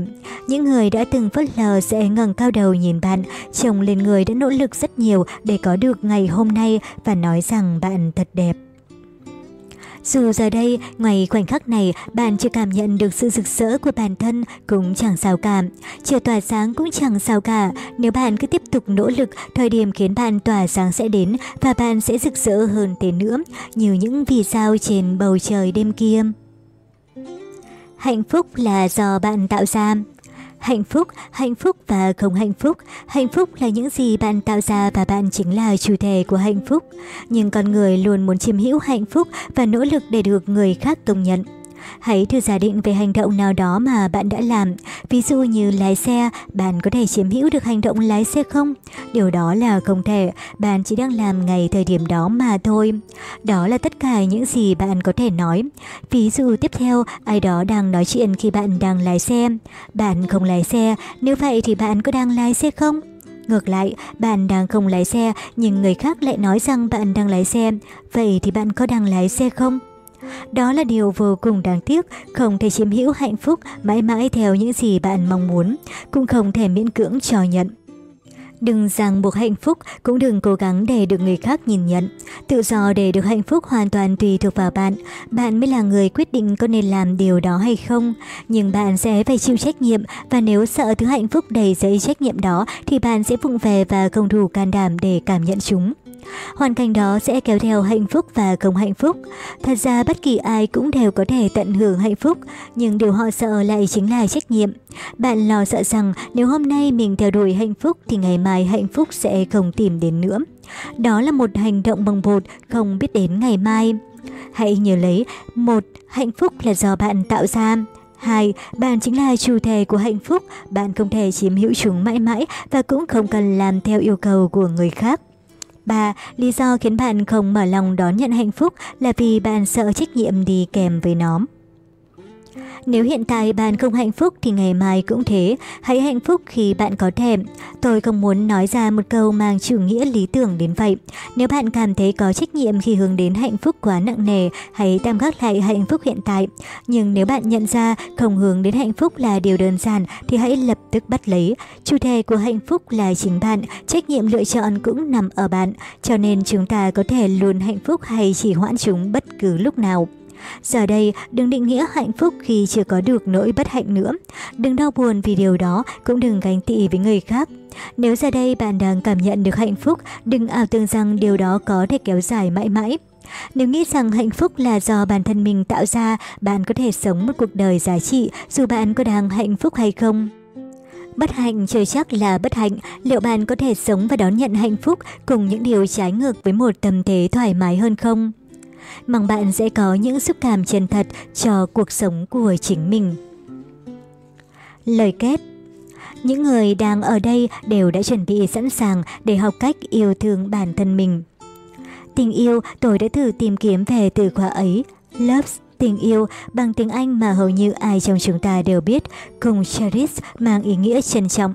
Tình yêu luôn đi đôi với sự trân trọng, trân trọng vì yêu thương và yêu thương vì trân trọng. Nếu chúng ta trân trọng điều gì đó, chúng ta sẽ nhận ra ý nghĩa lớn lao dù chúng chỉ là hành động nhỏ bé. Luôn lắng nghe những điều nhỏ nhặt nhất, luôn nghĩ ngợi về điều họ muốn và muốn làm tất cả cho họ. Tôi đã từng nghe qua câu nói hãy yêu bản thân mình rất nhiều lần. Người khác cũng quyết tâm và đáp lại rằng đúng rồi, phải yêu lấy bản thân mình. Nhưng rất nhiều người lại không hiểu ý nghĩa cốt lõi của câu nói ấy là gì. Yêu chính là phải biết trân trọng bản thân, cần đặt ý nghĩa vào từng hành động và lắng nghe tâm tư của mình. Phải nỗ lực để hiểu bản thân hơn và làm tất cả điều mình muốn. Yêu bản thân là nhận ra ý nghĩa lớn lao của cuộc đời mình, chứ không phải tự tặng quà cho bản thân rồi yêu bản thân như cách mình yêu người khác. Hãy cẩn thận và tỉ mỉ hơn để nhìn nhận cuộc đời mình như khi nhìn vào điều quý giá nhất. Yêu mình là khi bạn sẵn sàng bỏ 10.000 won để đến dạp xem một bộ phim mà bạn cho rằng thú vị thay vì một bộ phim được nhiều người yêu thích. Du lịch đến nơi mà mình cho rằng đây là nơi nghỉ dưỡng tuyệt vời nhất dù người khác nhận xét đây là chỗ chẳng có gì tận hưởng.